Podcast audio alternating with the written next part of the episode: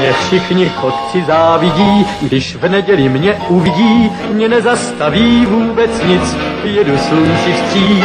Já všude každý koutek znám a pěknou cestu vždycky mám, mě dobrý vítr provází, nic mi neschází. Hello, sziasztok, üdvözlök mindenkit, én András vagyok, ez pedig a Túnáp című podcast sorozat legújabb adása. Műsorvezető kollégáim ezúttal is a Filmbarátok podcastből ismert Gergő. Sziasztok! És itt van velünk Black Sheep is a Filmbarátok podcastből. Sziasztok! Valamint Gáspár. Öy. Amint a videó címéből láthatjátok, ez ismét egy tematikus adás, olyan, amit tavaly is csináltunk, mégpedig a kedvenc videójátékos élményeinket gyűjtöttük össze nektek a 2021-es évből. Ugye akkor is elmondtam, és most is, hogy itt most nem az a cél, hogy csak a 2021-ben megjelent játékokról beszéljünk, hanem minden olyanról, ami nekünk a tavaly évben valamiféle élményt okozott, elsősorban pozitív, de lehet negatív is, és akkor ezeket fogjuk kitárgyalni. Elég sok cím gyűlt össze, ezért két részletben fog ez a podcast elkészülni. Most itt az első részletet hallhatjátok, és a másodikat majd valamikor a remélhetőleg nem túl távoli jövőben töltjük majd fel. Igen. és hogy melyik karácsonykor, ki tudja, majd kiderül. Majd Mindenek előtt... jön a következő igen? Sötét 50 árnyalat epizód, akkor jön a mm. játékos is. Vagy Dark Souls, ami egy még fájóbb hmm. pont, sajnos. Uh, majd Kicsit azt lépjünk még fel pár sebet. Az jó, mert tavaly is egyébként erről beszéltünk, hogy fél éve nem volt Dark Souls, és azóta eltett egy év, és hát nem sok minden változott. Van Kicsit a... olyan, mint a Covid karantén. Igen. Van a Balázsnak Twittere? Nem tudom, de bullyingoljuk már. Hát gyakorlatilag legalább a Anonymink csatornáján a videója alá kezdjenek már el a Dark Souls fanok egy kicsit spamelgetni, hogy... Igen. Igen, mert az a bosszantó, hogy két adás fel van véve, csak nincs megvágva, tehát hogy nem az, hogy izé nem csináltunk semmit, de mindegy, ezen most lépjünk túl, térjünk vissza erre az adásra. Kösz. Szóval a videojátékokkal kapcsolatban szeretném a hallgatókat is ismét arra kérni, hogy kommenteljetek minél többet. Egyrészt reagáljatok azokra a címekre, amiket mi hoztunk. Lesznek itt azért egyértelmű kritikus és nézői sikerek, lesznek megosztóbb darabok, lesznek underground darabok, ugye elsősorban Black Sheep jó voltából, úgyhogy írjátok le kommentben, hogy mik azok, amik ezek közül nektek tetszett, vagy nem tetszett de tudtok nekünk e-mailt is küldeni a tunap314 kukac gmail.com címre, de fenn vagyunk Facebookon és Twitteren is, facebook.com per radiotunaup, Twitteren az et radiotunaup néven tudtok minket megtalálni, és Black Sheep is fent van Twitteren, úgyhogy az ő Twitter fiókját kérlek szépen Black Sheep, mondd el. Ö, engem a hashtag Bad Movies Twitteren találtok meg, nagyon fontos, hogy három A van a Bad Movies-ban, mondhatom volna is, hogy Bad Movies, mert Sehogy se jó, na, hát ez a legrosszabb név, amit Most már kitartasz mellette, most már. Hát most már muszáj. Késő. Olyan, mint a Tuna Podcast név. Nincs rebranding. Igen. De, Igen, most már beragadtunk. De hogyha már te Black Sheep vagy, akkor az lehetne Bad Movies, nem? Ezt szerintem hát évente valaki elsüt. Ezt valaki évente elsüti a Black Sheepnek ezt a poén, nem? Vagy én már hallottam biztos párszor. Ezt még én is kitaláltam egyszer. Igen. De jó volt, Gáspár. Jó, ez, na, ez, igen. Nem, jó nem... volt. Én... Ez egy erős kezdés. Igen. Illetve igen, annyit azért... tegyek hozzá, hogy a legutóbbi videójátékos podcastunk óta én elkezdtem videójátékos kontentet gyártani YouTube-ra, azt pedig a Retro Gamer csatornán találjátok. Uh-huh. És hogyha esetleg van egy-két játék, amiről csináltam videót, amiket direkt nem hoztam most be ide, például a Psychonauts 2, ami tavalyi játék volt, arról azért nem fogok itt beszélni, mert készült róla már egy bemutatóm, úgyhogy akit esetleg az még érdekel, az nézzen, ott körül van egy-kettő ilyen. Ennyi önpromó volt, bocsánat. Jó, Én semmi gond. Nézzétek meg. Szarab, azért, hogy a, neked felmenjen a nézettségen. Gáspár, ne sértegesd a vendégeinket. Mindegy. Én ezért jöttem Szeretem a fájdalmat. Gásper mondja az első szó viccet, ez már egy gyomros volt, plusz még izé sértegeti a vendégeket, tehát szét lesztek ültetve. Figyelj, rájöttem, hogy gyakorlatilag a saját podcastünkben nem vagyunk már többségben, tehát hogy itt Ákos megint izé ki, ki hisztiszte magát ebből az adásból is, és így kettő-kettő. Igen, toporzékol, sírt, de mondjuk a Bukóból fett finália után megértem, hogy egy ideig nem akar de mi is internet közelében meg, tehát na. Ákos, hát figyelj magad. Kicsit, kicsit nagyobb emberek vagyunk Ákosnál. Vagy amúgy Ákos ahelyett, hogy egy videó, videó, videó, videójátékokról beszélgetne, ehelyett elment egy videójáték filmet nézni. Tehát ja, hát ez nem biztos, szépen. hogy jobban járt. Igen, igen. Tehát lehet, hogy itt érettebb történetmesélés lesz ezekben a játékokban, mint a filmben, amit ő lát. Az Uncharted-ról beszélünk, ugye? Minden esetre Ákos igen nincs itt, úgyhogy az ő Twitter fiókját nem mondjuk el, de Gergő itt van, és az ő Twitter fiókja nem más, mint... A Csabi Gergó. Így van, és nekem is van Twitterem, et András Up néven találtok meg. Az adások elérhetők továbbra is Soundcloudon, Spotify-on és Apple Podcast-en is, utóbbi, hogyha tudtok nekünk öt adni, az nagyon jó lesz. Valamint van Patreon fiókunk is, patreon.com per Radio Tunop, ott tudtok minket támogatni, és akkor most felolvasom azoknak a névsorát, akik 5 dollárral vagy a fölötti adományokkal segítettek nekünk. Báb Vance, Pintér Csabi, N. László, Asszokatano, Billy Bogbotond, Ászi Boglárka, Bódi Robert, Krajmik, Nagy Daniel, Hartman Attila, John Favreau, Kisüsti, Nagy Levente, MacMager, Sebestyén Gábor, Susan B., Tóth Levente Márton, Vámos Ilona és Stupid Fat Hobbit. Köszönjük szépen nekik a felajánlásokat. Annyit hadd tegyek hozzá, John Favreau, akkor ezek szerint nem küld eleget. A Boba Fett Hát még Dave Filonit hiányoljuk a sorból, és akkor talán Igen, egy picit változni fog a hangvétel. Értem, értem. Hát de figyelj, Asszokatano itt van. Hát de róla nem is mondtatok rosszakat hát, annó, tehát hát, ez, ja, ezért meglepődtem a John Favron. Van, de uh, szerintem ő azt az elvet vallja, hogy a negatív reklám is reklám, és hát az igen nagy reklámot csinálunk így az adásainkkal a Bukó Bolfetnek. Akkor főleg nem küld eleget. Igen, úgyhogy, úgyhogy majd írok neki, hogy John, létszik kicsit nyomasd már fel a John, talást. Na, tehát akkor 2021-es év, videójátékok szerintem nyilván a legegyértelműbb kérdés, amire megint nem készítettem fel senkit, hogy Gáspár üzé nyögdécseljen, hogy mi volt az az egy játék, ami talán kiemelkedett a tavalyi évben, amire azt mondjátok, hogy na ez, ez volt az év csúcspontja, és ez okozott a legjobb uh, videójátékos élményt. Azt kezdje, akinek már van gondolata erről. Nekem van, nekem az It Takes Two volt tavaly uh-huh. ez. Na, ezt hoztad is, úgyhogy ez tök jó. Igen, igen. Gergő? Hát itt vagy, vagy rácsatlakozok Black Sheepre, mert valóban, bár én nem tavaly játszottam vele, hanem egy hete fejeztem be talán, vagy kettő, de egyszerűen annyira aktuális szerintem, hogy muszáj róla beszélgetni, de vagy az It Takes Two, vagy pedig a Returnal, ami szintén itt van a listában. Uh-huh. Gesper, gondolkodsz még? Ö, nekem a, a Hades, bár egy picit én is csaltam, mert mondjuk, hogy a két ilyen adásunk között számolom a 2021-es évet. Uh-huh. De, de nekem a ja. Hades volt. Akkor elsütöm azt a point, amit neked már elsütöttem, hogy a Hades majd a remastered folytatása lesz a full Hades.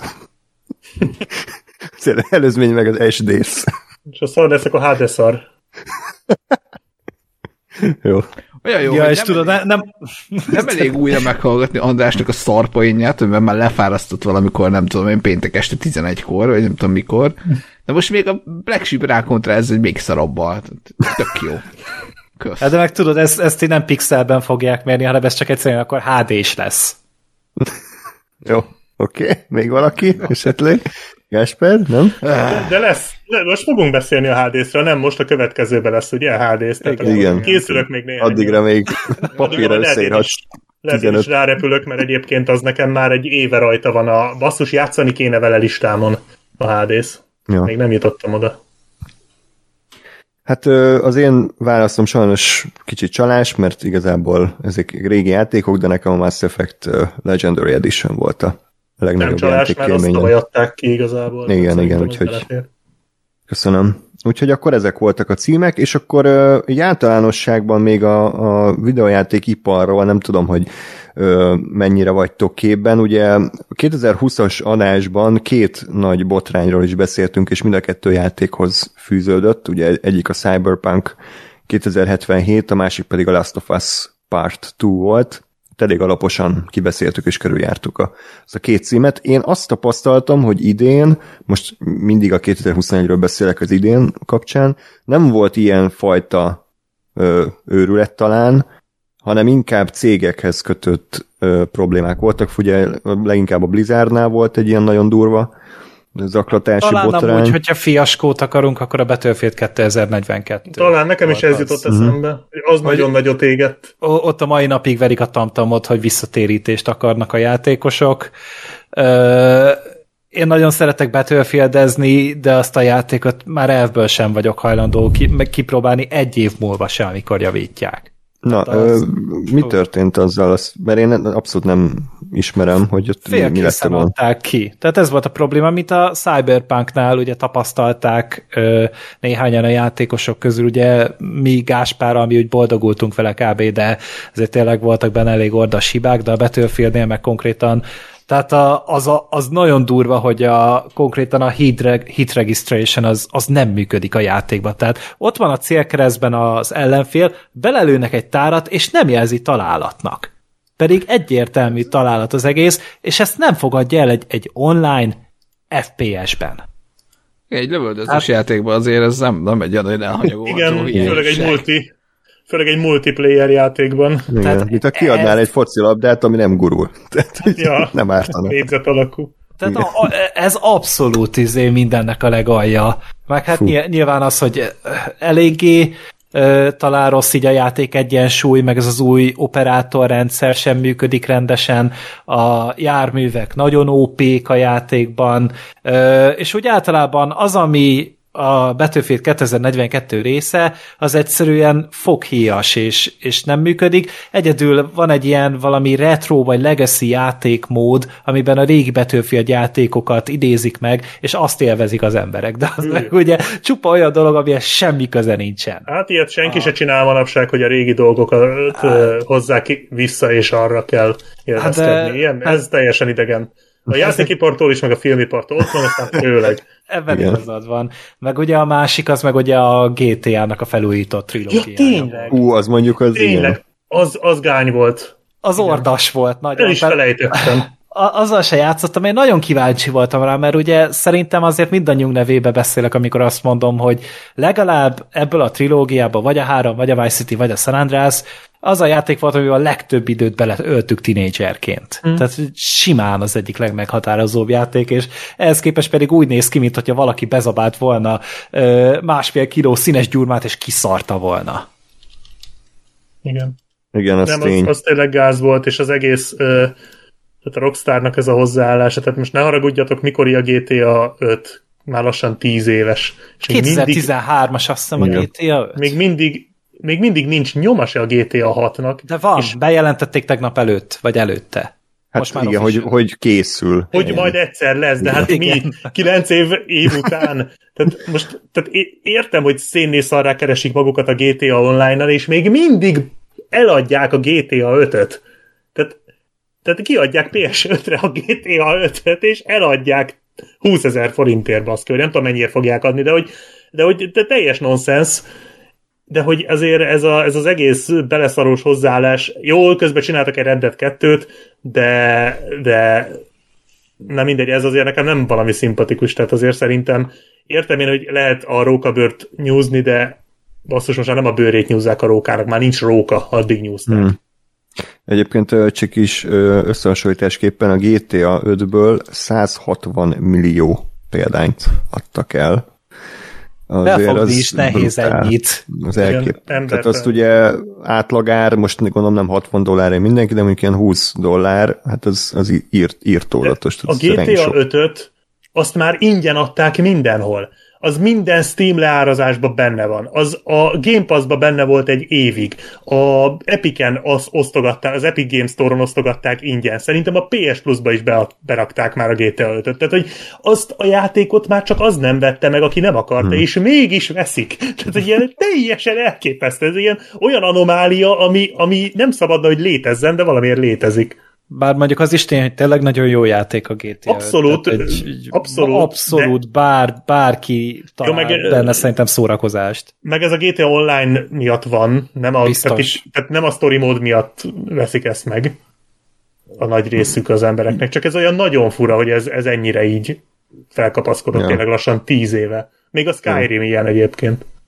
Egyébként a, most nem jutott eszembe semmilyen játék, csak a Last of Us 2, és ott 4 millió példány fogyott, tehát hogy most így összehasonlításképpen mondom. Mondjuk a Skyrimre rákeresek, hogy... De várja, hogy... a, a Last of Us 2-ből a megjelenése óta? Azt hiszem, igen. Ez hülyeség? Hát az azért nem annyi. Szerintem több. Azért több én, kéne lenni, én több, szerintem. több szerintem. Hát a Skyrim... Az ment 5 a, millió. A Skyrim az 30 millió. Tehát azért ezek hát sokkal kevesebbek.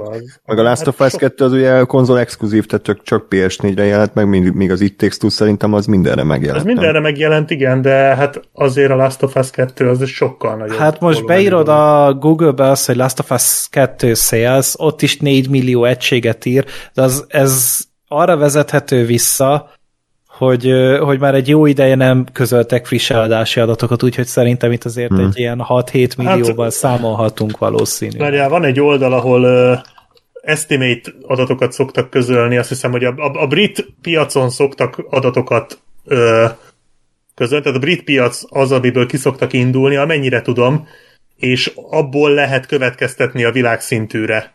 És van egy oldal, ez a VG Charts, ahol ugye megírom, hogy hmm hogy ott mit írnak, mert most tényleg kíváncsi vagyok, mert az a 4 millió nekem nagyon kevés. Igen, mert például az Uncharted 4 az 15 millió. Azért mondom, én a Last of Us 2 is ilyen 10, ja, 10 körül tippelnék. Ja, várjál, közben itt megtaláltam Wikipédián, és itt azt írják, hogy a megjelenés végéjén adtak el belőle 4 milliót. Ja, jó. Okay. Ja, az más. Akkor oké. Okay. Abból egyén voltam, úgyhogy... Én is. Tehát, hogy én, én, én is a Deluxe edition megvettem belőle így megjelenéskor, és hmm. Életem egyik legjobban elköltött 30 ezer Ez olyan jó, hogy vagyunk valakik, nem? Végre, végre ott vagyunk egy statisztikában, vagyunk valakik. ja, God of War 4 az 20 millió, Úgyhogy ja, tehát, de ezek még mindig sehol sincsenek a, a GTA 560 milliójához képest, és ez a szám nem áll meg.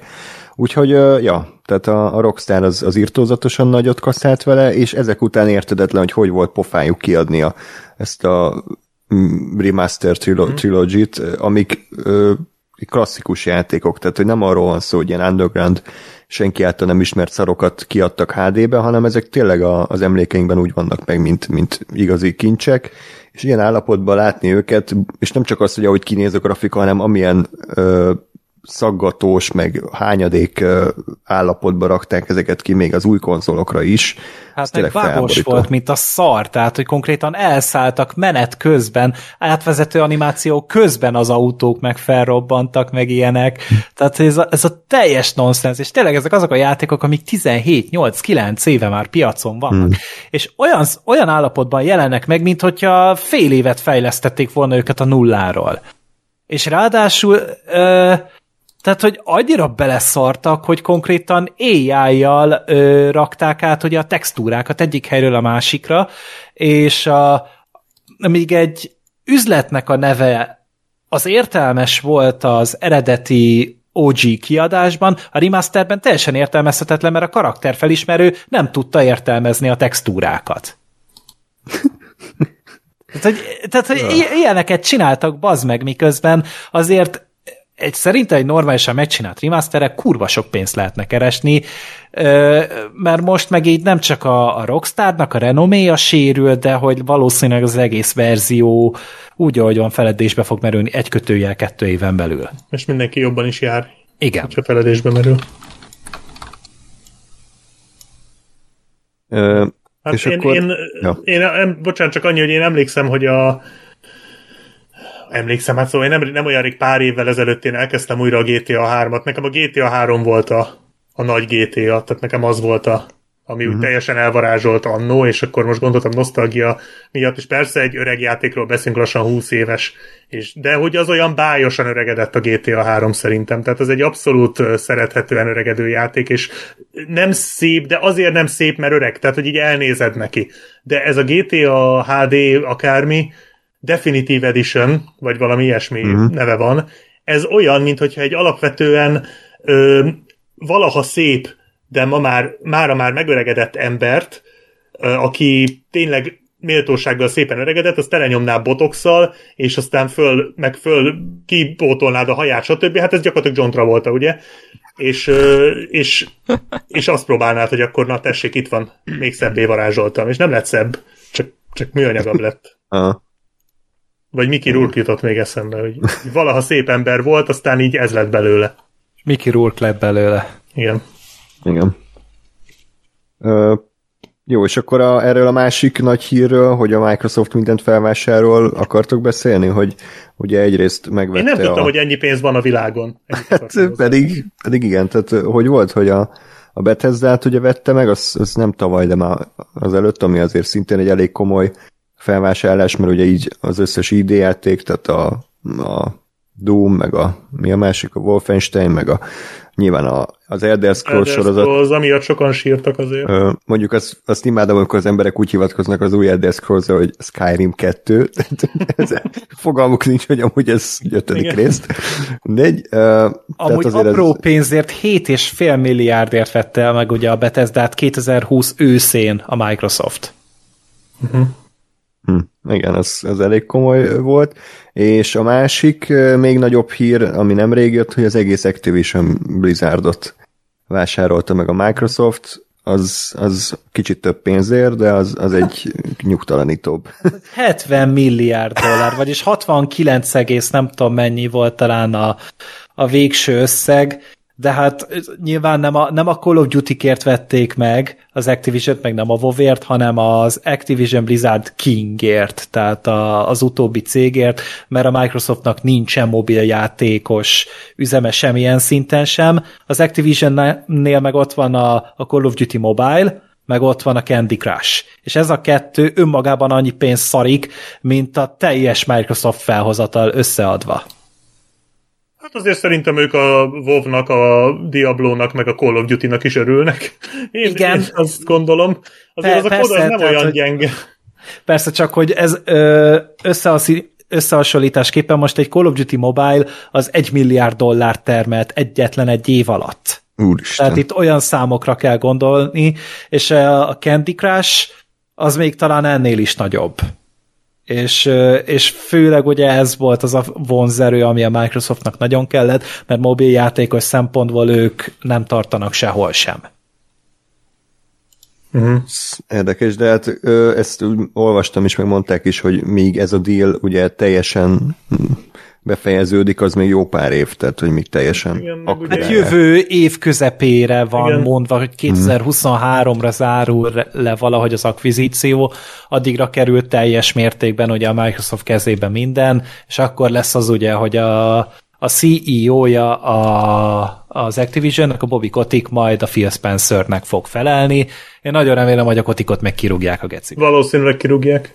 Hmm. Hát azok után, ami tavaly volt, az, meg alapból az a csávó az... Hát az nagyon... a patás ördög. Igen, igen, pontosan. Pontosan. Igen. Tehát nem... Ja, ja, és a Sony táján pedig, ugye hát nyilván a Bluepoint Games-t felvásárolta, akik azt hiszem a, a Demon's Souls remake-et készítették, Shadow of the Colossus, illetve a Bungie stúdióját, ami egy elég nagy szintén egy nagy deal. Az egyébként én annak úgy örültem, azt szerintem egy baromi okos húzás volt, mert mm. ha valami mm. nincs a Sony-nál, az egy rohadt jó exkluzív FPS. És Igen. most a Bungie csinálhat nekik egyet. Hát Tehát ja, az... mivel nem engedik ugye a gerillának, hogy Killzone csináljanak, Igen. miatt tényleg így FPS hiány vannak. Úgyhogy ez szerintem egyébként egy tök jó ötlet, vagy tök jó húzás volt. Ezt hát nekik meg ugye online játék kell, mert ugye a sony pedig nincsen egy stabil bázissal rendelkező ö, online címe, és emiatt gondolták azt, hogy akkor a Bungie... De miért ott nem, a GTA 5?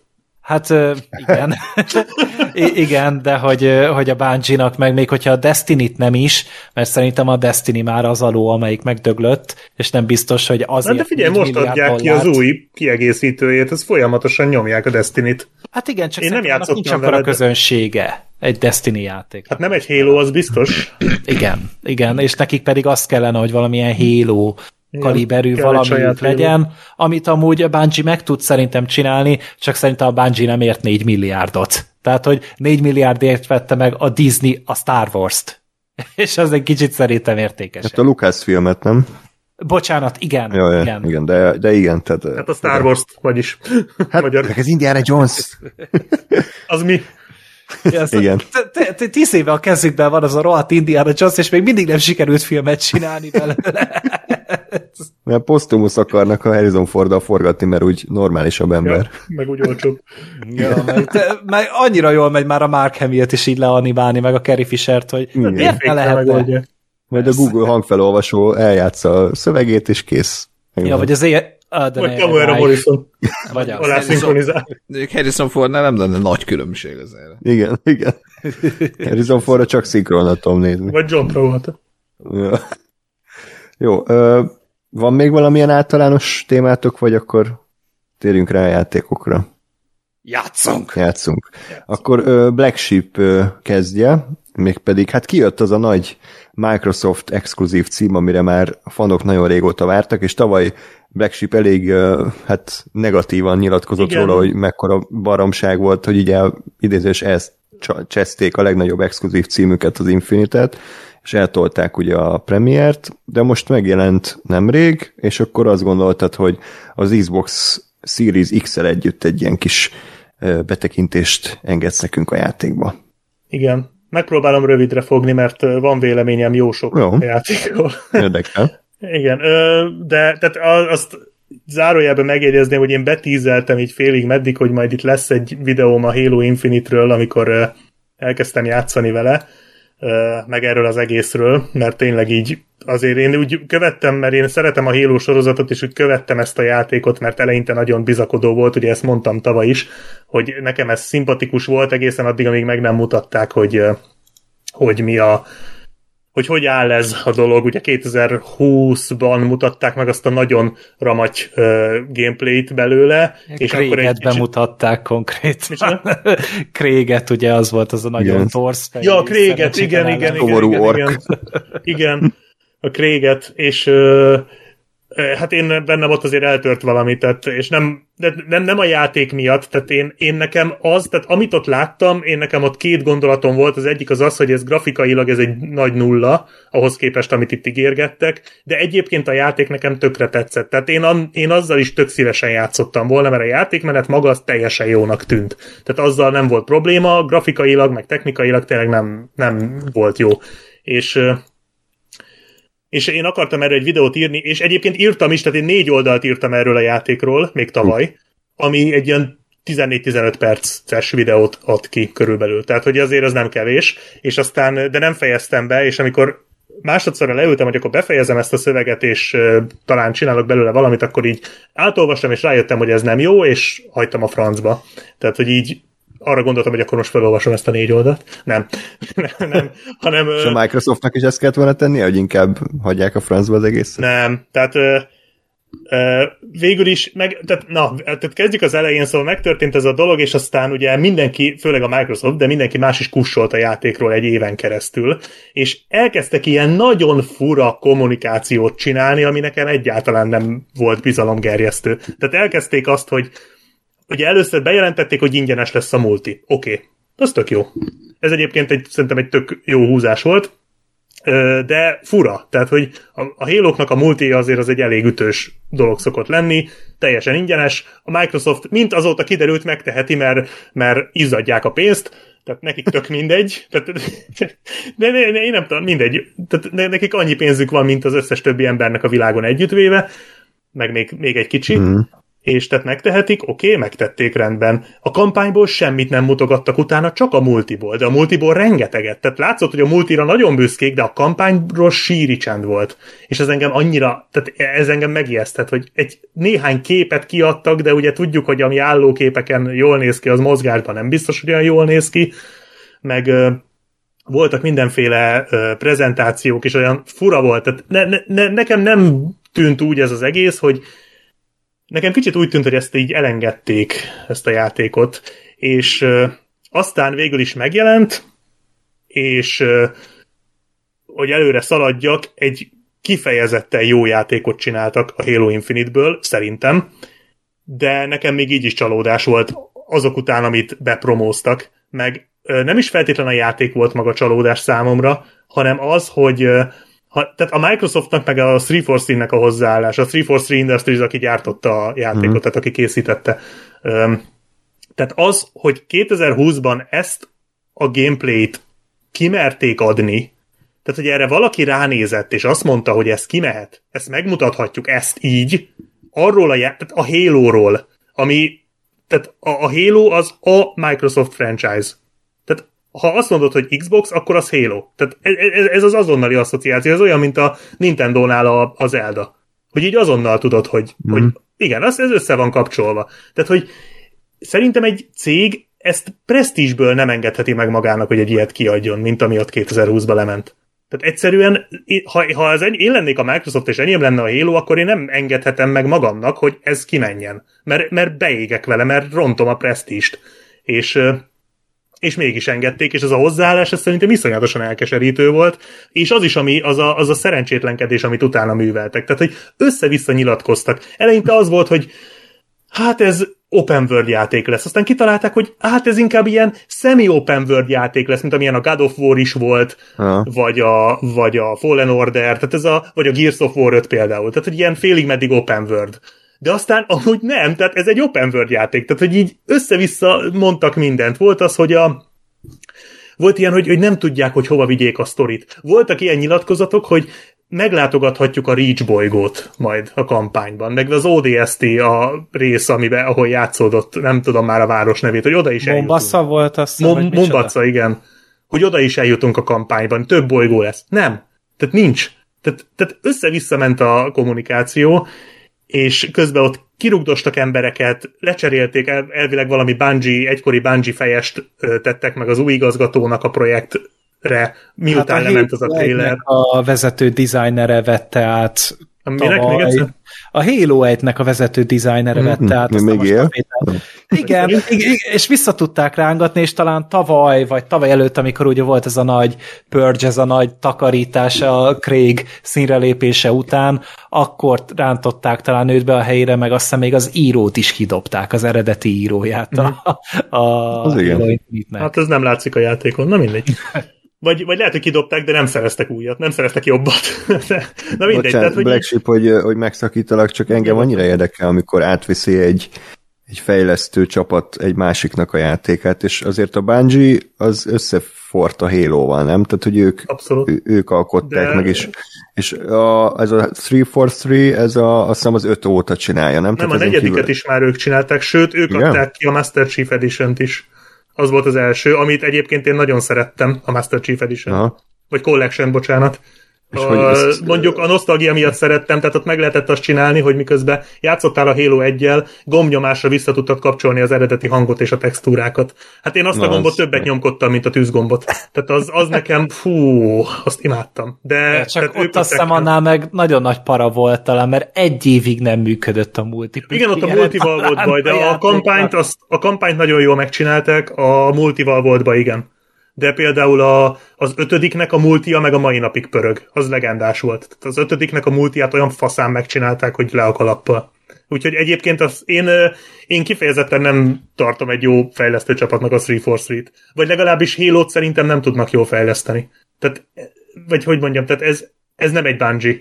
Az így határozottan hmm. látszik. Tehát, hogy soha, soha nem fognak tudni olyan jó halo csinálni, mint a Halo 3, vagy a 2, vagy mit tudom én, ezek a klasszikus része. Hát a Halo 2 ez nem fognak fölérni szerintem. Hát De meg az, lehet, az hogy nem is reális amúgy elvárni azt, hogy olyan jó legyen, mert De én ugye tavaly... Reális? Hát én nem tudom, tehát én tavaly, meg ugye tavaly előtt végigjátszottam őket, mert ugye PC-re kiadogatták az összeset. Uh-huh. Igen, igen, a Master Chief a Halo 2, Halo 3, ODST, Reach.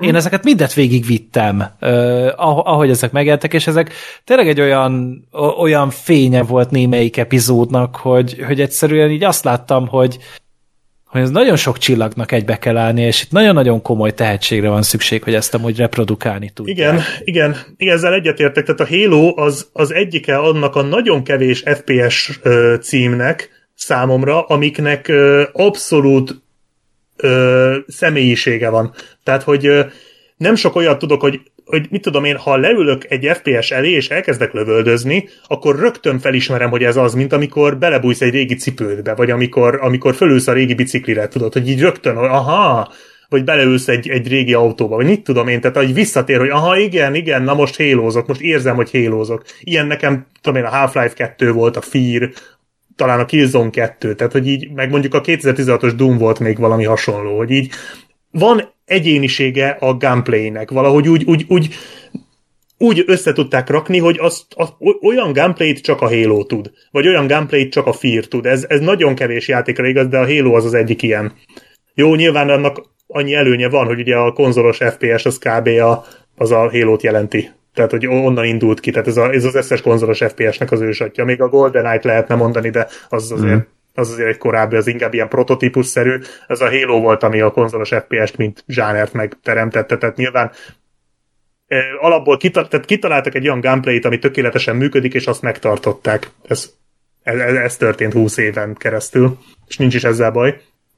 De ö, visszatérve az, a, amit mondtam, tehát, hogy a, a hogy szerintem az, tehát én azt gondolom, hogy ha én, tehát hogy az jött le nekem ez alatt, az egy év alatt, amíg ugye bejött ez a trailer, és mindenki kussolt, hogy meg a kommunikációból ez jött le, hogy minthogyha nem tudnák, hogy mit csináljanak ebből a hélóból. És szerintem az rohadt gáz, amikor valaki nem tudja, hogy a fő vezető ö, sorozatából mit csináljon. Tehát, hogy hogy mit kezdjen vele, hogy hát én bizonytalan vagyok. Most el tudjátok azt képzelni, hogy a Sony bejelenti, hogy hát nem is igazán tudjuk, hogy az új God of War milyen legyen. Vagy azt mondja a Nintendo, hogy hát most ezt az új Mario-t, ezt nem tudjuk, hogy hogy csináljuk meg. Mondjuk a Metroid 4 Metroid Prime 4 most pont ezt csinálják egyébként a Nintendo-nál, hogy fingjuk nincs, mert már ötödjére kezdik újra. Tehát ők is belecsúsztak ebbe a banáhéba, de hogy, hogy ez szerintem tehát ezt, ezt el lehet játszani egy, mit tudom én, egy Crackdown-nál, mert ott tök mindegy, de az meg egy Halo-nál ne szórakozzunk már. Ha nálam van a Halo, az a minimum, hogy tudom, hogy mit csinálok belőle. És uh, úgyhogy én, én eléggé elengedtem ezt a Halo Infinite dolgot, de aztán úgy voltam vele, hogy nyilván ki fogom próbálni, alapból benne van a Game Pass-ben, úgyhogy igazából veszíteni nagyon nem tudok. A multi ráadásul azon túl is ingyenes, tehát a multi az tényleg mindenki számára elérhető, úgyhogy veszíteni valóm nem volt, úgy voltam vele, hogy kipróbálom, meg mire én oda jutottam, hogy akkor kezdjünk el játszani, addigra már ilyen kezdeti kritikák voltak a játékról, amik egyébként meglehetősen pozitívak voltak, szerintem túlzottan is pozitívak, tehát azért az a 88 vagy hány százalékos metakritik pontot azért így, tehát ez, ez azért annyira nem jó, de hmm. jó, rendben, oké. Okay legyen annyi. Igen, mindenki megörült, hogy nem lett nagyon szar, és akkor ezért így Igen, túl, túl lehet, lehet, hogy ez történt, de, tehát azért, de egyébként ugyanez volt a Psychonauts-nál is, meg mit tudom én, a Kenánál például is ezt éreztem, hogy azért kicsit túl van dicsérve, vagy ö, volt egy ö, mindegy, volt egy másik játék, de majd még talán beszélünk róla, hogy ö, hogy elkezdtem játszani vele, és ö, Ja igen, azt ö, hozzátenném, hogy én, ö, én eredetileg idén, tehát 2022-ben terveztem a két konzolomat megvenni, az Xbox Series X-et meg a PS5-öt is, nyilván nem egyszerre, azért annyira nem megy jól, de hál' Istennek tavaly úgy alakult, hogy belefért egy konzol, úgyhogy én ö, ha már úgyis ledominálta a Microsoft az év végét, így a Forzával meg a Halo-val, akkor vettem egy Series X-et is, és gondoltam, hogy ha már hélózok, akkor meg forzázok, meg egyébként is, akkor már csináljuk rendesen Úgyhogy beléptem. Egyébként magamhoz képest meglehetősen korán beléptem a jelenlegi generációba. Ez nálam úgy szokott lenni, hogy már bőven megy az új generáció, mire belépek. Tehát, hogy így, ez nálam eddig mindig így volt, hogy 2014-ben vettem a PS3-amat, amikor már bőven volt PS4. Úgyhogy én általában egy kicsit leszoktam maradni, de most, most nem. Úgyhogy én, én, én a, a célgépen játszottam a Halo Infinite-et, mert tudtommal arra fejlesztették elsősorban. Magáról a konzolról mondanék pár szót, hát ha valakit érdekel. Először is, ami a legfontosabb, baromi jól néz ki. Tehát nagyon, nagyon jól néz ki, amikor már az asztalon vagy a polcon van. Képeken szerintem kicsit fura. Tehát ez, ez egy kocka gyakorlatilag, ez a konzol. Ja, voltak is mémek, a, a megjelent, hogy így a, a, a, a hűtő. a kommandóból utánozza a Schwarzit, és tartja hogy a. Igen, meg a, a, a temetésen viszik így a, a koporsót. Igen, meg a hűtőszekrény, ugye. Igen, Igen tehát, de ez egy, ez egy nagyon-nagyon csini konzol, és nem nagy. Tehát én amikor megvettem a dobozt, vagy megkaptam a dobozt, én azért egy kicsit szívinfarktust kaptam, tehát ez a doboz, ez kibaszott kurva nagy, amiben megjött, de aztán, ahogy kibontottam, láttam, hogy ez egy nagyon kis, visszafogott uh, méretű dolog. Tehát abszolút nem egy ilyen, tehát uh, a PS5-höz képest ez nagyon pici, ez a konzol. Nyilván a hűtés miatt, itt, itt ugye nem, itt, itt máshogy oldották meg a, hűtést, a fűtést, itt a a tetején jön ki, tehát gyakorlatilag egyébként fűtőtestként is tökéletesen funkcionál a konzol. Ezt megtapasztaltam, de tehát ez az első nagyon jól néz ki. Egyébként én nagyon féltem attól, mert ugye én PS5-ből is ezt a, ezt a kevésbé jól kinéző tumoros verziót tervezem majd megvenni, de azt is volt szerencsém, egy barátom vett ö, tavaly év elején, és volt szerencsém élőben látni, és élőben azért az is egészen mm. tűrhetően néz ki. Tehát így képeken az is elég horrorisztikus volt, de, de úgy, úgy, úgy, úgy nézegettem, úgy járkáltam körbe-körbe, tudod, amikor így ott voltam barátomnál látogatóba, és így megbarátkoztam a gondolattal, hogy jó van, jó van, nem olyan vészes ez, úgyhogy, úgyhogy hál' Istennek mindkét konzol élőben sokkal jobban néz ki, mint a képeken.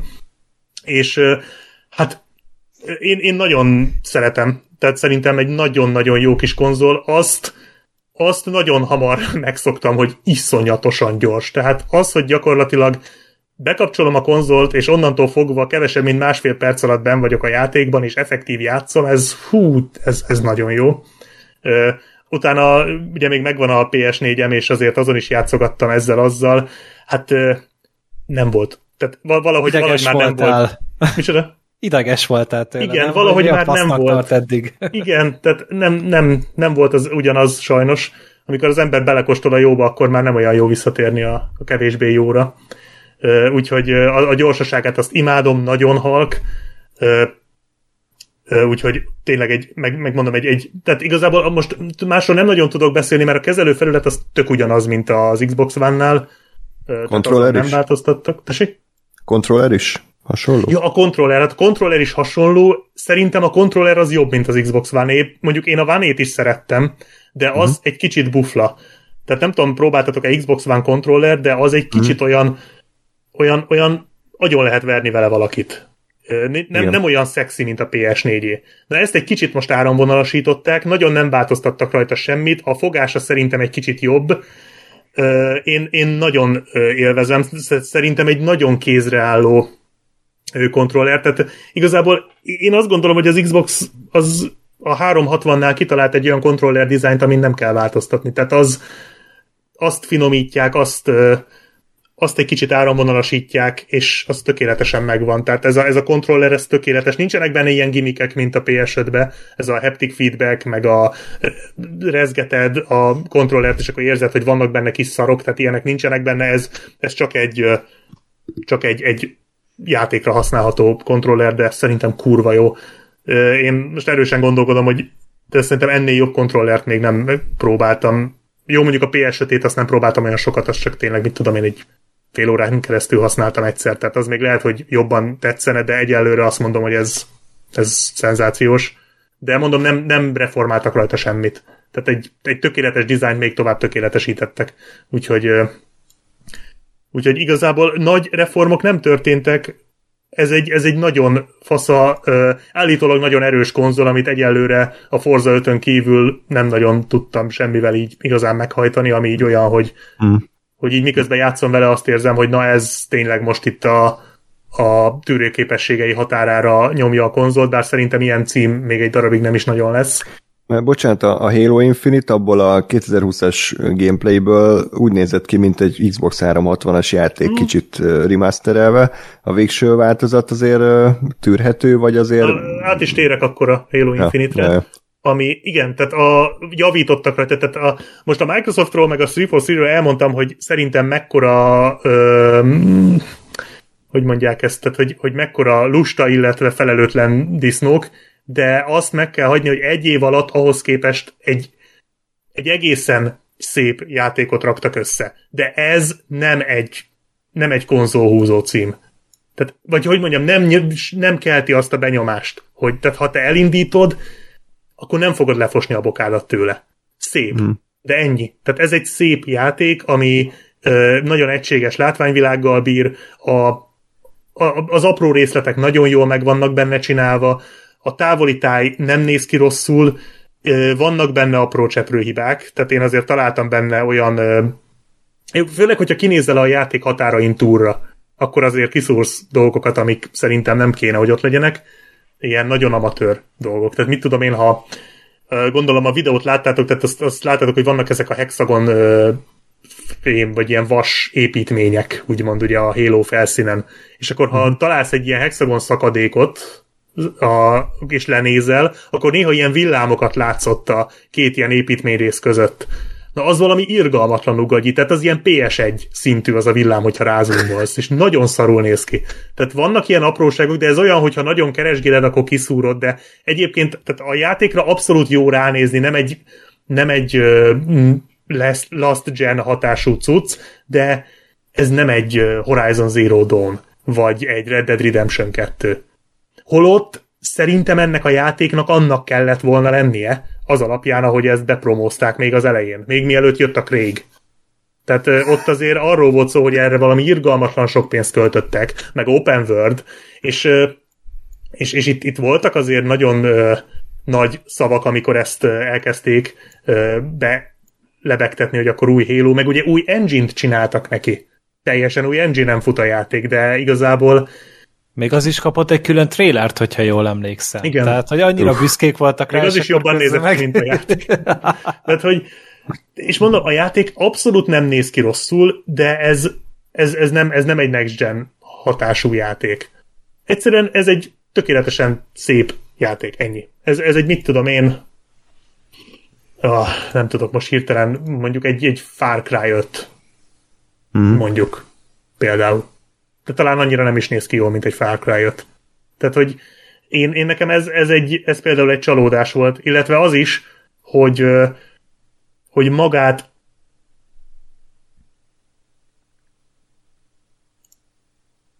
Ahó, csak nálam tűnt el a Black Sheep? Nekem is elhallgatott. Ajaj.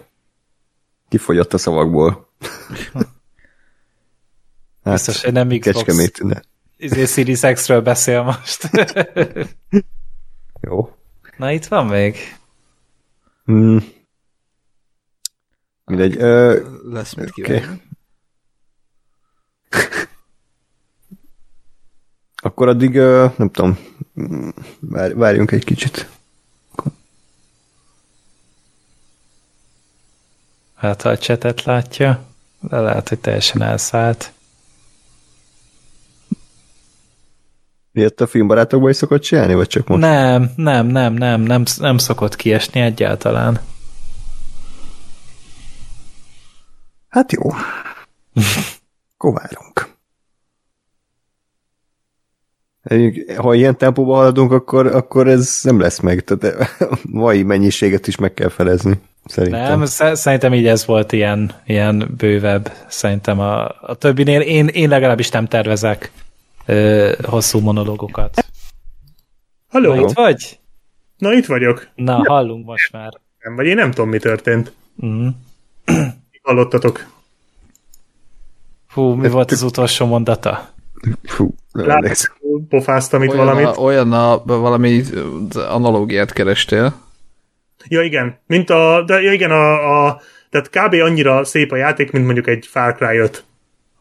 Igen, Körülbelül. ez még megvolt. Ez még megvolt, oké. Okay. Na, és akkor a lényeg a sztorinak az volt, hogy hogy ami engem jobban zavart ennél, az az, hogy a helyszínnel magával se tudtak mit kezdeni, tehát, vagy hogy mondjam, nem variálták meg. Tehát lehet azt mondani, persze, meg mondják is páran, hogy a, a Halo látványvilága az ilyen. Ebből nem lehet olyan látványt kihozni, mint, mint a csúcskategóriás játék, mint mondjuk egy Horizon Zero Dawn-ból, hogy így hogy így beszarsz olyan gyönyörű, de én ezzel azért nem értek egyet. Tehát nem tudom, a Halo 4-et, ha láttátok, azért ott volt egy-két pálya, ami, ami azért úgy korához képest iszonyatosan jól nézett ki.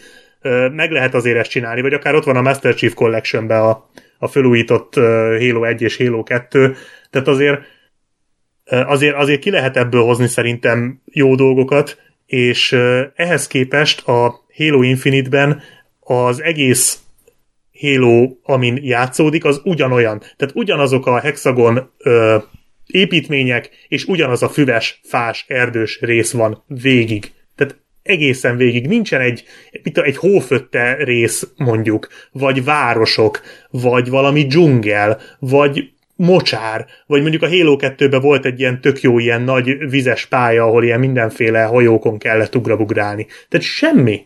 És ez, ez szerintem ne, nem értem, hogy miért nem. Tehát simán lehetett volna például ezzel földobni, és akkor már is azt lehetett volna mondani, hogy jó, hát legalább tényleg itt a tájjal variáltak valamit. A másik dolog, ami nem tetszett a játékban, az a story. Ugye beszéltetek az íróról, hogy hmm.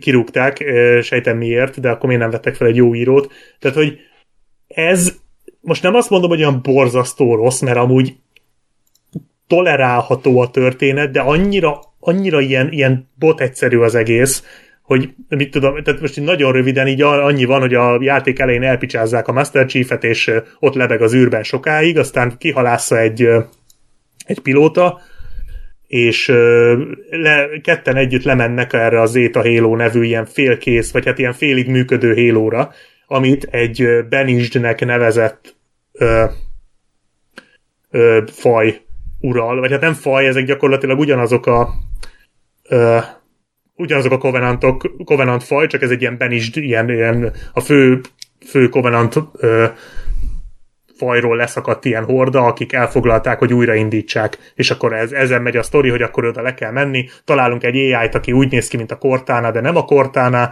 hanem úgy hívják, hogy The Weapon, ezen mennyit gondolkodhattak, és, és akkor igen, és kb. egy, egy, hogy nem ez... The Woman volt, vagy valami, vagy The AI. ja, The Sexy AI, The Big Butt AI.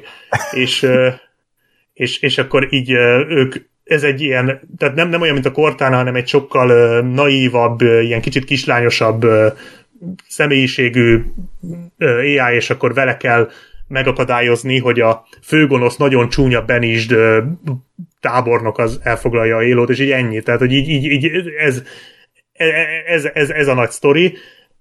Az egyetlen, ami szerintem menti, az az említett The Weapon nevű csaj meg a Master Chief közötti párbeszédek, az úgy egészen aranyos, tehát ahogy így, így szép, ez a csaj így tényleg ilyen nagyon lelkes, nagyon kíváncsi, olyan, mint egy gyerek, és a Master Chief meg ugye ez a, hát gyakorlatilag egy fal, és akkor így, ahogy így szépen lassan megtöri a ilyen kis repedéseket tör ezen a falon, és így elkezd közöttük valamiféle kommunikáció kialakulni, azt szerintem egy, egy egészen, egészen jó kis szál, uh, amit nagyon jól ellensúlyoz a főgonosz, aki, akinél rosszabb főgonoszt én mostanában nem láttam videójátékban. Tehát, a, a, tehát az valami iszonyat, tehát hogy így az történik a játékban, hogy leszállunk erre az Zeta hélóra, és elkezdjük elfoglalni. Itt vannak emberi Még, még, tehát ezt, ezt a UNSC, vagy a halo belüli emberi haderő, egy humán haderő uralta, de azt ugye letarolta ez a Benist, és mi visszafoglaljuk szép lassan, így bázisról bázisra, kis csoportokat szabadítunk, és a többi.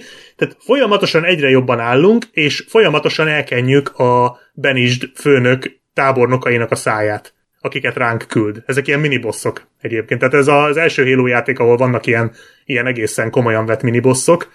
Tehát ezeket szépen sorra kinyírjuk, és szépen sorra átveszük az uralmat. De ez a, ez a csávó, ez folyamatosan azt nyomja az összes ilyen holotévéből, az összes öm, ilyen, ilyen rádióból, mindenhonnan, hogy úgy is elbuksz. A Benisd úgy is nyer, nincs esélyed, soha nem fogsz nyerni, miközben folyamatosan daráljuk az embereit, érted? Tehát, hogy így, és ez, végig ez van, hogy ő ül egy ilyen asztalnál, egy sötét szobában, amiben nincsen berendezés az asztalon kívül, és gonoszan szövögeti a terveit, és amikor éppen nem ezt csinálja, akkor nekünk küld hangüzeneteket, hogy mekkora szarok vagyunk, hogy mindjárt elfoglaljuk a bolygóját. Tehát, hogy nevetséges a csávod. Én, én egy idő után már röhögtem rajta, de igazából kínomban.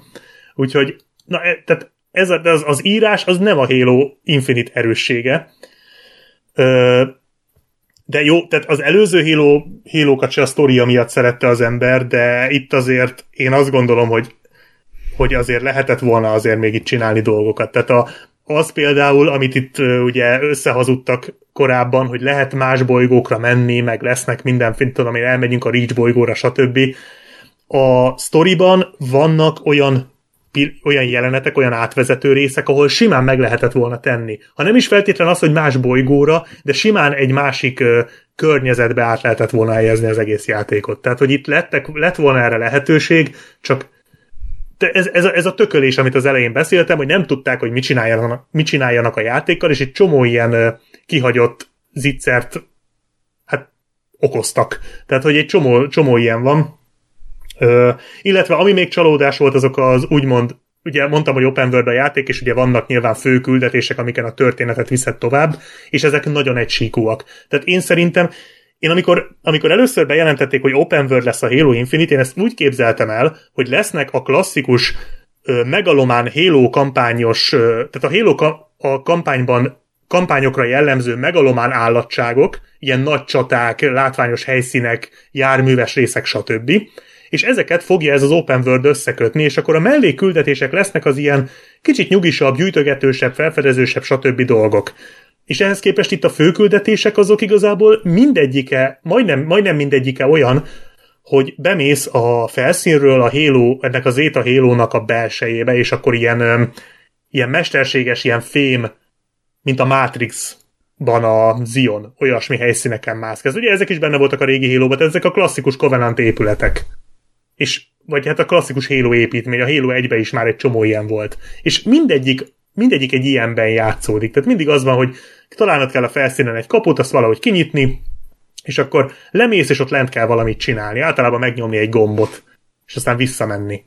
Tehát, hogy ez, hmm. ez, ez, ez nekem ilyen teljesen ilyen, ilyen klisés, egysíkú, unalmas, lusta dolog, hogy nem igaz, hogy nem tudtak volna valami látványosabb akármit belerakni. Ö, és akkor közben nézem, hogy miket írtam még itt föl magamnak, hogy ja igen, a legfontosabb negatívum, amit senki nem emelt ki, egyetlen kritikába vagy videóba sehol nem láttam, hogy ez bárki is kiemelte volna, pedig szerintem ez a játék leggagyibb, legbénább, legszarabb hülyesége, amikor futsz a játékban. Nézzetek meg egy videót arról, hogy Master Chief fut. Ilyen kis szellők vannak a képernyőn, miközben futsz. Menetszél, vagy mi? Igen, tehát a menetszél. Látszik a menetszél, miközben futsz. Úristen, de miért? Annyira... csíkot is húz a Master Chief. Nem tudom, mert a segge nem látszik, de hallod? Amikor először megláttam, az első dolgom az volt, hogy végigmentem háromszor az options hogy ezt nem, miért nem lehet kikapcsolni. Annyira gagyi, mint valami ja, animében. is. Ja igen, pont ezt akartam mondani. Iszonyat, ez, hogy ez kinek jutott az eszébe, és a többi miért nem szólt rá, hogy bazd meg, menjél már haza. Tehát Uh. Iszonyat, ez, ez, ez nagyon fú, ezt a játék végéig nem bírtam megszokni, mm. hogy futok és az meg hasítom a levegőt. Iszonyatos. Ez annyival nem megy gyorsabban szerintem. Nem, egy, de ez az, hogy közben nem, ez nem egy wipeout, tehát hogy vagy, vagy egy split second, vagy egy Need for Speed, futsz, tehát effektív egy 300 kilós páncélba szaladsz. Iszonyatos, na mindegy, szerintem ez volt a legrosszabb. Ez, ez, ez, ezért szerintem embereket kéne kirúgdosni az állásukból, akik ezt kitalálták. Úgyhogy ez volt a negatív rész, kb. ami így, ami így fontosabb tényleg, ami tényleg zavart, és ami miatt tényleg azt gondolom, hogy ez a játék ha egy kicsit jobban odafigyelnek, és hogyha az eleje óta fókuszálnak, és, és úgy kezelik ezt a játékot, mint hogyha az Xboxnak a legfontosabb brandje lenne, ami megjegyzem az, akkor szerintem ezeket simán lehetett volna javítani, simán ki lehetett volna találni jó dolgokat ezekre a helyekre, ezekre az, a pontokra, és ez simán sokkal, de sokkal jobb cím lehetett volna. Még úgy is, ha mondjuk csak a grafika csak ennyire szép, még úgy is nagyon sokat lehetett volna ezen menteni. És akkor a jó dolgok, ami miatt ennek ellenére is azt gondolom, hogy egyébként ez a játék ez abszolút jó, sőt, én tovább megyek, szerintem a Halo 2 óta ez a legjobb Halo játék egyébként. Ö, egyrészt maga az Open World. Srácok, én Open World játékot nagyon-nagyon-nagyon régen élveztem ennyire. Szerintem most próbáltam visszagondolni, mielőtt mielőtt összeírtam itt a pontokat, szerintem a Pókember óta nem élveztem ennyire, ami már nagyon régen volt, szerintem, hogy három éve játszottam a mm. Pókemberrel. De ez valami szenzációs. Tehát pedig én, én aztán nem vagyok az open world játékok felkent védőszentje, de ez, ez fantasztikusan működik. Úgy, hogy, hogy mint mondtam, maga, az, a, maga a helyszín az mindenhol tök ugyanolyan, de egyrészt ez a küldetésezés, ez, hogy ez sok, sok helyen ezt negatívunként említették ezt, hogy igazából az a dolgot, hogy különböző bázisokat szabadíts fel, ilyen katonacsoportokat ments ki, illetve van egy hát kvázi működőképes fejlődési rendszer a játékban, ilyen fejlőd, fejlesztési pontokat kell szerezni, és ezeket, ezeket fel kell kutatni, és akkor adott fejlődési pont után fejlesztheted a pajzsodat, meg a cuccaidat. Nem egy nagy vasszizdasz, nem ettől fog, lesz könnyebb a játék, hogyha ezeket felfejleszted. Igazából egy dolgot van értelme fejleszteni, majd arra is mindjárt rátérek. De én baromira élveztem. Tehát egyrészt szerintem tök jó ez a, ez a gameplay loop, hogy felszabadítod a bázis, hogyha felszabadítasz egy ilyen bázist, akkor az történik, hogy a környékben lévő ilyen rejtett cuccokat, például ezeket az XP, XP-t adó cuccokat, meg vannak, vannak ilyen páncél alkatrészek, amiket a multiba tudsz felaggatni magadra, azokat is itt a singlebe tudod összegyűjteni, ami szerintem egyébként egy tök jó ötlet, ez nekem nagyon tetszett. Ezeket kijelzi a térkép, illetve a közelbe lévő egyéb aktivitási pontokat, ez kicsit Far Cry-os, és úgy, úgy közben pedig ezeken a bázisokon el tudsz érni járműveket és fegyvereket. Tehát akárhányszor egy ilyen bázisra eljutsz, akkor ott mindig van, jaj, meg társakat is, tehát a katonákat is magaddal tudod ö, cibálni, de igazából túl sok értelme nincs. De akkor tudsz lehívni járművet, meg különböző fegyvereket tudsz magadnak szerezni, és ezeknek a listája bővül, ahogy egyre több bázis foglalsz el, illetve ahogy egyre több dolgot meg összegyűjtesz, egyre több ö, csapatot kiszabadítasz, vannak ilyen elit katonák, elit ö, benist katonák, akiket le kell vadászni, ezeket is jelzi a térkép, és ezek általában elég erős katonák, akiket ráadásul egy nagyobb csoport véd, és akkor ezeket ezt ki kell nyírnod, illetve a csoportot is ki kell nyírnod, tehát ez benne a cseles, hogy nem elég a célpontot megölnöd, hanem a csapatát is meg kell ölnöd, tehát nem tudod azt csinálni, hogy oda repülsz egy, egy kis röpcsivel és kilövöd messziről, mert akkor, hát mind, akkor mindenkit ki kell önöd messziről, azt mondjuk meg tudod csinálni. Csak az nagyon sokáig tart. Ö, igen, és na, hogyha egy ilyet megölsz, akkor pedig ilyen extra fegyvereket tudsz kapni a, a bázisokon például, amik egyébként egészen jók. Tehát egy idő után én ezeket már külön azért vadázgattam le, hogy a story missziókba jobban tudjak haladni, mert azok a fegyverek tényleg nagyon tudik. Úgyhogy ez a, ez a gyűjtögetős része a játéknak, ez nagyon tetszett, meg ez a felfedezés, ez a, ez a ö, mellékküldetések megcsinálgatása, meg azért mindenféle aktivitások, ezt iszonyatosan élveztem, annyira, hogy miután befejeztem a sztorit, azután még, még megcsináltam az összes ilyet, amit egyébként szerintem ez kb. életemben a harmadik játék, ahol ezt megcsináltam.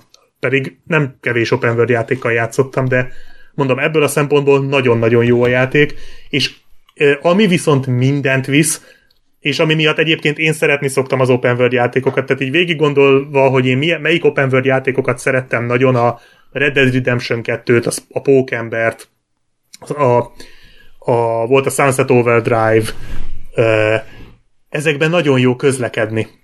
Tehát az, hogy A pontból eljutsz B pontba, az önmagában szórakoztató. Ha emlékeztek a Pókemberbe a, a lengedezés, a hálólengedezés, milyen kurva jó volt már csak a házak között menni de akár mondjuk a Forzát is mondhatnám, a Forza Horizon is ilyen, hogy egyszerűen csak vezetni kurva jó benne. Na itt van egy grappling hookod, a, amit relatíve a játék elején megkapsz, és Srácok, ez egy csoda, ez a grappling hook. Ez gyakorlatilag kilövöd, mindenen föltapad, és, és így húzod magad után saját magadat. Tehát valami szenzációs. Ezzel közlekedni akkora élmény, és ez az egyetlen dolog a játékban, amit ki kell fejleszteni minél hamarabb az, az XP pontokkal, mert hogyha ö, azt hiszem a harmadik vagy a negyedik ilyen fejlesztési szintje ennek a grappling hooknak, az azt csinálja, hogy ennek van egy újratöltése. Tehát kilövöd, odahúzod magad, és aztán újra töltődik egy pár másodperc alatt. Ezt leviszi ilyen két másodpercre. Ami azt jelenti, hogy két másodpercenként ki tudod lőni ezt a grappling hookot, és gyakorlatilag bárhova el tudsz jutni a játékon belül. Tehát a legmagasabb pontra föl tudsz menni, a leg, az összes hegytetőre, mindenhova el tudsz menni. Kicsit a izért, emlék, izért emlékeztetett a Just Cause-ra, ha emlékeztek, hogy játszottatok vele. Nem, mert elvileg borzasztó a, a PS4-es port. Én a, de én a másodikkal játszottam PS3-on, uh, Just Cause 2-vel. De igen, azoknak a portjai azok nem a legjobbak, de ott volt ilyen grappling hookod. És ott is mhm. egyébként baromira élveztem. És itt is, tehát ez, ez egy ez szenzációs. Tehát ez, ez annyira jó, amikor egy játékba pusztán elmenni az egyik helyről a másikra is egy élmény. És itt, uh, itt ez, na ez, ez az egyik legnagyobb uh, pozitívuma szerintem. A, a Red Dead, pedig... Bocsánat, a Red Dead Redemption 2-ben örültem volna egy ilyen feature-nek, hogy élvezetes egyik majd helyről a másik. beszélni nem. róla. Én a Red Dead Redemption 2-ben imádtam a lovaglást. Húha, akkor ott majd sokan, hajba kapunk. Sokan, igen, sokan utálták, tehát a nagyon sok, és egyébként meg tudom érteni, hogy miért, de én, én imádtam ott is, csak simán róni a prérit. Hmm. De egyébként tényleg az azt a játéknak sokan felrották annó, hogy a, nagyon sokat kell benne lovagolni és az tény. Illetve ki kell emelni, nyilván egy Halo játékról beszélünk, a gameplay a szenzációs. Tehát ez, ez, ez, ez, ezt kontrollerre szabták, ez, ez, ez, ez, ez tökéletes. Tehát nyilván, amit mondtam, ezt 20 évvel ezelőtt kitalálták, és azóta folyamatosan fejlesztik. Tehát egyszerűen a tökéletességig csiszolták a gameplayt. Annyira jól lövöldözni ebben a játékban, hogy ez nem igaz. És baromi jók a fegyverek, ezt is imádom a Halo játékokban, hogy a fegyvereknek van egyéniségük, megvan, hogy mind, mindegyik hasznos. Tehát az, össz, az utolsó kis, kis lézer putyogóig bezárólag a legnagyobb rakétavetőtől mindegyiket tudod használni. Mindegyiknek megvan az, hogy melyik szituációban jó, és, és nagyon az, ez nekem egy visszatérő problémám a halo hogy csak két fegyver lehet nálad, pont emiatt, mert annyira egyediek a fegyverek, hogy sokszor nehéz dönteni, hogy akkor most melyiket is vigyed magaddal, viszont mivel open world a játék, és egy csomó helyen tudsz szerezni fegyvert, illetve az ellenségek is nagyon változatosan dobálják, így itt nagyon gyorsan lehet váltogatni a fegyvereket. Tehát így olyan, igaz, hogy csak kettő lehet nálad, de olyan, mint hogyha folyamatosan hozzáférnél majdnem az összeshez, mert egyszerűen annyi van egyszerre a közeledben, és ugye hát elvenni egy, tehát ha nincs nálad egy fegyver, akkor elveszed az ellenségtől is kész. És ez itt nagyon jól működik. Iszonyatosan jók az összecsapások a játékban, és meglepően jó a, a mesterséges intelligencia. Nem tökéletes, tehát nem egy fír egy szint, vagy egy Last of Us, vagy ilyesmi, de, de nagyon jó. És ez a, nem is akkor jön ki igazán, amikor egy-két Covenant katona van a közeledben, hanem amikor csapatostól jönnek, és elkezdenek elkezdenek helyezkedni, meg mozogni, meg bekeríteni, meg, meg szemétkedni. Tehát, tehát félelmetesen ö, progresszív dolgokat csináltak néha, hogy én is pislogtam. Volt olyan, aki ö, akit majdnem teljesen levittem az életét, és visszaszaladt a pálya legelejére. Odáig kergettem a rohadékot. Elment tölteni magát, meg ilyenek. Tehát elbújnak, előre küldik a kis szar, az mondjuk már a korábbi hélokban is volt egyébként, hogy hogy előre küldték azokat a kis szar ilyen műzli szörnyeket, az alap, a grantokat, a Covenant grantokat. És itt is ez van, hogy a Covenant grantoknak adnak két ilyen, ilyen gránátot, ilyen plazmagránátot, és elindulnak feléd, meg ilyenek. És közben a, közben a, a nagyobb társaik meg egy fedezék mögül várják, hogy, hogy elkezd azokra a gránátosokra lőni, hogy közben oldalba kapjanak meg ilyenek. Tehát nagyon, nagyon élvezett a játékban küzdeni ezek ellen az ellenségek ellen, mert emiatt minden összecsapásra rá kell készülnöd. Nem az van, hogy van egy bevett taktikád, amit mindig alkalmazom, mert pontosan tudod, hogy mit fognak csinálni, hanem folyamatosan meg tudtak lepni. Bár az is igaz, hogy én egyébként heroik nehézségen vittem végig, tehát nem a legendary azért annyira nem gyűlölöm magamat, de én erről olvastam korábban egy kritik, egy-két kritikában, hogy a mesterséges intelligencia heroik szint fölött már egészen jó, és erre kíváncsi voltam, úgyhogy ezért vittem végig mm. úgy. Egyébként nem könnyű a játék. Uh, nyilván nehéz fokozaton természetesen nem könnyű. Uh, amennyire hallottam, normálon is meg tudja izzasztani az embert. Uh, főleg a minibosszok, amiket már említettem, amik ilyen iszonyatosan tápos, nagy darab vadbarmok, akik általában lerohannak valami iszonyatosan nagy fegyverrel, és akkor neked meg az a dolgot, hogy először is, hogy rájöjj, hogy melyik az a fegyver, ami a közelben van és hatásos ellene, és amikor ez megvan, akkor valahogy próbálj úgy mozogni, hogy, hogy hát, hogy így túléld. Tehát hogy így ő, ő hamarabb halljon meg, mint te. Általában csak lőni kell őket eszetlen módon, de nagyon-nagyon erősek, tehát nem egyszerű. Ezeken szoptam rendesen, ezeken a minibosszokon illetve a főbosszok is elég kemények, tehát ott azért bekeményít nagyon durván a játék, meg tényleg vannak olyan részek, ahol ilyen bázisokat kell elfoglalni, és irgalmatlan mennyiségű ellenség van, és ott az ilyenekhez például rendszeresen vittem már a játék második felében csapatot magammal, mert egyébként a, a társaknak a mesterséges intelligencia is, intelligenciája is egészen jó. Tehát így tényleg harcolnak, tényleg például váltogatják a fegyvereiket, meg ilyenek és egész effektívek, és nem halnak meg olyan egyszerűen, mint a korábbi halo ahol mindig az volt, hogy oké, okay, hogy vittem három katonát magammal a kis csippemben, de azok kiszálltak a kocsiból, és ott helyben meghaltak, tehát általában ennyi történt. Itt azért sokkal jobban hasznosíthatóak, úgyhogy mondom, a, a harcrendszer, a lövöldözés, az FPS része a játéknak, az 10 per 10-es, arra, arra egy rossz szót nem tudok mondani, szenzációsan jó és meglepően hosszú is a játék, tehát ez egyértelműen a leghosszabb Halo rész eddig, nyilván mivel Open World így ez adta magát, de hogyha, hogyha csak a sztorit viszed végig, akkor szerintem az olyan 8-9 óra alatt megvan, hogyha nem rásolod végig, vagy mondjuk egy nehezebb fokozaton próbálod, akkor szerintem kb. annyi. Hogyha mindent össze akarsz gyűjteni, akkor azért egy ilyen 15-16 óra simán benne van a játékban. Úgyhogy mondom, összességében én, én baromira élveztem, meglepően élveztem ezt a játékot. Ennek ellenére van egy tüske bennem, ami, amiatt, hogy ez simán lehetett volna sokkal jobb is, de de, de én, én abszolút tudom ajánlani. Tehát ha a Halo rajongóknak szerintem nagyon fog tetszeni, mert benne van minden, amiért a, a Halo-t szeretik, ugye főleg a gunplay és a, és a nagy csaták, azok abszolút benne vannak talán a skriptelt részek azok, amik hiányoznak, amit mondtam, hogy a főküldetéseket el lehetett volna vinni sokkal megalománabb irányba, de a játékélmény az, az, az maximálisan jó, a körítés az, amin, amin bőven lehetett volna még javítani szerintem. Tehát Ja, és a multiról még pár szót azt is kipróbáltam. Én a Halo 5 multiával játszottam valamennyit még pár évvel ezelőtt, és ez a valamennyi ez annyi volt, hogy körülbelül 10 meccsben összesen sikerült szereznem kettő darab kilt és körülbelül 60 halált. De ez, de ez pár évvel ezelőtt volt, amikor a Halo 5-tel szerintem már bőven csak azok játszottak, akik akik már száz éve játszák, tehát hogy a, a más az életükben.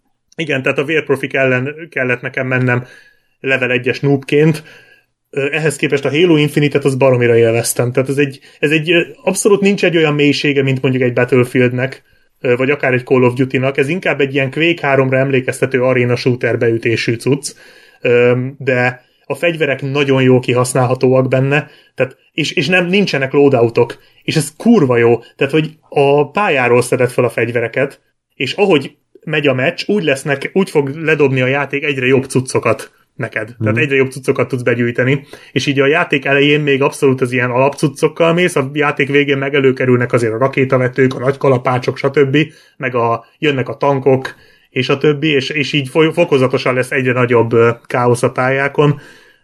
Nagyon jól irányítható. Én kontrollerre játszottam, végig a multit is, meg a singlet is, szerintem rohadtul jó az irányítás. A multiban is abszolút tudtam érvényesülni úgy, hogy szintén itt is level 1-es noobként kezdtem, de, de, de simán de valahogy, valahogy a meccsnek a, a, a meccseknek a dinamikája így annyira jól föl van építve. Egyetlen probléma van vele, az viszont nagyon csúnya hiba, hogy nem, le, nem tudsz játékmódot választani. Tehát nem tudod azt megmondani, hogy te mondjuk egy Capture the Flag-et akarsz játszani illetve meg tudod mondani, hogy keressen neked egy Capture the Flag szervert, vagy egy Domination szervert, és akkor keres neked egyet, ahol azt játszák, de a következő az már nem Domination lesz, hanem az, amit ő bedob. Tehát oh. olyan nincs, hogy te csak egyféle játékmódot játszol. Ami szerintem viszonyatosan nagy. Mm. Tehát ez nagyon amatőr azért. De ez azért lehet, mert nincs elég játékos, és így inkább mindenkit bedob a közös meccs. Szerintem ez azért van. Én, én arra gondoltam, hát egyébként állítólag elég sokan játszak, ugye főleg azért, mert ingyenes, hmm. de szerintem ez azért van, hogy ne kopjanak ki játékmódok. Én arra tudnék tippelni, hogy így hmm. muszáj vagy játszani azokat, mert azért a sok FPS-ről tudunk, ahol, ahol bizonyos játékmódokat senki se játszik és szerintem itt ezt akarták kikerülni, de szerintem ez nem volt egy jó, jó ötlet. Tehát ez egy nagyon amatőr hiba azért, hogy tehát ha egy játékmód kikopik, annak oka van, szerintem. Ezt nem kell erőltetni. Ez egyébként abszolút tudom ajánlani, ha más nem a multit próbálja ki mindenkit, teljesen ingyenes, tehát veszíteni nem fog semmit. Magát a játékot is tudom ajánlani, egy abszolút nem kell mély dolgokat várni, ez egy, ez egy FPS, a legnagyobb előnye szerintem, vagy erénye ennek a Halo Infinite-nek, hogy azután a blama után, amit ezzel műveltek, abszolút nem ejtett kárt a sorozatban. Tehát ez egy ez gondolkodás nélkül oda tehető a többi rész mellé. Szerintem bizonyos aspektusokból az egyik legjobb Halo játék, de, de mint, mint egy Microsoft exkluzív húzó cím, annak szerintem ez kevés. Tehát egy God of War mellé semmiképp nem raknám oda.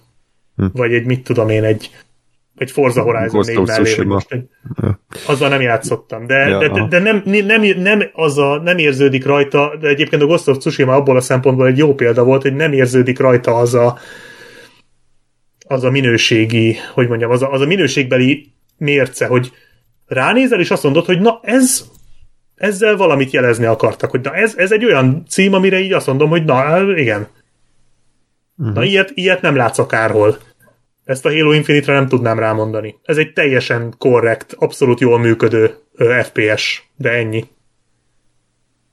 Nem sikerült hát, rövidre fognom. Nem, nem baj, de ahhoz képest, amely, ami ennek kinézett eredetileg, ez tényleg egy nagy pozitívum, viszont ahhoz képest, hogy a Halo az mekkora egy klasszikus legenda, kicsit kevés. Tehát Igen, ez és a, ez nem a játék nézze. hibája, ez, ez a Microsoft hibája, meg a fejlesztő csapat hibája, hogy ezt ennyire hmm. leszarták, és nem foglalkoztak vele. Azért annyit, annyit hozzátennék, hogy most nekem úgy tűnik, hogy a tavalyi évből, hogy meg így az idei év elejéből, hogy a Microsoft most talán elkezdi komolyabban venni ezt a dolgot. Tehát mintha, mintha most úgy, úgy történne valami, mintha nem szarnának bele a, a videójáték iparba, meg az Xbox-ba, így az utóbbi hát igen. Pár Lassan. Alapján. Vagy, ugye, vagy pár hónap alapján, bocsánat. Nem 2013-ban jött ki a, az Xbox One, tehát lassan 10 éve ülnek a szaron, úgyhogy most nagyjából Igen, sikerül. Most elkezdték kapargatni kifelé, tehát én azt látom, hogy így, így ebben a, ebben, tehát én, én abban reménykedek, hogy azért erre, az, erre a generációra összekapják magukat, mert most például egész jó címeket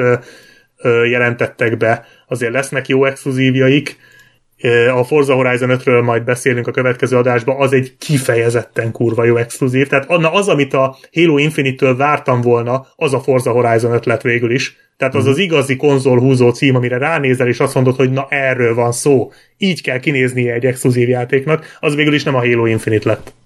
Sajnos. Hát igen, csak kérdés, hogy most én nem tudom, hogy autós játék az mennyivel több embert vonz be, mint az FPS.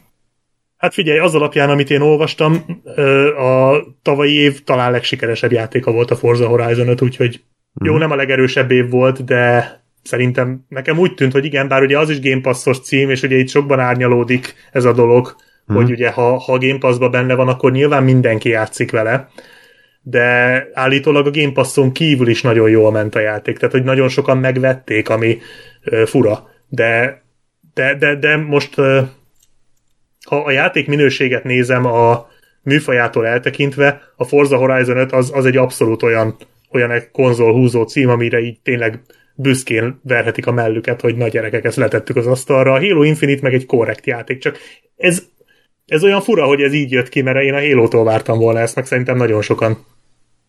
Hm.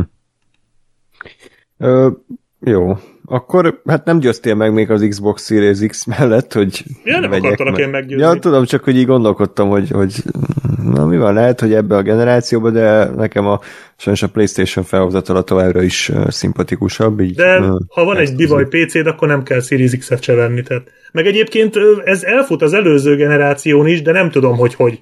Ja igen, azt nem mondtam, hogy természetesen a, a frame rate az tökéletes volt végig, de mondom, a célgépen játszottam, tehát ezt így mondhatni elvártam, hogy mm. a, a 60 FPS, vagy azt hiszem, hogy 120-at nem tudom, hogy nem a kampány aztán nem tud 120 de a 60 FPS az végig stabilan ment, tehát nyilván, de ezt talán mondani se kell. Ez az, inkább az a kérdés, hogy mondjuk a korábbi generációs gépeken hogy fut, arról nem tudok nyilatkozni. Úgyhogy gondolom, hogy ott nem, nem megy zöggenőmentesen. Az egy gyanús. Hát szerintem nem olva, én nem olvastam róla, hogy bármilyen botrány lett volna annak nem. kapcsán, úgyhogy gondolom az is egy 1080p 60 fps tudott egy ö, Xbox One X-en például. Hát azon azért valószínű. A azon gépen nem tudom, ott meg szerintem ö, HD 30 FPS-sel hmm. talán. Ja. Ja, úgyhogy Jó. Nem, nem, nem is akartam én meggyőzni senkit, ez, de ezzel nem is tudnék meggyőzni senkit. Tehát ha, ha meg akarnék győzni valakit arról, hogy vegyen Xbox Series X-et, nem a Halo Infinite-et mutogatnám neki. Mm. Az biztos. Na és vajon a Returnal meg tudnád-e győzni Gergő embereket, hogy vegyenek PS5-öt? Hát az őrülteket biztos. ez, ugye, ja, érdekes játék. Ez egy nagyon-nagyon-nagyon különleges játék, és én, én ugye ezekben a rogue, roguelike, roguelite játékokban nem nagyon vagyok benne, nekem ez volt az első, és ugye így a Returnal pont ebből a szempontból nagyon különleges is, mivel ugye egy ilyen felsőpolcos játékot még nem nagyon készítettek. Hasonló játékmechanikával, tehát ez a AAA vagy dupla A kategóriás roguelike, vagy roguelite játékot nem nagyon készítettek korábban, hogy ezeknek a a műfajnak ugye az a sajátja, hogy, hogy mindig, amikor elrontod, akkor a legelejétől kezded. És, és így kell végig. Engem itt veszített el a dolog. Egész, eddig a pontig én annyira kíváncsi voltam erre. Bocsánat, most is kíváncsi voltam, ezután is kíváncsi voltam, de már úgy voltam kíváncsi, hogy na ezzel kurva élet, hogy egy percet nem fogok játszani. Tehát ez, uh, ebbe még belegondolni is rossz én is nagyon-nagyon gond, sokat gondolkodtam rajta, de úgy voltam vele, hogy hát maximum eladom, mert lemezes ps van, ugye? Úgyhogy tovább túl tudok adni rajta, hogyha most nem tetszik a játék. Mindenképpen kíváncsi voltam, hogy nagyon tetszett az, amit mutogattak belőle. És és, és ugye ez is, ez is egy exkluzív játék, tehát ez se PC-n, se sehol máshol nem tudod játszani. Ezt a Sony azért gyártotta, hogy a, a PlayStation 5 vásárlók még jobban azt érezzék, hogy valami különleges klubba tartoznak, és hát nyilván valamennyire bejött nekik a biznisz, biztos, mert hogy a fejlesztő csapatot, a Housemarkot ugye megvette azóta a Sony, és azóta belső stúdióként funkcionál. Ez ugye egy, tényleg egy kisebb csapat, akik álmodtak egy nagyot, és készítettek egy nagyon-nagyon durva technikai színvonalú, amúgy kicsit indie beütésű játékot. Hmm. Mert egyrészt ugye itt van maga az egész technikai oldal, a gyönyörű grafikája van a játéknak, Unreal Engine 4-en fut az egész, hogyha jól emlékszem, akkor a 60 FPS bírja, talán 4K-ban nem fut, egy ilyen 4K közeli, 2K-s körüli felbontásra fut a játék, ami nagyon-nagyon szépen néha meg tud röcceni azért, mert azért néha nagyon durván elszabadulnak az effektek a játékban, de csak, ma, csak hogyha úgy nézzük, hogy ez egy PlayStation 5 cím, akkor azt amúgy tökéletesen hozza azt a szintet. Tehát tényleg a, a, a látványa az egésznek, meg az, ahogy játszol vele a kontrollert használva, épít arra a haptikus visszajelzésre, meg a rezgésre a játék. Tehát konkrétan az irányítást úgy képzeljétek el, hogy hogyha csak egy picit húzzátok be a bal ravaszt, akkor ö, rázummol a fegyver. Hogyha teljesen behúzzátok a bal ravaszt, akkor pedig az alternatív tüzelési módot használja például a játék. Hm. Hogyha a jobb ravaszt csak egy kicsit húzzátok be, akkor szaggatottan fog lőni, hogyha teljesen berántjátok, akkor pedig te, ö, teljes sorozatot fog küldeni a legnagyobb fordulatszámon. És ezek mind-mind benne vannak a játékban, és kurvára ö, organikusnak érződik az irányítás. Nem tűnik annyira magától értetődőnek, de hogy egy kicsit ráérzel, akkor egy sokkal nagyobb élményé tud válni az egész, és tehát mint PlayStation 5 játék nagyon jól működik a Returnal.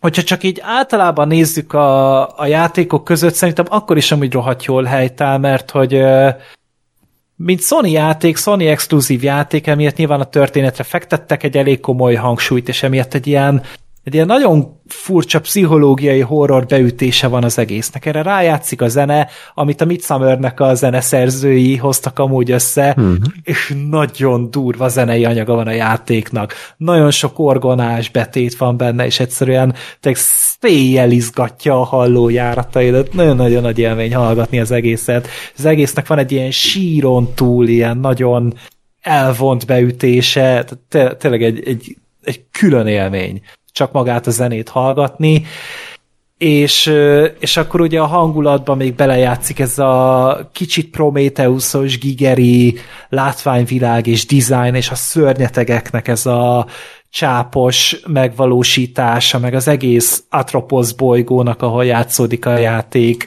a különböző környezetei. Tehát itt ö, járni fogunk ilyen, ilyen éjszakai erdőben, akkor ilyen kicsit mocsarasabb tájon, ö, ilyen vörös mars beütésű homokos bolygón, nem olyan, mint a Tatooine, mert más a színe. Jó, már megijedtem. Hát pedig igen. úgy hiányzik, hogy jó kis Tatooine, olyan régen láttam. És... Igen, igen, igen. Bár csak ezért, májusban lenne újra. Ezért akartam így egy kicsit kitérni erre, meg ö, mellette ilyen havas tájak, víz alá is eljutunk, tehát tényleg csodálatos már maga az egésznek a vizuális dizájn, és minden ilyen nagyon halott. Kicsit a, a Bloodborne jutott eszembe. Hogy annak Kedves, van egy Kedves Freeforce, remélem hallgatja ezt az adást, és akkor jelezném, hogy na így kellene csinálni egy játékot, köszönöm ennyi. És, és most ezeket tényleg nem azért mondom, hogy most így, hogy határt húzzak, vagy szakadékot húzzak az Xbox meg a Playstation. Nem, ezt én mondom ezért. De hogy, hogy tényleg így annyira változatos az egész, és tényleg folyamatosan küzdöd magad végig ezeken a környezeteken, és nem válik emiatt monotonná. Mert nem is tudom, azt hiszem százszor kezdtem újra a játékot, van egy számláló a játékban, hogy mennyi szer futottál neki, mire sikerült a végére érned. 72 óra volt az egész, és nem mondtam meg egyáltalán, és ez részben... Igen, és úgy amúgy, hogy szerintem ez egy 15-20 órás játék, tehát biztos vagyok benne, hogy vannak ilyen olyan emberek, akik skillt izzadnak, és ezek simán végignyomják. Én nagyon küzdöttem vele néha, mert uh, iszonyat köcsög a játék, de még e- előtte tényleg csak magára a prezentációra akartam beszélni, hogy tényleg egy olyan élő lélegző flórát és faunát hoztak létre itt a fejlesztők, hogy egy élmény az egész. És, és akkor ugye, amin végigvezet itt a történet ezen az egészen, tehát itt egy Szelin nevű nő a főszereplő, aki lezuhan ez az Atropos bolygón, és belekerül egy ilyen time loopba, ahol mindig, amikor meghal, akkor újra a lezuhanás pillanatában tér magához. És ő maga emlékszik rá, és bizonyos dolgok megmaradnak, tehát például kulcsok megmaradnak, hogyha legyőzöl egy boszt, akkor ugye a következő világban csak ezzel a kulcsal tudsz átmenni, de hogyha egyszer legyőzted a boszt, akkor utána az a kulcs nálad marad. Tehát nem kell legyőznöd újra például a bosszokat. Ennyi könnyítés van a játékba, de ettől függetlenül nem érdemes mégsem egyik világból a másikba rohanni azonnal, mert hogy tápolnod kell, és azáltal lesznek erősebb fegyvereid, úgyhogy nem érdemes annyira rásolni, mert utána meg szétkapnak a picsába. De hogy ugye a történet ezt az egész időlúpot egy kicsit megmagyarázza, a Szelinnek van egy nagyon komoly személyes drámája, amit ilyen belső nézetes, álomszerű jelenetekből mesél a történet, szerintem nagyon-nagyon megkapó, és nagyon izgalmas, egy picit elvont, kicsit művészfilmes beütése van, de szerintem még pont az a fajta, amit például a, az örökség adott vissza egy picit. Tehát vannak elvetemült dolgok, de nagyon király. Bocsi, volt az a Love, Death and Robots, azt láttad uh-huh. azt a sorozatot? Volt abban Igen. egy rész, amikor fölébred a csávó ilyen egy űrhajóban, és akkor egy csajjal találkozik. Igen. Ez valami Igen. ahhoz hasonló dolog? Egy kicsit hasonló beütésre, igen, de nyilván azért a fővezérvonalá van nagyon könnyű elkülöníteni, de valahol van benne egy kicsi hasonlóság, ebben hmm. igazad van. És na- nagyon izgalmas a története szerintem, nyilván pici fukarkezekkel méri, tehát, hogy óránként kapsz egy ilyen, egy ilyen 3-4 perces story beatet, de ez tökre elég, és nagyon-nagyon jó a felfedezésnek az élménye. És ez, ez most nyilván, amit csak mondta, ez a prezentáció volt, meg a történet. Most maga a gameplay az az igazi atombomba amúgy, amit ez a játék csinál, mert annyira fluid, és annyira folyamatos az egésznek a, pre, a, a megvalósítása. A kontroll jutott eszembe nagyon sokszoran, az is főleg a, a játék menetével vitte előre az egészet, hogy a képességek meg a fegyverek be voltak építve a játékmenetbe, és itt a Returnal-nál is ez van, hogy elindul a játék, egy kis pisztolyod van, és ahogy ö, gyűröd le az ellenfeleket, random dobálja neked a különböző fegyvereket. Nagyon sokféle fajta fegyver van, mindegyik nagyon különleges, és nagyon izgalmas őket használni. Külön kiemelném a Hollow Seeker-t, ami egy ilyen elmebeteg ö, sorozatlövő fegyver, aminek még mellette nyomkövető golyójai is vannak, úgyhogy az az easy mód a játékban, de szükség is van rá. És mellette vannak különböző platformer lehetőségek a játékban, közelharci fegyver van benne, és ezeket mind-mind ki kell maxolnod, mert itt nem kell szarakodni fedezékharca, meg mit tudom én, mint a Gears of War-ban, hanem itt fel alá rohangálsz a pályán, maximális sebességgel vetődsz jobbra és balra, és ugrás közben is vetődsz, és közben googolsz is ugrás közben, és tényleg mindent csinálnod kell, mert, mert a játék iszonyat gazdag. Lehetőségekkel bír, de ez mind amiatt van, mert hogy a játék meg nem könnyű. És mindent mesteri szintre kell fejlesztened és megtanulnod, hogy legyen esélyed ebben az elbaszottul nehéz világban, ahol ö, folyamatosan ö, küzdöd magad előre a, a különböző terepeken, pályákon, mindig másfajta az ellenfél felhozatal, mert ugye a játék random generálja le neked, még azt is, hogy melyik teremben milyen ellenfél van, és melyik ö, szobában vannak különböző power -ok, meg hol van csak az, hogy beszoptad, mint az állat, mert itt éppen rád fog jobbni valami rontást a játék, amivel mondjuk nem tudsz desselni, vagy a közelharci támadásod életerőt von el, vagy ö, az ellenfelek egy savtócsát hagynak maguk után, hogyha megölted őket. Tehát vannak ilyen különböző nehezítők is a játékban, amiket... Milyen kedves, hogy gondoltak erre tök random be lehet szopni, akár egy három órás ránt is így dobhatsz a kukába, hogyha egyszer magadra kapsz egy ilyen különböző malignancy nevű rontást. És, és ezeket mind-mind le kell küzdeni, és mindet le kell, meg kell tanulni ezekkel együtt élni és játszani, és valahogy mégse frusztráló a játék. Tehát, hogy fel tudja cseszni az embernek az agyát, és én is volt már, hogy ott hagytam, hogy jó, hagyjál a picsába, és, és kiléptem, és másnap újra kezdtem az egészet, és valahogy utána visszatér az embernek a türelme. Mert mert ugye egyrészt ez, hogy nem csak, hogy az ellenfelek random generáltak, hanem a pálya is. Tehát nem tudod begyakorolni a pályákat se, mivel simán van olyan, hogy, hogy kijössz az első helyszínről, és egy folyosón találod magad, ahol különböző ilyen akadályok vannak. A következő halálodnál pedig egy óriási nagy terepnél lépsz ki, az első terembe, ahol csupa power vannak. A következőnél pedig egy, egy ilyen óriási nagy arénába fogsz bekerülni, ami már el van árasztva ellenfelekkel. És ez, hát van egy ilyen szerintem 20, 20 különböző ilyen pályaelem, amiből random neked generál egy 30 szobás világot, és hogyha ezeket a szobákat legyűjted, akkor mész a következő világba, és az is tök random van legenerálva neked, és emiatt nagyon nehéz ö, azt mondani, hogy ö, hogy egyszerűen önismétlő és monoton a játék, mert, mert már ezzel meg van oldva az egésznek a, a felrázása, és, és tényleg a játékba iszonyatos mennyiségű időt és ideget bele kell tenni, főleg úgy mostanra már azért annyira, annyira sokat nem, mert pecselték a játékot egy olyan móddal, hogy,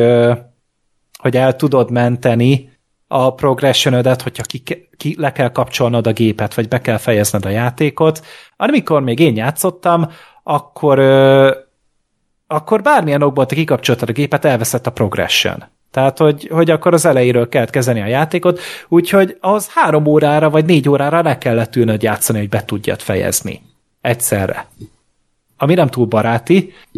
Most arra már van egy ilyen, hogyha kikapcsolod a játékot, akkor onnan tudod folytatni, ahol a gépet kikapcsoltad, de halál esetén megint csak a nulláról kell előről kezdened. Tehát, hogy az, az minden esetben egyszerűen elvesz mindent, a szintezésedet, a fegyveredet, a power a mindent kitöröl. és nem való ez mindenkinek. Amennyire én tudom, lehet, hogy még egy millió példányt se nagyon adtak el a játékból, mert egy nagyon-nagyon szűk ö, rétegnek készült ez, de hogyha az ember erre rá tudja venni magát, és tényleg ott van benne ez a küzdőszellem, hogy már pedig én akkor is megmutatom ennek a köcsögjátéknak, mert ez az a mindset, amivel ezt végig lehet csinálni, és én is így csináltam. Meg nyilván az, hogy akkor a munkaidőm az nagyon laza volt, és tudtam még munkaidőben is játszani, és szerintem csak azért Jó, tudtam végigcsinálni. Hát az egy, az, egy, az egy másik időszaka volt az életemnek, de de hogy akkor ez így tök jó volt, hogy erre így tudtam időt szánni, mert amúgy nagyon jól kárpótolt a játék. És, és nagyon-nagyon hála, vagy örülök annak, hogy, hogy én erre így rá tudtam venni magam, és végigbírtam küzdeni, mert igen, vannak Dark Souls-ok, vannak Bloodborne-ok, vannak Sekirók, van minden, de ez megint csak egy másfajta kihívás elé állítja az ember. Tehát, hogy ez, még le, ez valószínűleg még a, a From Software játékainál is nehezebb. Nekem hm. mindenképpen az volt. De, de nem tudok rá haragudni. Ezt, nem, nem, nem tudom, ezt nem, nem lehet visszautasítani egy ilyen ajánlatot. Ez még annál is nehezebb. Oké. Okay. I- igen, tehát én se hittem volna, hogy azért vannak ennél komolyabb játékok, de például pont a, a Returnal után játszottam újra a Bloodborne-t, és ahhoz képest a Bloodborne az semmi volt. Amúgy ezen én is meglepődtem nemrég a kiadtam a listából, mert már beszéltetek róla korábban a God of War a Valkür királynő bosszfájtja, oh. az nekem durvább volt, mint, mint a legtöbb From Software játék. Jó, oh. vannak annál nehezebb bosszok, de az, az szerintem egy két-három óra volt nekem így lesz itt, még, lesz itt még Dark Souls-os boss fight, csak nem ebben az adásban, hanem a következőben. ja, igen. Ami, ami nekem tönkretett egy játékot. Lesz az ilyen? Izé, ö, a Valkür az nekem másfél nap volt. Tehát, hmm. hogy egy négy-öt órát biztos, hogy elszenvedtem vele, mire sikerült és a legnehezebb Sekiro bosszal sem szívtam ennyit, de volt a Dark Souls 3 az a köcsög Nameless King, ami tovább tartott. Az, az nekem három nap volt, amíg lebírtam győzni. Vagy a, a Bloodborne-ban, amikor először játszottam az Orphan of Chaos. Igen, Tehát igen, az, azt is mondtad, igen. Az, az három nap volt. Most, amikor újra ját, játszottam a játékot, szerintem ötödjére sikerült amúgy legyőzni. Mm-hmm. Kurva büszke voltam magamra. De mindegy, ez csak ilyen kitérő volt. A Returner szerintem nagyon jó, ps 5 van, és mazoista vagy, akkor mindenképpen bele. De azért a Sony mekkora, nem tudom, hogy ez merészség, vagy idiótaság, hogy eddig milyen exkluzívok jelentek, meg a Returnal, a Demon Souls, Igen. meg a, a Ratchet Clank. Tehát, hogy ebből egy játék, ami mindenkinek ajánlott, másik kettő az ilyen mazohista állatoknak. Tehát, Igen. Ki dönt erről? Szerintem pont Igen. így csúszott össze amúgy a naptárjuk nekik, mert ja. nyilván ugye jövő héten már jön a Horizon Forbidden Na de az nem exkluzív. De. Mert PS4-re is jön. Ja, hát igen, jó, igen. jó, jó ebben, ebben igazad van, de hogy, hogy igen, az lesz talán, de a Ratchet Clank az meg az a, az a teljesen másik véglet, mert az egy nagyon casual játék. Mm. Ja, úgyhogy úgy, úgy, úgy, igen, őrültek a sony de én meg örülök ennek. Persze, ez jó. nekünk csak jó. Mondjuk a, a, annyiból azért kiavítom magam, oké, okay, megjelenik a Horizon majd PS4-re, de nyilván azzal PS5-ön kell majd játszani. Tehát én is meg fogom várni, hogy, hogy legyen majd PS5-öm. Hmm. Tehát ezt, ezt ja. Meg a God tudom, of War is uh, négyre God of War, én arra fogom, arra időzítettem ha? a PS5-öt, tehát nem, yeah. bár az első God of War-nál is zokogott a PS4-en basszus, tehát Hát az ordított nekem is, ez borzasztó volt. Hallgatni is.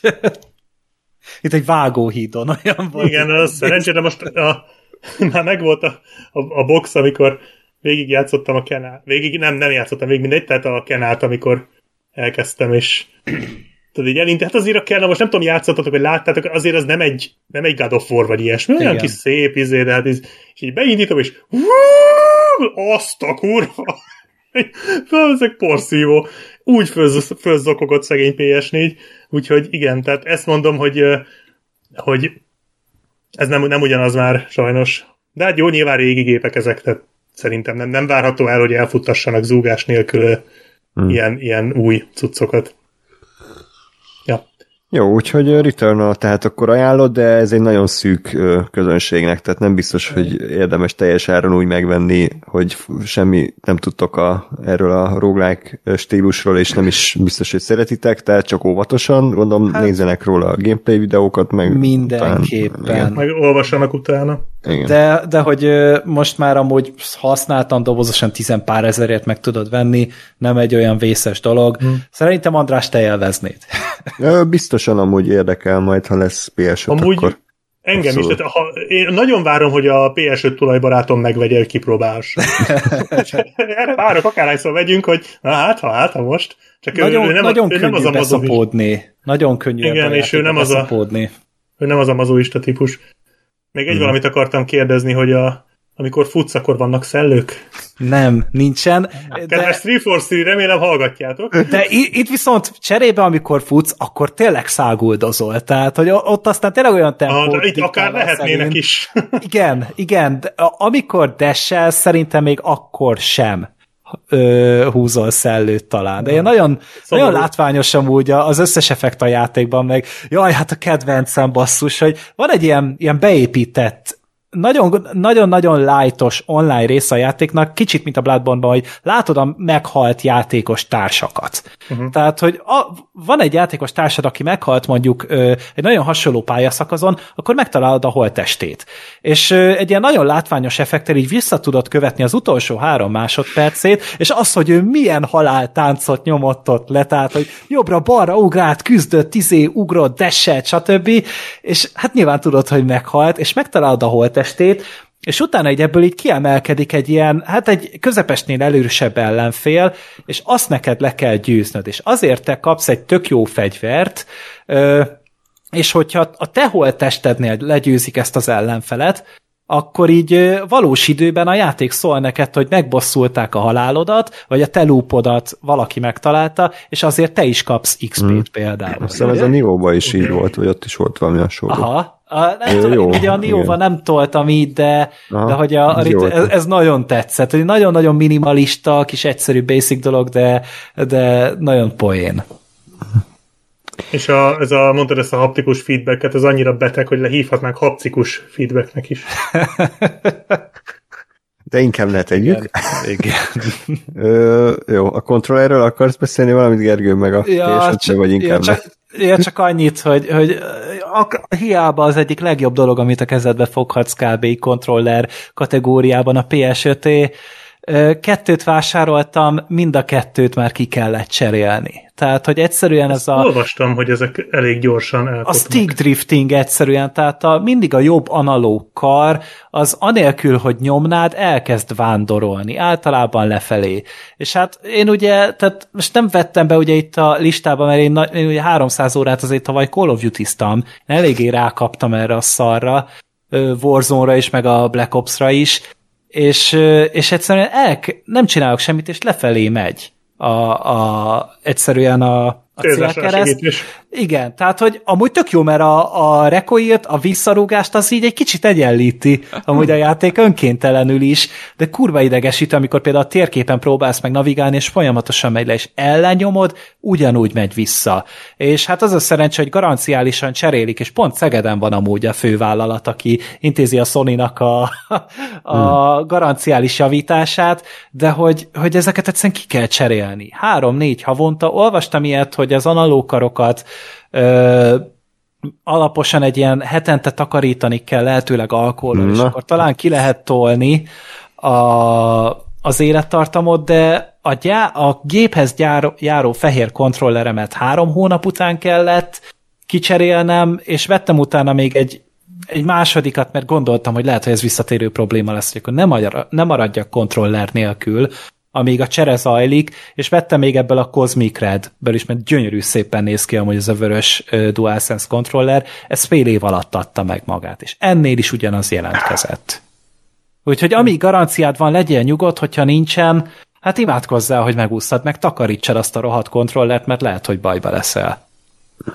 És én nem hát, tudom, hogy ezt hogy lehet így benne hagyni, és nagyon remélem, hogy ki fogják javítani, mert ez kurva frusztráló. Hát lehet lesz egy új széria majd, vagy lehet, hogy már van.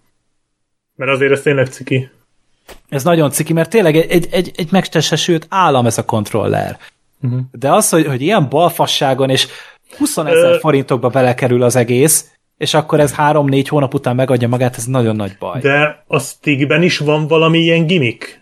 Vagy az csak simán egy stick? Az csak egy simán egy stick. Hát Tehát, hogy ott egyszer, egyszerűen vala, valami mechanikai amatőr húzás van benne, talán hmm. egyszer olvastam róla, nagyon remélem, hogy tényleg kezdenek vele valamit.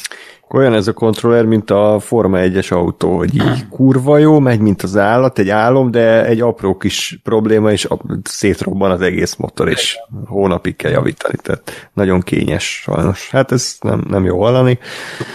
Ez van. Ja. Na és akkor a return ami egy ilyen time loopos játék volt, akkor jöjjön még egy, ezúttal Gáspár előadásában, a Death Loop, ami a Arkane Studiosnak a, az új játéka. Ö, röviden, ti hogy vagytok ezzel a stúdióval, mert nekem elég. Hát inkább, ne, én, én valahogy nekem nem, nem, nem vagyunk egy hullám hosszon, tehát... Ők csinálták a Dishonored-öket. A Dishonored egy-kettőt csinálták, az új Prey-t, a... Ja, Prey-t is ők csinálták. A, régen a Dark Messiah of Might and Magic Arts Fatalis, tehát elég régóta tolják.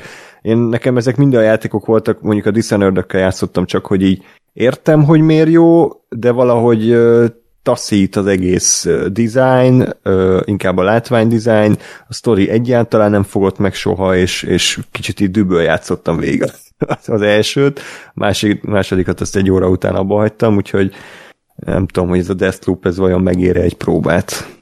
Hát én egy fél órát bírtam játszani az első dishonored és én nem, és a többi játékukkal se játszottam. Nekem valahogy ezek a lopakodós cuccok annyira sose jöttek be, én ennél sokkal uh, akciójátékosabb beállítottságú vagyok, úgyhogy én mindig hmm. is távol maradtam tőle, és emiatt a Deathloop-ba se néztem bele. Hmm, hát ez érdekes. Én, én, nekem nagyon tetszett a Dishonored. Én az első dishonored azt nagyon élveztem. A második az azt félig játszottam végig, mert az egyik pályán valami hülyeségen elakadtam, és fölhúztam magam, és nem vettem elő újra. A második designernek az a legnagyobb erőssége, hogy ugyanaz, mint az első designer, és az a legnagyobb hibája, hogy ugyanaz, mint az első designer. Tehát hogy ez hát, az effektíve ugyanaz a játék. Tehát semmit nem változtattak rajta, csak csináltak hozzá még tíz, vagy nem tudom mennyi pályát. De én nekem nagyon tetszett a designernek a, a lopakodós mechanikája, és egyébként azért is vagyok kíváncsi a Deathloop-ra, legalábbis arra, amit a játékra is, meg arra, amit majd Gáspár mond róla, mert nekem azért én azért tartok ettől a játéktól egy kicsit ettől a Deathloop-tól, mert én a Dishonored-ben soha nem tudtam harcolni. Tehát a Dishonored-nek a harcrendszere az, az rajtam mindig kifogott. Engem a legalapabb őr is mindig megölt. És ezért lopakodtam végig, mert ha tehát ott tényleg tétje volt a lopakodásnak, mert ha lebukok, akkor tényleg vége. Tehát nem kardozom ki magam belőle. A Prey az meg az, a Prey-jel el voltam, nekem az egy ilyen okés játék volt, de ott is lopakodtam, mert ott meg a gameplay nem volt az igazi. Hm. Úgyhogy kíváncsi vagyok, mert egyébként én tervezem majd, hogyha ugye, ha bekerül Game Pass-ba, akkor majd kipróbálom. Elvileg idén valamikor szeptemberben, vagy hogy lesz. De így kicsit tartok tőle, hogy ez nekem tetszene-e. Pedig hm. egyébként iszonyatosan elismert játék a Deathloop, tehát itt sokáig évjátéka esélyes volt, meg ilyenek. Uh-huh. Pedig csak egy kis 15 órás single player FPS, de valamit tudhat ezek szerint. Hát egy 15 órás single player játék nyerte az évjáték a díjat, úgyhogy nincs itt probléma. Micsoda? Vagy hát jó, nem single player, de úgy mondom, hogy kampány. Ja, tehát hogy nincs benne úgy effektív klasszikus multi. Hát az itt Takes Two. Ja, jó. Hát ugye az volt az évjátéka. Igen? Jó. Ah, nem, nem, nem, nem követtem, de ez az, jó. az nyerte végül is. Na, hát akkor Gásper, teret adok. Jót szúnyogáltam az elmúlt másfél órával. Ez az, megint, megint belerogunk egyet a vendégembe. Hát ezt megidéztük Lóri szellemét, egy kicsit úgy éreztem, hogy... Be lehet a beszélgetésbe így hát csak azért, mert nem a WoW-ról beszéltünk, az volt baj. Vagy Tamuera Morrison fejéről. Igen. Igen. Te akarsz, mert egy ideje nem bózom. Sajnos uh, uh, érdektelen lett. Ja, tehát hmm. azon is csak alszol, mint a mi beszélgetésünkön. I- igen. Na, hát egyébként 2021 az, az valahogy ezt a time loopos témát azt eléggé felkapta, és egyébként a, a Loop Hero című játék is született, ami kb. ez egy teljesen más kategóriában. Meg a 12 Minutes. Volt a 12 Minutes, ami szintén egy lúpos, azt valamiért nem írtam be a listába, de azt végigjátszottam egyébként. Egy egész jó pofa ilyen time loopos tudsz. Meg volt még egy, aminek nem itt eszembe a címe, ahol meg ilyen time loopokat kellett végigjátszanod, egy kompetitív multiplayer játék, és akkor úgy van, hogy végignyomsz egy loopot, majd egyszer csak meghalsz, és az a loop az benne marad, és amikor a következő loopod van, akkor az már megy az előző, és aztán még egy, aztán még egy, és akkor így alakul ki a csapat, a csapatjáték gyakorlatilag. Nem hm. tudom a címét, majd megkeresem. ez va- valami nekem is rémlik erről, de, de én sem tudom, hogy mi ez pontosan. Na, viszont a, viszont a Deathloop az, az uh, igen, Arkane Studios játék, uh, Andris, uh, hazudtál, ugyanis mi végigjátszottuk a uh, Dark Messiah of Might and Magic-et annak idején. Ezek nem, látott, nem játszottuk végig, De. szerintem csak egy pár órát, vagy én nem emlékszem abból semmire, csak hogy ilyen uh, orkokat kellett szakadékba rúgdosni. Én is pont Azon aludt be, András. Nem, mert én, én, én, is pontosan ennyire emlékszem erről, de szerintem végig toltuk. De... Igen. Ne, Jó, nem lehet. tudom, nem tudom, de, de játszottunk vele, az a lényeg. Igen, az biztos. Öm, ö, mit akartam mondani? Aha. Dishonored. Jó. Ö, én, én az elsőt azt, azt annak idején tökre szerettem, csak sajnos egy idő után pont a lopakodás meg a képességek miatt iszonyat könnyűnek éreztem, tehát az, hogy a láthatatlanná tudsz válni, vagy nem, nem, nem, nem, időmegállítás volt benne, tehát hogy időmegállítással meg teleporttal, hát ez nem bonyolult lopakodni. Lássuk be. De én ezt tökre élveztem, hogy ott, ott, ott tényleg végig kellett tosodni a pályán, felfedezni, hogy akkor hol van az, meg kell ölni, tényleg az egy, egy hitman utánérzet volt. És a Deathloop is picit, picit ilyesminek ígérkezett, vagy ilyennek indult a, a az előzetes leírások alapján, ugye az a lényeg, hogy a Colt nevű ö, csávó a főszereplő, őt irányítjuk, egy, egy szigeten játszódik az egész, ami egy ilyen e, gyakorlatilag egy Groundhog Day, tehát egy egynapos loopban vagy benne, és, és amikor meghalsz, vagy amikor eljutsz a, a négy, a negyedik napszaknak a végére, ugye azt hiszem reggel, dél, délután, meg éjszaka, akkor, akkor újraindul a nap, itt is ugyanez, hogy vannak bizonyos tehát fegyvereket, eszközöket, power stb. el tudsz menteni, akkor azok megmaradnak, de hogy egyébként minden, minden más a pályákon meg, meg újraindul. És ez nekem tök, tök érdekesen hangzott, és elképzeltem, hogy na majd egy ilyen tök jó kis open world valami lesz, hogy fel, egy ilyen Far Cry-szerűen, hogy felfedezgethetem majd magamnak, hogy hol vannak ezek a az emberek, a, ugye az a, az a lényege, hogy meg kell ölni X számú ilyen figurát, akik, akik különböző karakterek, akiknek a tehát a vezetői ennek a kvázi szektának, vagy ennek a, az embercsoportnak, akik ezen a szigeten élnek, és, és hogyha mindenkit megölünk egy napon belül, tehát ugye anélkül, hogy ők, ők reszetelnének, akkor, akkor lehet ezt a loopot megtörni. és és elképzeltem, hogy ez egy tök jó felfedezgető, és meg majd ki lehet kombinálni, hogy kit hogyan ölsz meg, meg honnan, hol vész, meg stb. És sajnos ehhez képest a, a, nekem az egyik legnagyobb csalódás ezzel a játékkal az az volt, hogy az egész, egész játékmenet az, az gyakorlatilag teljesen ö, lineáris, olyan szempontból, hogy, hogy a fő sztori az az, hogy, hogy Colt hogyan jön rá, hogy ezt a nyolc embert hogy kell megölni és ez nekem egy nagyon nagy csalódás volt, hogy, hogy igazából semmit nem kellett kitalálnom, hogy, hogy milyen kombinációba használjam őket, mert a játék az, az végigírta, hogy igen, akkor most ezt csinál, most azt csinál, ide menj, ezt felfedezted, jó, hogyha itt ezt átkapcsolod, akkor ő nem lesz itt reggel, hanem átmegy a másik pályára, stb. stb. És az egész sziget az, az, úgy, az négy, négy területre van osztva, és ugye úgy néz ki, hogy belépsz a pályára, amit tudom reggel, akkor amíg azon a pályán van, addig ott reggel van. Vagy addig ott reggel van, és ha kijössz a pályáról a, a kis, kis bázisodra, akkor ugye előre megy az óra, akkor most már dél van, és megint egy következő, vagy hát egy valamelyik, valamelyik pályát ki tudod választani négy közül, és azon, azon tudod letolni egy következő napszakot. Ö- és játék, játékmenet szempontból egyébként, tehát hogyha ezen, ezen az ember túllép, akkor, akkor nem rossz, mert uh, valóban eléggé hasonlít a, a, a Dishonored-re, hogy itt is mm, itt is vannak különböző fegyvereit, különböző képességeket lehet szeretni, szerezni, ugyanilyen teleportálás, meg láthatatlanná válás, meg másokat irányítás, meg ilyenek vannak benne.